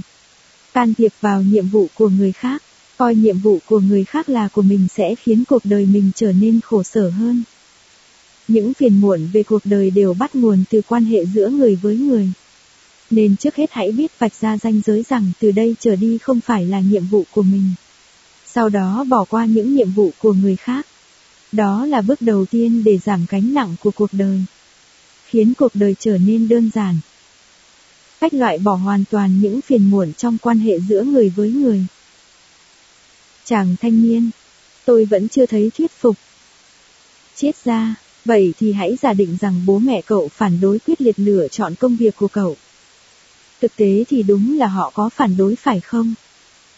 Chàng thanh niên, vâng, ngoài mặt thì không đến mức gay gắt, nhưng trong từng lời nói đều hàm ý không thích. Chết ra, vậy để tiện cho ta thảo luận, cứ cho là họ phản ứng gay gắt hơn mức đó. Bố cậu thì quát tháo, mẹ cậu thì khóc lóc. Họ không chấp nhận cậu làm thủ thư ở thư viện, thậm chí dọa rằng sẽ từ cậu nếu không nối nghiệp gia đình như anh trai. Nhưng việc khắc phục cảm xúc không chấp nhận như thế nào là nhiệm vụ của bố mẹ cậu chứ không phải nhiệm vụ của cậu. Không phải là điều cậu cần bận tâm. Chàng thanh niên, không, khoan đã. Nghĩa là thầy nói rằng có làm bố mẹ buồn đến mấy cũng chẳng quan trọng sao. Chết ra, chẳng quan trọng. Chàng thanh niên, thầy đùa tôi chắc. Làm gì có cái thứ triết học khuyến khích người ta bất hiểu chứ. Chết ra, điều duy nhất cậu có thể làm được cho cuộc đời của mình là lựa chọn con đường tốt nhất mà mình tin tưởng. Chỉ vậy thôi. Trong khi đó, người khác đánh giá thế nào về lựa chọn đó lại là nhiệm vụ của họ. Cậu chẳng làm gì được. Chàng thanh niên, đối phương nghĩ mình thế nào? Yêu quý hay ghét mình là nhiệm vụ của đối phương, không phải là nhiệm vụ của mình. Ý thầy nói vậy sao? Chết ra, phần chia ra thì chính là như thế. Cậu quá bận tâm đến ánh mắt của người khác, bận tâm đến đánh giá của người khác, nên không ngừng mong muốn được người khác thừa nhận. Vậy tại sao cậu bận tâm đến ánh mắt của người khác? Câu trả lời của tâm lý học Adler thật đơn giản, là vì cậu vẫn chưa biết phân chia nhiệm vụ. Cậu ngộ nhận cả những nhiệm vụ vốn là của đối phương là nhiệm vụ của bản thân. Hãy nhớ lại câu nói của người bà, chỉ cháu là để ý đến khuôn mặt mình thôi. Câu nói ấy đã chạm đến cốt lõi của việc phân chia nhiệm vụ. Người khác nghĩ gì khi nhìn khuôn mặt của cậu, đó là nhiệm vụ của người khác, cậu không thể làm gì được. Chàng thanh niên, ờ, về mặt lý thuyết thì tôi hiểu, về lý trí cũng có thể chấp nhận được. Nhưng, về mặt tình cảm, tôi lại không theo kịp quan điểm áp chế đó. Chết ra, vậy hãy suy nghĩ theo một góc độ khác. Chẳng hạn, có một người đang phiền muộn về mối quan hệ trong công ty. Cấp trên hoàn toàn không hiểu mình, cứ động đến chuyện gì cũng quát tháo. Có cố gắng đến mấy cũng không được cấp trên công nhận. Thậm chí cấp trên cũng chẳng để tâm nghe anh ta nói chuyện nữa. Chàng thanh niên, sếp của tôi chính là một người như thế. Chết ra, tuy nhiên, liệu được người cấp trên đó công nhận có phải là công việc cậu cần ưu tiên số một không? Công việc giao cho cậu chắc chắn không phải là lấy lòng mọi người trong công ty. Cấp trên ghét cậu. Không những thế rõ ràng là ghét vô cớ. Thế thì cậu chẳng cần phải làm thân làm gì. Chàng thanh niên, về lý thuyết là thế. Nhưng đối phương là cấp trên của mình đấy. Bị cấp trên trực tiếp ghét thì làm sao mà làm việc được. Chết ra, đó lại là lời nói dối cuộc đời mà Adler nói đến bị cấp trên ghét nên không làm được việc. Công việc của mình không diễn ra suôn sẽ là tại cấp trên. Những người nói như vậy đang lấy sự tồn tại của cấp trên làm cái cớ cho công việc không suôn sẻ. Cũng giống như cô gái bị bệnh đỏ mặt, cầu cần sự tồn tại của người cấp trên đáng ghét. Để nghĩ rằng chỉ cần không có người này, mình sẽ làm việc tốt hơn. Chàng thanh niên, không, thầy đâu có hiểu được quan hệ của tôi với cấp trên. Mong thầy đừng suy đoán tùy tiện. Chết ra, đây là điểm liên quan mật thiết tới nền tảng của tâm lý học. Adler, nếu cáu giận cậu sẽ chẳng thể bình tĩnh suy xét được. Nghĩ rằng tại có người cấp trên đó nên mình không làm được việc. Đấy hoàn toàn là thuyết nguyên nhân. Đừng nghĩ như thế mà hãy nhận ra điều ngược lại là không muốn làm việc nên tạo ra một cấp trên đáng ghét. hoặc không muốn thừa nhận cái bản thân không làm được việc nên tạo ra một cấp trên đáng ghét. Đây là cách nghĩ của thuyết mục đích. Chàng thanh niên, nếu suy nghĩ theo quan điểm của thuyết mục đích mà thầy chủ trương thì có thể sẽ thành ra như thế. Nhưng trường hợp của tôi lại khác.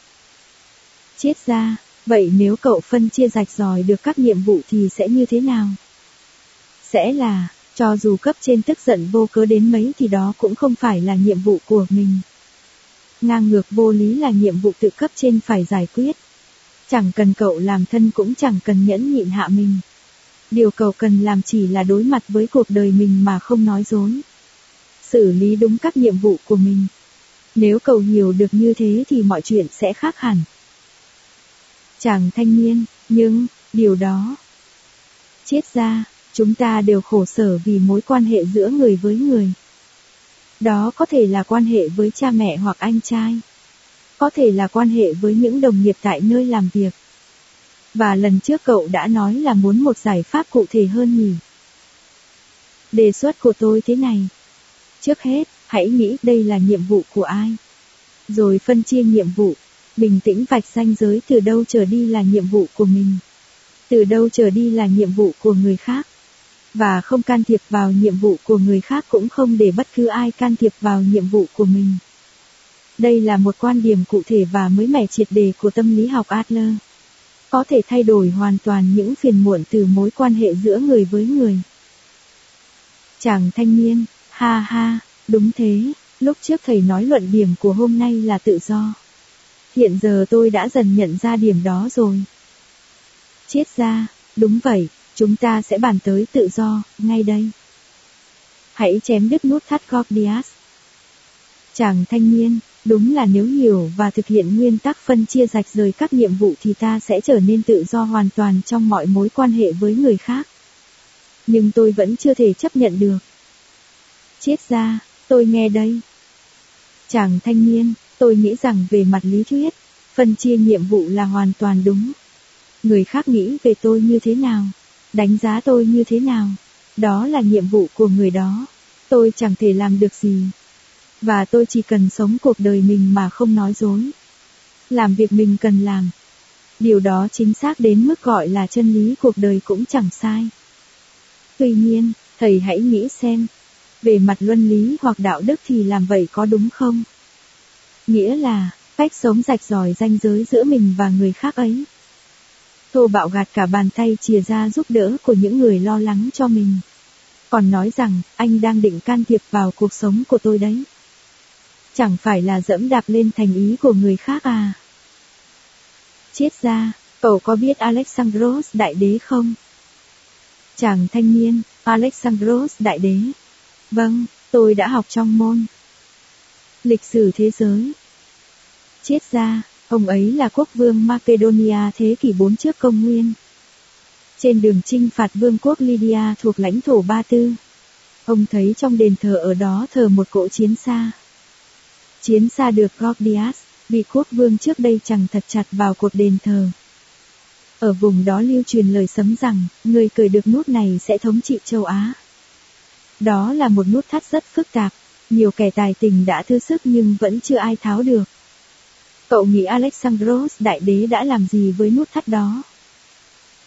Chàng thanh niên, ông ấy đã cởi được nút thắt và trở thành hoàng đế châu Á. Chết ra, không phải. Alexandros đại đế thấy nút thắt chặt quá liền rút kiếm chém đứt đôi. Chàng thanh niên, sao cơ? Chết ra, nghe đồn lúc đó ông ấy đã nói rằng, định mệnh không phải do sấm truyền mang lại mà phải mở đường bằng thanh kiếm của chính mình. Ông không cần sức mạnh của truyền thuyết mà tự làm nên định mệnh bằng thanh kiếm trong tay. Như cậu đã biết, sau đó ông đã trở thành hoàng đế cai trị một vùng lãnh thổ mênh mông từ Trung Đông tới Tây Á. Đó là giai thoại nổi tiếng dưới tên gọi nút thắt Gordias. Nút thắt phức tạp ấy cũng chính là cơm cùng trong mối quan hệ giữa người với người. Không thể tháo gỡ theo cách thông thường mà phải cắt đứt bằng một cách hoàn toàn mới. Khi nói đến phân chia nhiệm vụ, tôi luôn nhớ tới nút thắt Gordias. Chàng thanh niên, không phải tôi muốn cãi lại thầy, nhưng có phải ai cũng có thể trở thành Alexandros đại đế đâu. Chính vì chém đứt nút thắt như ông ấy là việc không ai làm được mà bây giờ nó vẫn được kể lại như một sự tích anh hùng chứ. Phân chia nhiệm vụ cũng vậy. Dù biết cứ cầm kiếm cắt phăng đi là xong nhưng mãi vẫn không làm được. Bởi vì phân chia nhiệm vụ cuối cùng sẽ trở thành cắt đứt cả mối ràng buộc giữa người với người. Dồn con người tới chỗ cô lập. Việc phân chia nhiệm vụ mà thầy nói đến hoàn toàn bỏ qua cảm xúc của con người. Như thế làm sao có thể làm chỗ dựa để xây dựng quan hệ tốt với người khác được chứ? Chết ra, có thể xây dựng được chứ? Phân chia nhiệm vụ không phải là mục tiêu cuối cùng mà là lối vào của quan hệ giữa người với người. Chàng thanh niên, lối vào ư. Chết ra, chẳng hạn, khi đọc sách mà dí mặt vào sát cuốn sách thì sẽ chẳng nhìn thấy gì phải không? Tương tự như vậy, để xây dựng được mối quan hệ tốt với người khác, cần có một khoảng cách nhất định. Nếu khoảng cách quá gần, dính sát vào nhau, thì thậm chí còn không đối diện trò chuyện được với đối phương. Dù vậy, khoảng cách cũng không được quá xa. Cha mẹ cứ mắng mỏ con suốt thì đôi bên sẽ trở nên xa cách về mặt tâm hồn. Như vậy, trẻ không còn tâm sự với cha mẹ. Cha mẹ cũng không còn có thể giúp đỡ trẻ khi cần thiết nữa. Quan trọng nhất là phải giữ được khoảng cách phù hợp, vươn tay ra là chạm tới nhưng không được xâm. Phạm vào lãnh địa của đối phương. Chàng thanh niên, dù là mối quan hệ giữa cha mẹ và con cái cũng cần khoảng cách sao? Chết ra, tất nhiên. Lúc nãy cậu nói phân chia nhiệm vụ giống như dẫm đạp lên thành ý của đối phương. Đó là suy nghĩ bị bó buộc bởi tư tưởng, đền đáp. Nếu người khác làm gì đó cho mình thì phải đền đáp. Dù đó là điều mình không mong muốn. Đây không hẳn là đáp lại thành ý mà chỉ là đang bị bó buộc bởi tư tưởng đền đáp. Dù đối phương có tác động thế nào, thì người quyết định việc mình cần làm vẫn là chính mình. Chàng thanh niên, ý thầy nói rằng bản chất của mối ràng buộc mà tôi nói thực ra là tư tưởng đền đáp sao? Chết ra, đúng vậy. Nếu trong quan hệ giữa người với người mà có đền đáp thì sẽ nảy sinh suy nghĩ. Tôi đã mang lại cho cậu điều này nên cậu cũng phải đáp lại như thế này. Tất nhiên, đây là một quan điểm trái ngược với phân chia nhiệm vụ. Chúng ta không được mong muốn đền đáp, cũng không được để mong muốn của người khác bó buộc mình. Chàng thanh niên, hừm. Chết ra, cũng có những trường hợp mà can thiệp vào nhiệm vụ của người khác lại dễ dàng hơn là phân chia nhiệm vụ. Chẳng hạn, khi dạy trẻ, đứa trẻ mãi không buộc được dây giày. Nếu xét từ góc độ của người mẹ bận rộn thì ra tay buộc hộ sẽ nhanh hơn là đợi con tự buộc. Nhưng đó là hành vi can thiệp, lấy đi nhiệm vụ của con. Kết quả của việc can thiệp nhiều lần là đứa trẻ sẽ chẳng học được gì. Cuối cùng sẽ đánh mất can đảm đối diện với các nhiệm vụ cuộc đời. Adler nói, những đứa trẻ không được dạy đối diện với khó khăn nhiều khả năng sẽ cố tránh né mọi khó khăn. Chàng thanh niên, nhưng đó là một quan điểm quá cứng nhắc.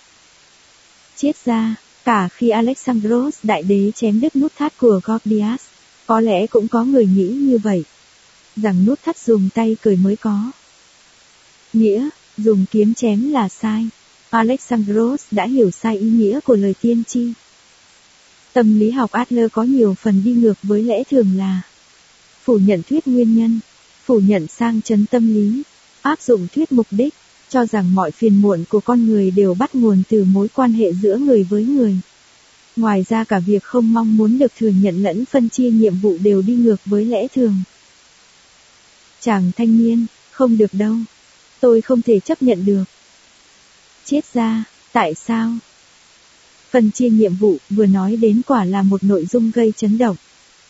Đúng là khi cho rằng tất cả mọi phiền muộn đều từ mối quan hệ giữa người với người thì quan điểm phân chia nhiệm vụ sẽ hữu dụng.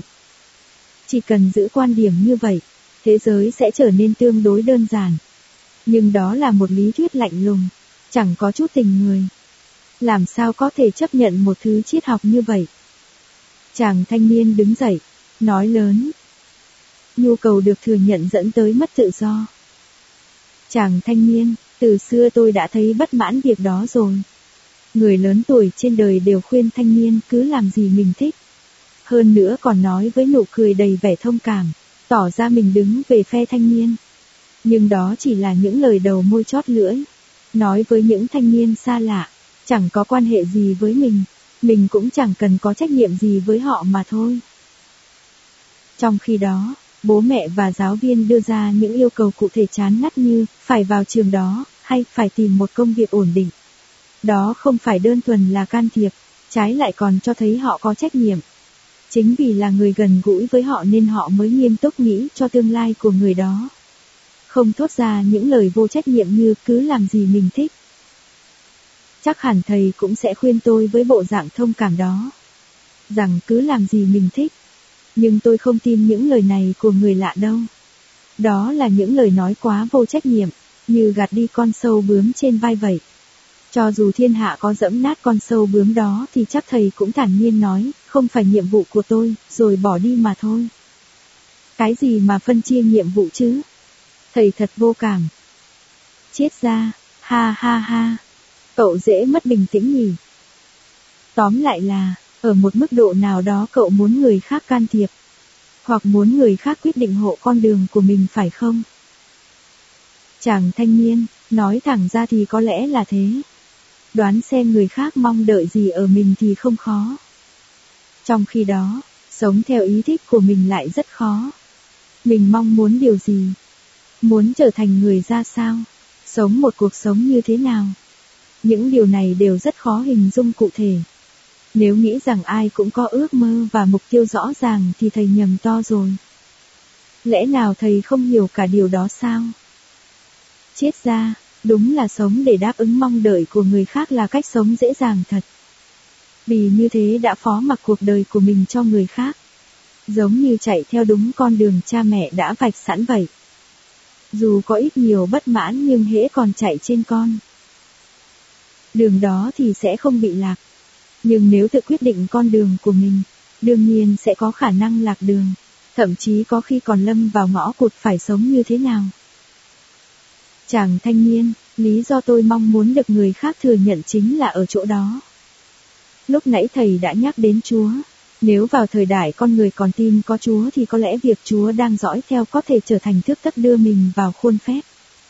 Có lẽ chỉ cần được Chúa thừa nhận thì sẽ không cần người khác thừa nhận nữa. Nhưng thời đại đó đã kết thúc lâu rồi. Như vậy thì chỉ còn cách đưa mình vào khuôn phép nhờ người khác đang quan sát. Sống một cuộc đời đàng hoàng để được người khác thừa nhận.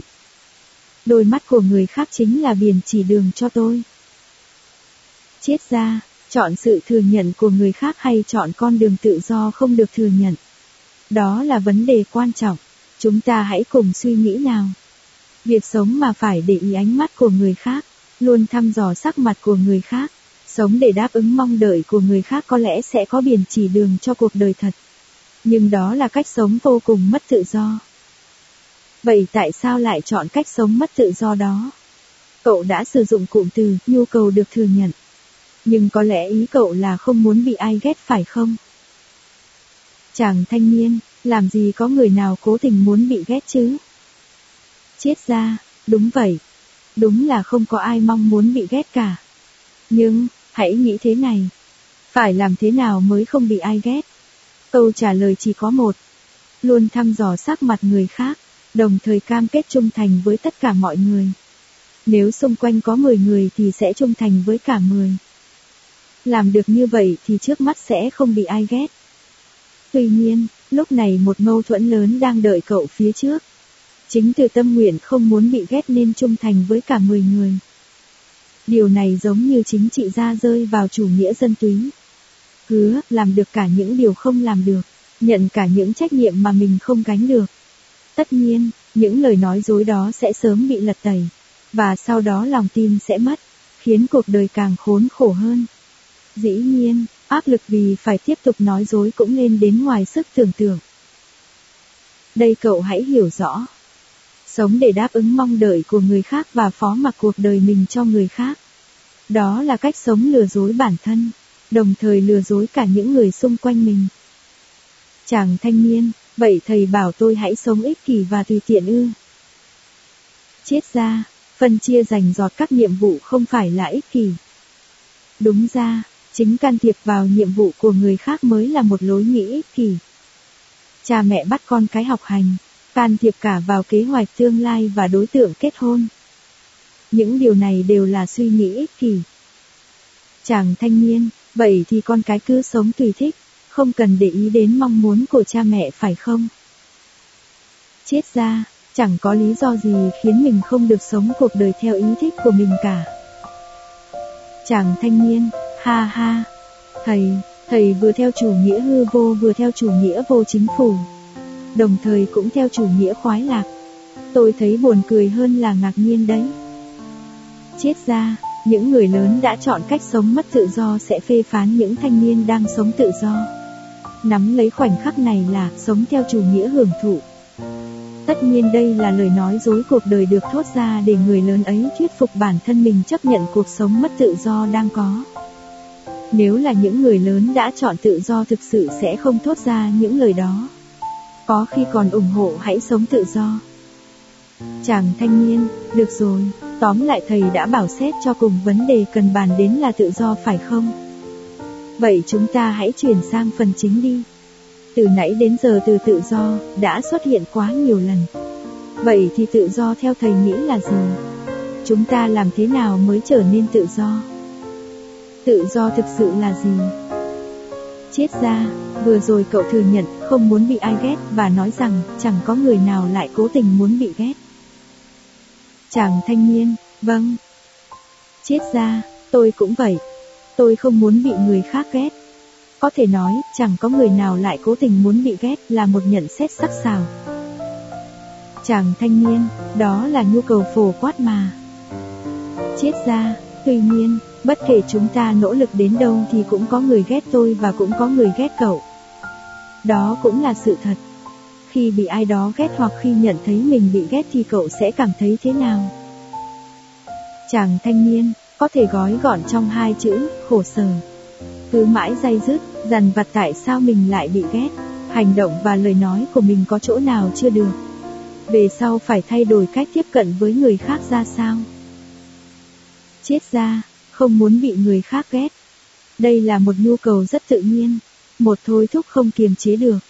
Immanuel Kant, người khổng lồ của triết học cận đại đã gọi những nhu cầu như vậy là xu hướng Negum.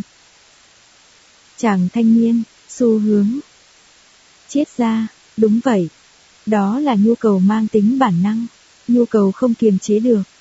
Vậy thì việc sống thuận theo xu hướng, thuận theo nhu cầu và thôi thúc không kiềm chế được, sống như hòn đá lăn xuống dốc có phải là tự do hay không?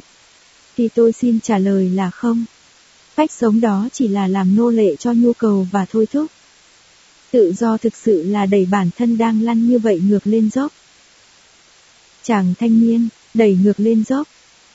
Chết ra, sỏi đá thì vô lực. Một khi đã bắt đầu lăn xuống dốc sẽ tiếp tục lăn do các định luật tự nhiên như trọng lực và quán tính. Nhưng chúng ta không phải là sỏi đá. Chúng ta là những tồn tại có thể cưỡng lại xu hướng. Ngăn đà lăn của bản thân leo ngược lên dốc. Có lẽ nhu cầu được thừa nhận đúng là một nhu cầu tự nhiên.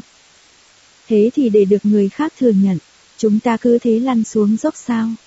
Lẽ nào phải tự mài mòn mình giống như hòn đá lăn? Cho đến khi đánh mất hình dạng cũ, trở nên tròn trịa. Hình cầu được tạo ra bằng cách đó. Có thể nói đó, thực sự là mình không? Không thể. Chàng thanh niên, Ý thầy nói rằng việc cưỡng lại bản năng và thôi thúc chính là tự do.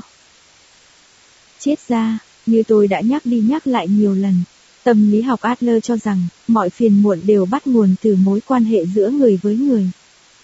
Nghĩa là chúng ta mong muốn tự do là mong muốn được giải thoát khỏi mối quan hệ giữa người với người. Nhưng chắc chắn con người không thể sống một mình trong vũ trụ. Nếu nghĩ đến đây, cũng đồng nghĩa với việc đã tìm ra được câu trả lời cho câu hỏi tự do là gì. Chàng thanh niên, đó là gì vậy? Chết ra, tự do là bị người khác ghét. Chàng thanh niên, thầy nói sao cơ? Chết ra, việc cậu bị ai đó ghét là bằng chứng cho việc cậu đã thực thi tự do của mình. Cậu đang sống tự do. Là biểu hiện của việc sống theo phương châm của chính mình. Chàng thanh niên, không, nhưng, chết ra, đúng là bị ghét thật là khổ sở. Nếu được, tôi muốn sống mà không bị ai ghét, muốn thỏa mãn nhu cầu được thừa nhận nhiều nhất có thể. Nhưng, xoay sở để không bị ai ghét là một cách sống vô cùng mất tự do. Đồng thời cũng bất khả thi. Nếu muốn thực thi tự do thì phải trả giá. Và cái giá của tự do trong mối quan hệ giữa người với người. Chính là bị người khác ghét. Chàng thanh niên, không phải. Tuyệt đối không phải. Thứ đó không phải là tự do. Đó là tư tưởng tà ma dụ dỗ con người, hãy trở thành kẻ xấu. Chết ra, chắc chắn cậu vẫn hình dung tự do là thoát khỏi tổ chức. Rằng, được rời khỏi gia đình, trường học, xã hội hay quốc gia tức là được tự do. Nhưng cho dù rời khỏi tổ chức, cậu cũng không có được tự do thật sự. Chừng nào còn chưa trả cái giá là không để ý đến nhận xét của người khác. Không sợ bị người khác ghét, không tìm kiếm sự thừa nhận từ người khác, thì cậu còn chưa được theo đuổi trọn vẹn cách sống của mình. Tức là không có được tự do. Chàng thanh niên, thầy bảo tôi, hãy để người khác ghét mình sao?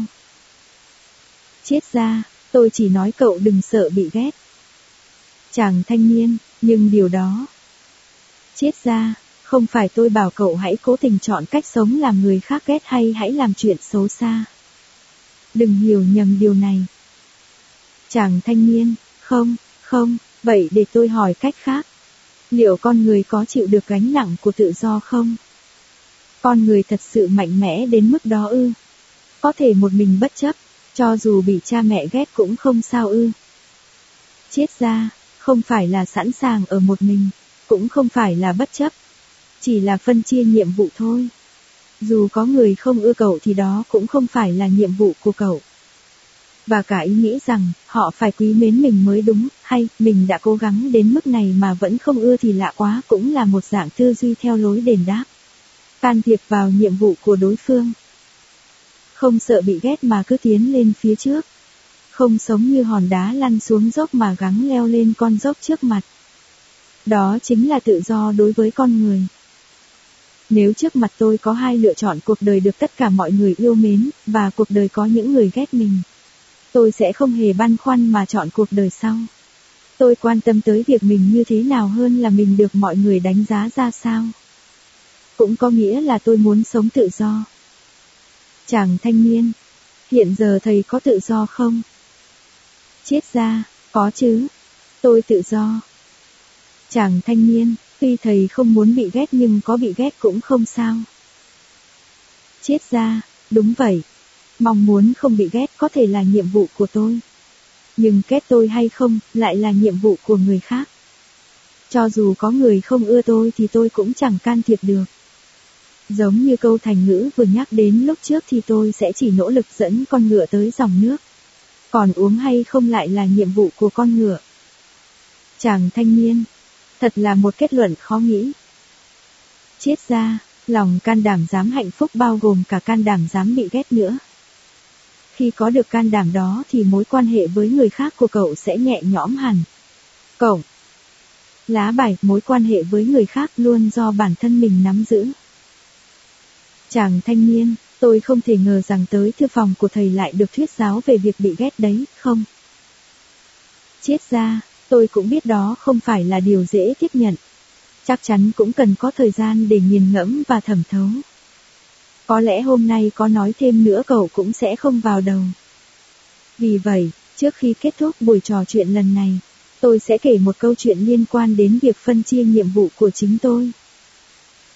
Chàng thanh niên, vâng. Chết ra, đây cũng lại là mối quan hệ với cha mẹ. Từ nhỏ, quan hệ giữa hai cha con tôi đã không được tốt lắm. Chúng tôi chẳng lần nào nói chuyện với nhau cho ra hồn mãi cho đến khi mẹ mất lúc tôi ở độ tuổi 20. Sau đó quan hệ giữa cha con tôi chỉ ngày càng tệ hơn. Đúng vậy, cho tới khi tôi tình cờ gặp được tâm lý học Adler và hiểu được tư tưởng của Adler. Chàng thanh niên, tại sao quan hệ của hai cha con thầy lại không tốt vậy? Chết ra, trong ký ức tôi có lưu lại hình ảnh từng bị cha đánh. Tôi không nhớ cụ thể mình đã làm gì mà bị như thế. Chỉ nhớ tôi nấp dưới gầm bàn để trốn cha. Xong vẫn bị ông lôi ra đánh rất đau. Không chỉ một lần. Chàng thanh niên, nỗi sợ hãi đó trở thành sang chấn. Chết ra, tôi cũng nghĩ như thế cho đến khi gặp được tâm lý học Adler. Vì cha tôi là người ít nói, tính tình thất thường. Nhưng cho rằng, vì từng bị đánh nên quan hệ trở nên xấu đi, là cách nghĩ theo thuyết nguyên nhân của Freud. Nếu đứng trên quan điểm thuyết mục đích của Adler thì cách lý giải quy luật nhân quả lại đảo ngược hoàn toàn. Nghĩa là, tôi không muốn gây dựng quan hệ tốt với cha nên đã gọi ra ký ức bị đánh. Chàng thanh niên, thầy nói rằng thầy có, mục đích không muốn quan hệ tốt với cha trước ư. Chết ra, đúng là như thế. Đối với tôi, không cải thiện mối quan hệ với cha thì sẽ thuận tiện hơn. Tôi có thể bao biện rằng cuộc đời mình không suôn sẻ là tại người cha đó. Cách nghĩ đó là điều thiện đối với tôi. Có lẽ cũng có phần trả đũa, người cha phong kiến. Chàng thanh niên, đó chính là điều tôi muốn hỏi. Kể cả quy luật nhân quả đảo ngược, ví như trường hợp của thầy, có thể tự phân tích ra được ý nghĩ của mình, không phải vì bị đánh nên quan hệ với cha không tốt, mà là vì không muốn quan hệ tốt với cha nên gọi ra ký ức bị đánh. Thì trên thực tế có gì khác chứ? Sự thật là hồi nhỏ thầy bị đánh, điều đó đâu có thay đổi. Chết ra, điều này có lẽ nên suy nghĩ từ góc độ lá bài của mối quan hệ giữa người với người. Một khi còn nghĩ theo thuyết nguyên nhân là vì bị đánh nên quan hệ với cha mới tệ. Thì tôi bây giờ chẳng làm gì được nữa. Nhưng, nếu nghĩ vì không muốn quan hệ tốt với cha nên mới gợi ra ký ức bị đánh. Thì sẽ thành ra tôi là người nắm lá bài cải thiện mối quan hệ. Vì chỉ cần tôi thay đổi mục đích, sẽ giải quyết được vấn đề. Chàng thanh niên, có thật là sẽ giải quyết được không? Chết ra, tất nhiên, Chàng thanh niên, liệu có thể nghĩ vậy từ tận đáy lòng không? Về lý trí thì tôi hiểu, nhưng về cảm xúc thì không chấp nhận được. Chết ra, vì thế mới phải phân chia nhiệm vụ. Đúng là quan hệ giữa hai cha con tôi từng rất phức tạp. Trên thực tế, cha tôi là người ngoan cố, tôi không hề nghĩ có thể dễ dàng thay đổi được suy nghĩ của ông ấy. Không chỉ có thế, nhiều khả năng ông ấy đã quên cả việc từng đánh tôi. Nhưng, khi tôi đã quyết tâm cải thiện mối quan hệ, thì những điều như lối sống của cha tôi như thế nào? Ông nghĩ gì về tôi? Ông sẽ tỏ thái độ như thế nào khi tôi tiếp cận? Đều không liên quan đến tôi. Cho dù ông không có ý định cải thiện mối quan hệ cũng chẳng sao cả. Vấn đề là mình có quyết tâm hay không, và lá bài của mối quan hệ luôn do bản thân mình nắm giữ. Chàng thanh niên, lá bài của mối quan hệ luôn do bản thân mình nắm giữ. Chết ra, đúng vậy. Nhiều người cho rằng lá bài của mối quan hệ với người khác là do người khác đó nắm giữ. Chính vì thế mới băn khoăn, người đó nghĩ thế nào về mình nhỉ? Rồi chọn cách sống đáp ứng mong đợi của người khác. Nhưng nếu biết phân chia rạch ròi các nhiệm vụ thì sẽ nhận ra mình đang nắm giữ tất cả các lá bài. Đây là một phát hiện mới. Chàng thanh niên, vậy thì trên thực tế, cha thầy đã thay đổi do thầy thay đổi. Chết ra, tôi không thay đổi để thay đổi cha mình. Đó là suy nghĩ sai lệch nhằm thao túng người khác. Khi tôi thay đổi, người thay đổi chỉ là tôi. Tôi không biết kết quả đối phương sẽ trở nên như thế nào. Và đó không phải là điều tôi can thiệp được. Đây cũng là phân chia nhiệm vụ. Tất nhiên, cùng với sự thay đổi của tôi chứ không phải do sự thay đổi của tôi cũng có khi đối phương sẽ thay đổi. Nhiều trường hợp đối phương buộc phải thay đổi, nhưng đó không phải mục đích của tôi và cũng không phải là kết quả chắc chắn sẽ đến. Dù sao thì, thay đổi bản thân nhằm làm phương tiện thao túng người khác rõ ràng là một quan điểm sai lệch. Chàng thanh niên, không được thao túng người khác, cũng không thể thao túng người khác. Chết ra, Mọi người luôn hình dung mối quan hệ giữa người với người là mối quan hệ giữa hai người, hoặc mối quan hệ với nhiều người. Nhưng thật ra trước hết là bản thân mình. Bị bó buộc bởi nhu cầu được thừa nhận thì suốt đời sẽ bị người khác nắm giữ, lá bài của mối quan hệ giữa người với người. Có mặc lá bài của cuộc đời cho người khác, hay chủ động nắm lấy.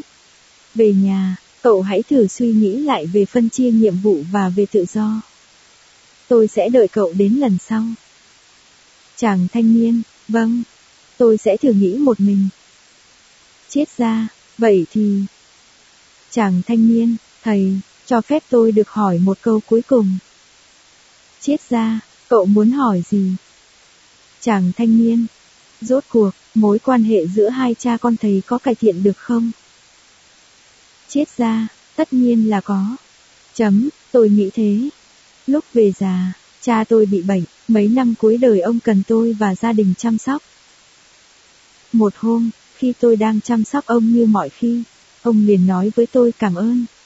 Vốn không hề biết trong vốn từ vựng của cha mình cũng có từ đó nên tôi vô cùng ngạc nhiên và biết ơn những ngày tháng đã qua.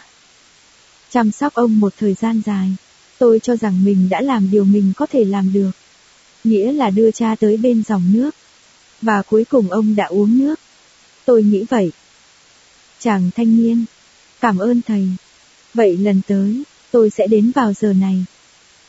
Chết ra, hôm nay tôi đã có một khoảng thời gian vui vẻ. Cảm ơn cậu. Đêm thứ tư, trung tâm thế giới nằm ở đâu? Suýt nữa thì bị lừa. Tuần sau, tức giận gõ cửa nhà chết ra. Đúng là quan điểm phân chia nhiệm vụ có tác dụng thật. Lần gặp trước quả thực anh ta đã bị thuyết phục hoàn toàn. Nhưng đó chẳng phải cách sống quá cô độc ư. Phân chia nhiệm vụ, giảm nhẹ gánh nặng quan hệ giữa người với người chẳng phải là cách đánh mất đi sự gắn kết với người khác à. Cuối cùng nhất định sẽ bị mọi người ghét chứ sao nữa. Nếu gọi điều đó là tự do thì thà mình chọn mất tự do. Tâm lý học cá nhân và tổng thể luận. Chết ra, ô, sao mặt cậu khó đăm đăm vậy? Chàng thanh niên, từ hôm đó đến giờ, tôi đã bình tĩnh nghĩ về phân chia nhiệm vụ, rồi về tự do. Tôi đợi cho cảm xúc dịu xuống, suy nghĩ bằng cái đầu lý trí. Dù vậy, tôi vẫn thấy phân chia nhiệm vụ là chuyện không thể. Chết ra, chà, hãy nói cho tôi nghe đi. Chàng thanh niên, phân chia nhiệm vụ rốt cuộc là quan điểm giống như vạch ranh giới tôi là tôi. Anh là anh. Đúng là những phiền muộn bắt nguồn từ mối quan hệ giữa người với người sẽ bớt đi. Tuy nhiên, cách sống như thế có thực sự đúng đắn không? Tôi không thể không cho rằng đó là chủ nghĩa cá nhân rất ích kỷ. Lệch lạc. Hình như khi tôi đến gặp thầy lần đầu, thầy đã nói tên gọi chính thức của tâm lý học Adler là tâm lý học cá nhân nhỉ. Tôi cứ băn khoăn mãi về cái tên đó và cuối cùng đã nhận ra. Tâm lý học Adler hay còn gọi là tâm lý học cá nhân là một thứ học thuật của chủ nghĩa cá nhân dẫn dắt con người đến chỗ cô lập. Chết ra, đúng là cái tên tâm lý học cá nhân, do Adler đặt có phần dễ gây hiểu nhầm.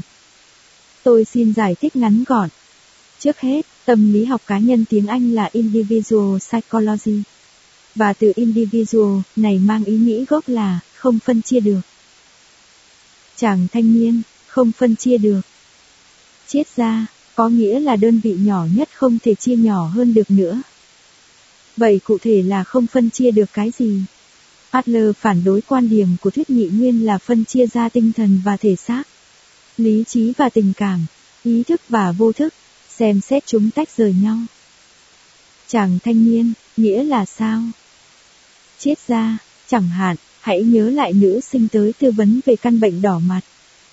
Tại sao cô bé lại bị bệnh đỏ mặt? Tâm lý học Adler không suy nghĩ về chứng bệnh thể xác trong vị thế tách rời với tâm hồn tinh thần, mà cho rằng tâm hồn và thể xác là một khối thống nhất, là một tổng thể không thể chia nhỏ ra được nữa. Kiểu như chân tay run rẩy, má đỏ bừng là do căng thẳng thần kinh hoặc mặt xanh lét là do sợ. Hãi! Chàng thanh niên, thì trong tinh thần và thể xác cũng có những phần liên quan với nhau mà. Triết ra, lý trí và tình cảm, ý thức và vô thức cũng giống vậy. Một người thông thường vốn bình tĩnh sẽ không đột nhiên hung hăng quát tháo vì giận dữ. Chúng ta không bị điều khiển bởi một cảm xúc tồn tại độc lập bên ngoài mình. Con người chúng ta là một tổng thể thống nhất. Chàng thanh niên, không, điểm đó không đúng.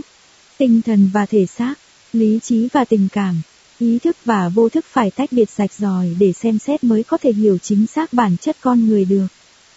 Đó là điều hiển nhiên mà. Chết ra, tất nhiên, sự thật là tinh thần và thể xác là hai thứ riêng biệt. Lý trí và tình cảm khác nhau, đồng thời ý thức và vô thức cũng phải phân biệt. Tuy nhiên, chẳng hạn, khi tôi giận dữ, quát tháo người khác thì đó là tôi, với tư cách tổng thể đã chọn việc nổi giận quát tháo. Chứ chắc chắn không phải là một tồn tại độc lập mang tên cảm xúc không liên quan gì tới ý chí của tôi cất tiếng quát tháo. Ở đây nếu phân biệt giữa tôi và cảm xúc, cho rằng cảm xúc đã khiến mình làm vậy, mình bị cảm xúc dẫn dắt thì sẽ dễ dẫn tới lời nói dối cuộc đời. Chàng thanh niên, là chuyện tôi đã quát người phục vụ đó phải không? Chiết ra, đúng vậy. Quan điểm coi con người là một tồn tại không thể chia nhỏ hơn và suy xét tôi với tư cách tổng thể, như thế gọi là tổng thể luận holism. Chàng thanh niên, thì cứ cho là thế đi. Nhưng, tôi không muốn nghe thầy giảng giải kinh điển về định nghĩa cá nhân nữa. Nếu thảo luận tới cùng về tâm lý học Adler sẽ nhận ra, cuối cùng nó sẽ dẫn dắt con người đến sự cô lập tôi là tôi. Anh là anh. Tôi sẽ không can thiệp vào việc của anh nên anh cũng đừng có can thiệp vào việc của tôi. Cả hai hãy sống theo ý mình. Thầy hãy thẳng thắn phân tích điểm này xem. Chết ra, được rồi. Tư tưởng cơ bản của tâm lý học Adler là mỏi. Nỗi phiền muộn đều bắt nguồn từ mối quan hệ giữa người với người thì cậu đã hiểu rồi phải không? Chàng thanh niên, vâng. Và quan điểm không can thiệp trong mối quan hệ giữa người với người. Tức là phân chia nhiệm vụ, đã xuất hiện như một phương tiện để giải quyết những phiền muộn đó.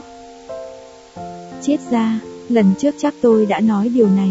Để xây dựng được mối quan hệ tốt, cần một khoảng cách nhất định. Gần quá sẽ không thể đối diện nói chuyện với nhau. Nhưng xa cách quá cũng không được. Hãy nghĩ rằng, phân chia nhiệm vụ không phải là nhằm xa lánh người khác mà nhằm tháo gỡ búi chỉ rối trong quan hệ giữa người với người. Chàng thanh niên, tháo gỡ búi chỉ rối. Chết ra, đúng vậy. Hiện tại, cậu đang để sợi chỉ của bản thân quấn vào sợi chỉ của người khác rối tinh mà ngắm nhìn thế giới. Cậu cho rằng bỏ lẫn lộn tất cả các màu đỏ, xanh da trời, vàng, xanh lá cây với nhau là gắn kết. Tuy nhiên, đó không phải là gắn kết.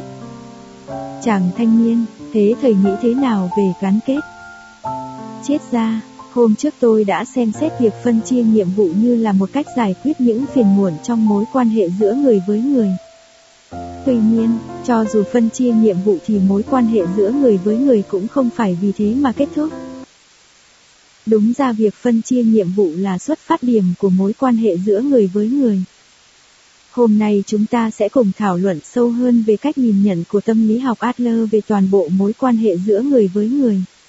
Cũng như phương án đúng đắn để chúng ta xây dựng mối quan hệ với người khác. Mục đích của mối quan hệ giữa người với người là cảm thức cộng đồng. Chàng thanh niên, cho phép tôi thắc mắc điều này. Xin thầy chỉ trả lời bằng kết luận đơn giản thôi. Thầy nói phân chia nhiệm vụ là xuất phát điểm của mối quan hệ giữa người với người. Vậy thì, mục đích của mối quan hệ giữa người với người nằm ở đâu? Chết ra, nếu cậu bảo tôi chỉ trả lời bằng kết luận thì đó là cảm thức cộng đồng. Chàng thanh niên, cảm thức cộng đồng. Chết ra, vâng. Đây là khái niệm mấu chốt của tâm lý học Adler, cũng là điểm gây tranh cãi nhiều nhất. Thực tế là, khi Adler khởi xướng khái niệm cảm thức cộng đồng, nhiều người đã từ bỏ lý thuyết của ông. Chàng thanh niên, thú vị thật. Khái niệm đó là gì vậy? Chết ra, hình như trong lần gặp thứ hai, chúng ta đã nói tới việc coi người khác là kẻ thù, hay là bạn nhỉ? Đây hãy nghĩ xa hơn một bước nữa. Nếu coi người khác là bạn, sống giữa những người bạn, có lẽ chúng ta sẽ tìm được chỗ đứng cho mình ở đó. Hơn nữa, có lẽ ta sẽ nghĩ đến việc cống hiến cho những người bạn ấy nghĩa là cho cộng đồng.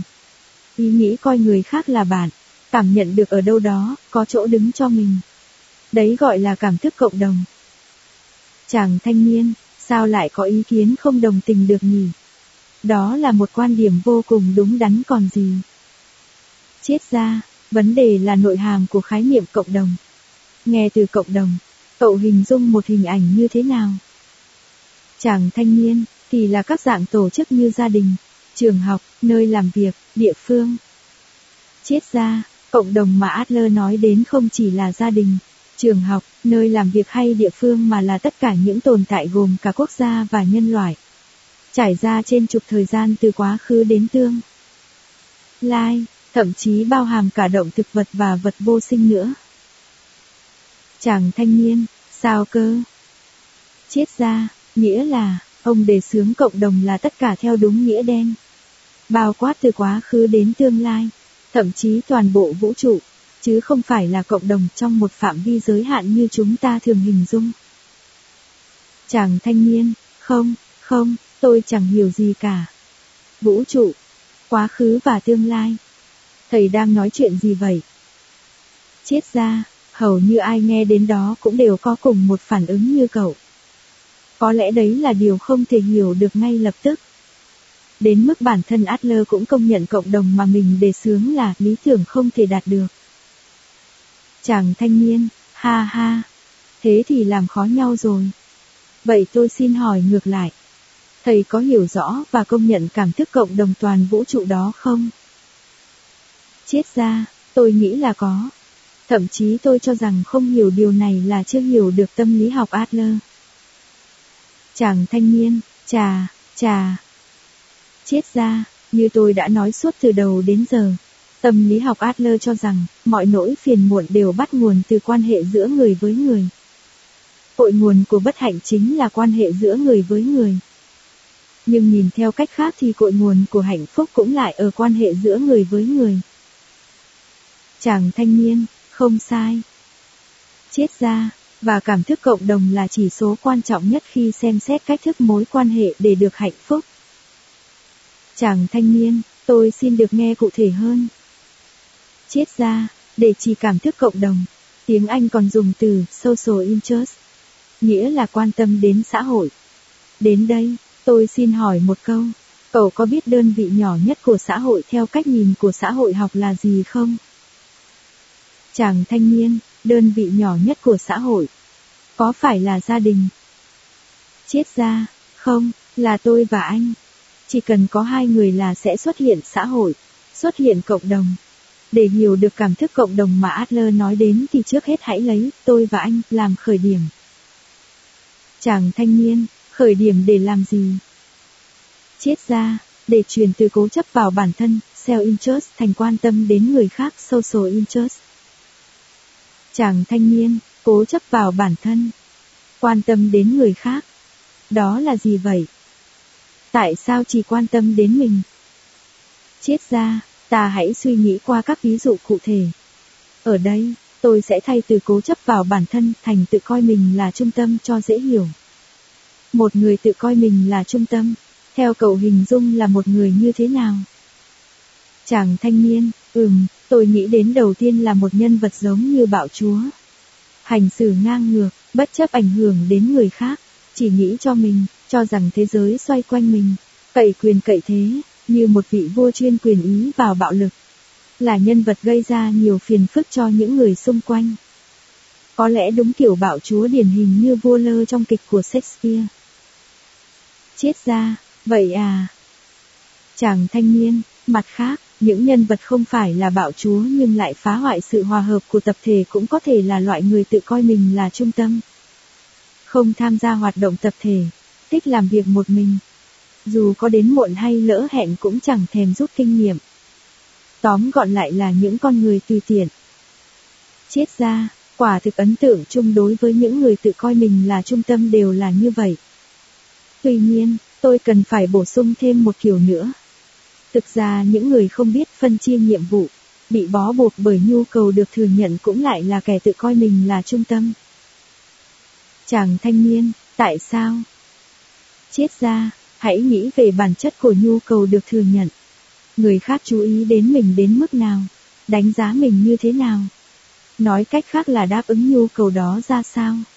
Những người bị bó buộc bởi nhu cầu được thừa nhận, ngoài mặt có vẻ như chú ý đến người khác, nhưng thực ra là chỉ chú ý đến mình, đánh mất sự quan tâm đến người khác, chỉ còn quan tâm đến mình, nghĩa là tự coi mình là trung tâm. Chàng thanh niên, vậy thầy bảo kẻ sợ bị người khác đánh giá như tôi cũng là hạng tự coi mình là trung tâm sao? Cho dù tôi chú ý đến người khác, cố gắng hòa hợp với người khác. Chết ra, đúng vậy, nếu xét theo ý nghĩa chỉ quan tâm đến mình thì đấy cũng là thói tự coi mình là trung tâm. Chính vì muốn được người khác nghĩ tốt về mình nên cậu mới bận tâm đến ánh mắt của người khác. Đó không phải là quan tâm đến người khác mà chính là cố chấp lấy bản thân. Chàng thanh niên, nhưng... Chết ra, Hôm trước tôi đã nói, việc có người nghĩ không tốt về cậu chính là bằng chứng cậu đang sống tự do. Có lẽ khi nghe vậy, cậu đã cảm thấy có hơi hướng tự coi mình là trung tâm ở đó. Tuy nhiên qua phần thảo luận vừa rồi chắc hẳn cậu đã hiểu. Chính cách sống không ngớt bận tâm đến, người khác đánh giá mình như thế nào, mới là lối sống coi mình là trung tâm. Chỉ quan tâm đến mình. Chàng thanh niên, ha ha, đây quả là một phát ngôn đáng kinh ngạc. Chết ra, không riêng gì cậu mà những người chỉ cố chấp lấy mình đều là loại tự coi mình là trung tâm. Chính vì vậy cần chuyển từ cố chấp lấy mình sang quan tâm đến người khác. Chàng thanh niên, được rồi. Đúng là tôi chỉ chú ý đến mình. Tôi công nhận điều đó. Tôi chỉ toàn bận tâm xem người khác đánh giá mình như thế nào chứ không để tâm người khác như thế nào.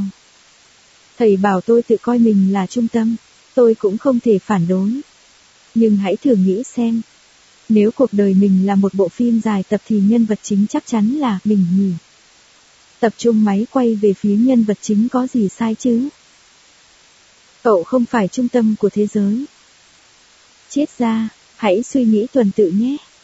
Trước hết, là một thành viên của cộng đồng. Chúng ta thuộc về cộng đồng. Cảm nhận được rằng mình có chỗ đứng trong cộng đồng. Nhận thức được mình có thể ở đây.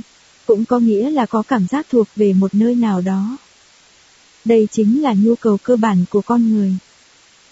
Chẳng hạn, học hành, công việc, bạn bè rồi yêu đương, kết hôn cũng đều gắn với việc tìm kiếm một nơi đem lại cảm giác mình có thể ở đây. Cậu có nghĩ vậy không? Chàng thanh niên, vâng, đúng vậy, đúng là như vậy. Tôi hoàn toàn đồng cảm. Chết ra, và nhân vật chính của cuộc đời mình chính là mình. Nhận thức này không có vấn đề gì cả. Nhưng thế không có nghĩa là mình đang ngự trị tại trung tâm của thế giới. Mình tuy là nhân vật chính trong cuộc đời mình, nhưng rốt cuộc cũng chỉ là một thành viên của cộng đồng. Một phần của tổng thể. Chàng thanh niên, một phần của tổng thể. Chết ra, người chỉ quan tâm đến bản thân mình thường cho rằng mình ở trung tâm thế giới. Đối với họ, những người khác chỉ là người sẽ làm gì đó cho mình. Thậm chí họ không tự giác mà nghĩ rằng tất cả đều tồn tại để phục vụ mình, phải ưu tiên cho cảm xúc của mình. Chàng thanh niên, cứ như là hoàng tử hay công chúa vậy. Chết ra, vâng, chính xác là thế. Họ đã đi quá giới hạn nhân vật chính của cuộc đời mình, mà muốn trở thành nhân vật chính của thế giới. Vì thế, khi tiếp xúc với người khác, họ chỉ toàn nghĩ, người này sẽ làm được gì cho mình. Nhưng có lẽ đây là điểm khác với công chúa hoặc hoàng tử mong muốn đó không phải lần nào cũng được đáp ứng. Vì người khác không sống để đáp ứng mong đợi của mình. Chàng thanh niên, đúng vậy. Chết ra, thế là khi không được đáp ứng mong đợi, họ sẽ vô cùng thất vọng, cảm thấy bị sỉ nhục kinh khủng, rồi oán giận rằng người đó chẳng làm gì cho mình. Người đó đã phản bội lại kỳ vọng của mình, người đó không phải là bạn nữa mà là kẻ thù. Người tin rằng mình là trung tâm của thế giới thì chẳng mấy chốc sẽ chịu hậu quả là mất bạn. Chàng thanh niên, điều đó thật lạ. Chính thầy đã nói là chúng ta đang sống trong một thế giới chủ quan còn gì. Một khi thế giới còn là không gian chủ quan thì trung tâm của nó không phải ai khác ngoài mình. Điều đó thì tôi không thể nhường người khác được. Chết ra, có lẽ khi dùng từ thế giới, cậu thường hình dung ra một thứ giống như bản đồ thế giới nhỉ? Chàng thanh niên, bản đồ thế giới. Nghĩa là sao? Chết ra, chẳng hạn, trên bản đồ thế giới được sử dụng ở Pháp, ngoài cùng bên trái là châu Mỹ còn ngoài cùng bên phải là châu Á. Tất nhiên, nằm giữa bản đồ là châu Âu, là Pháp.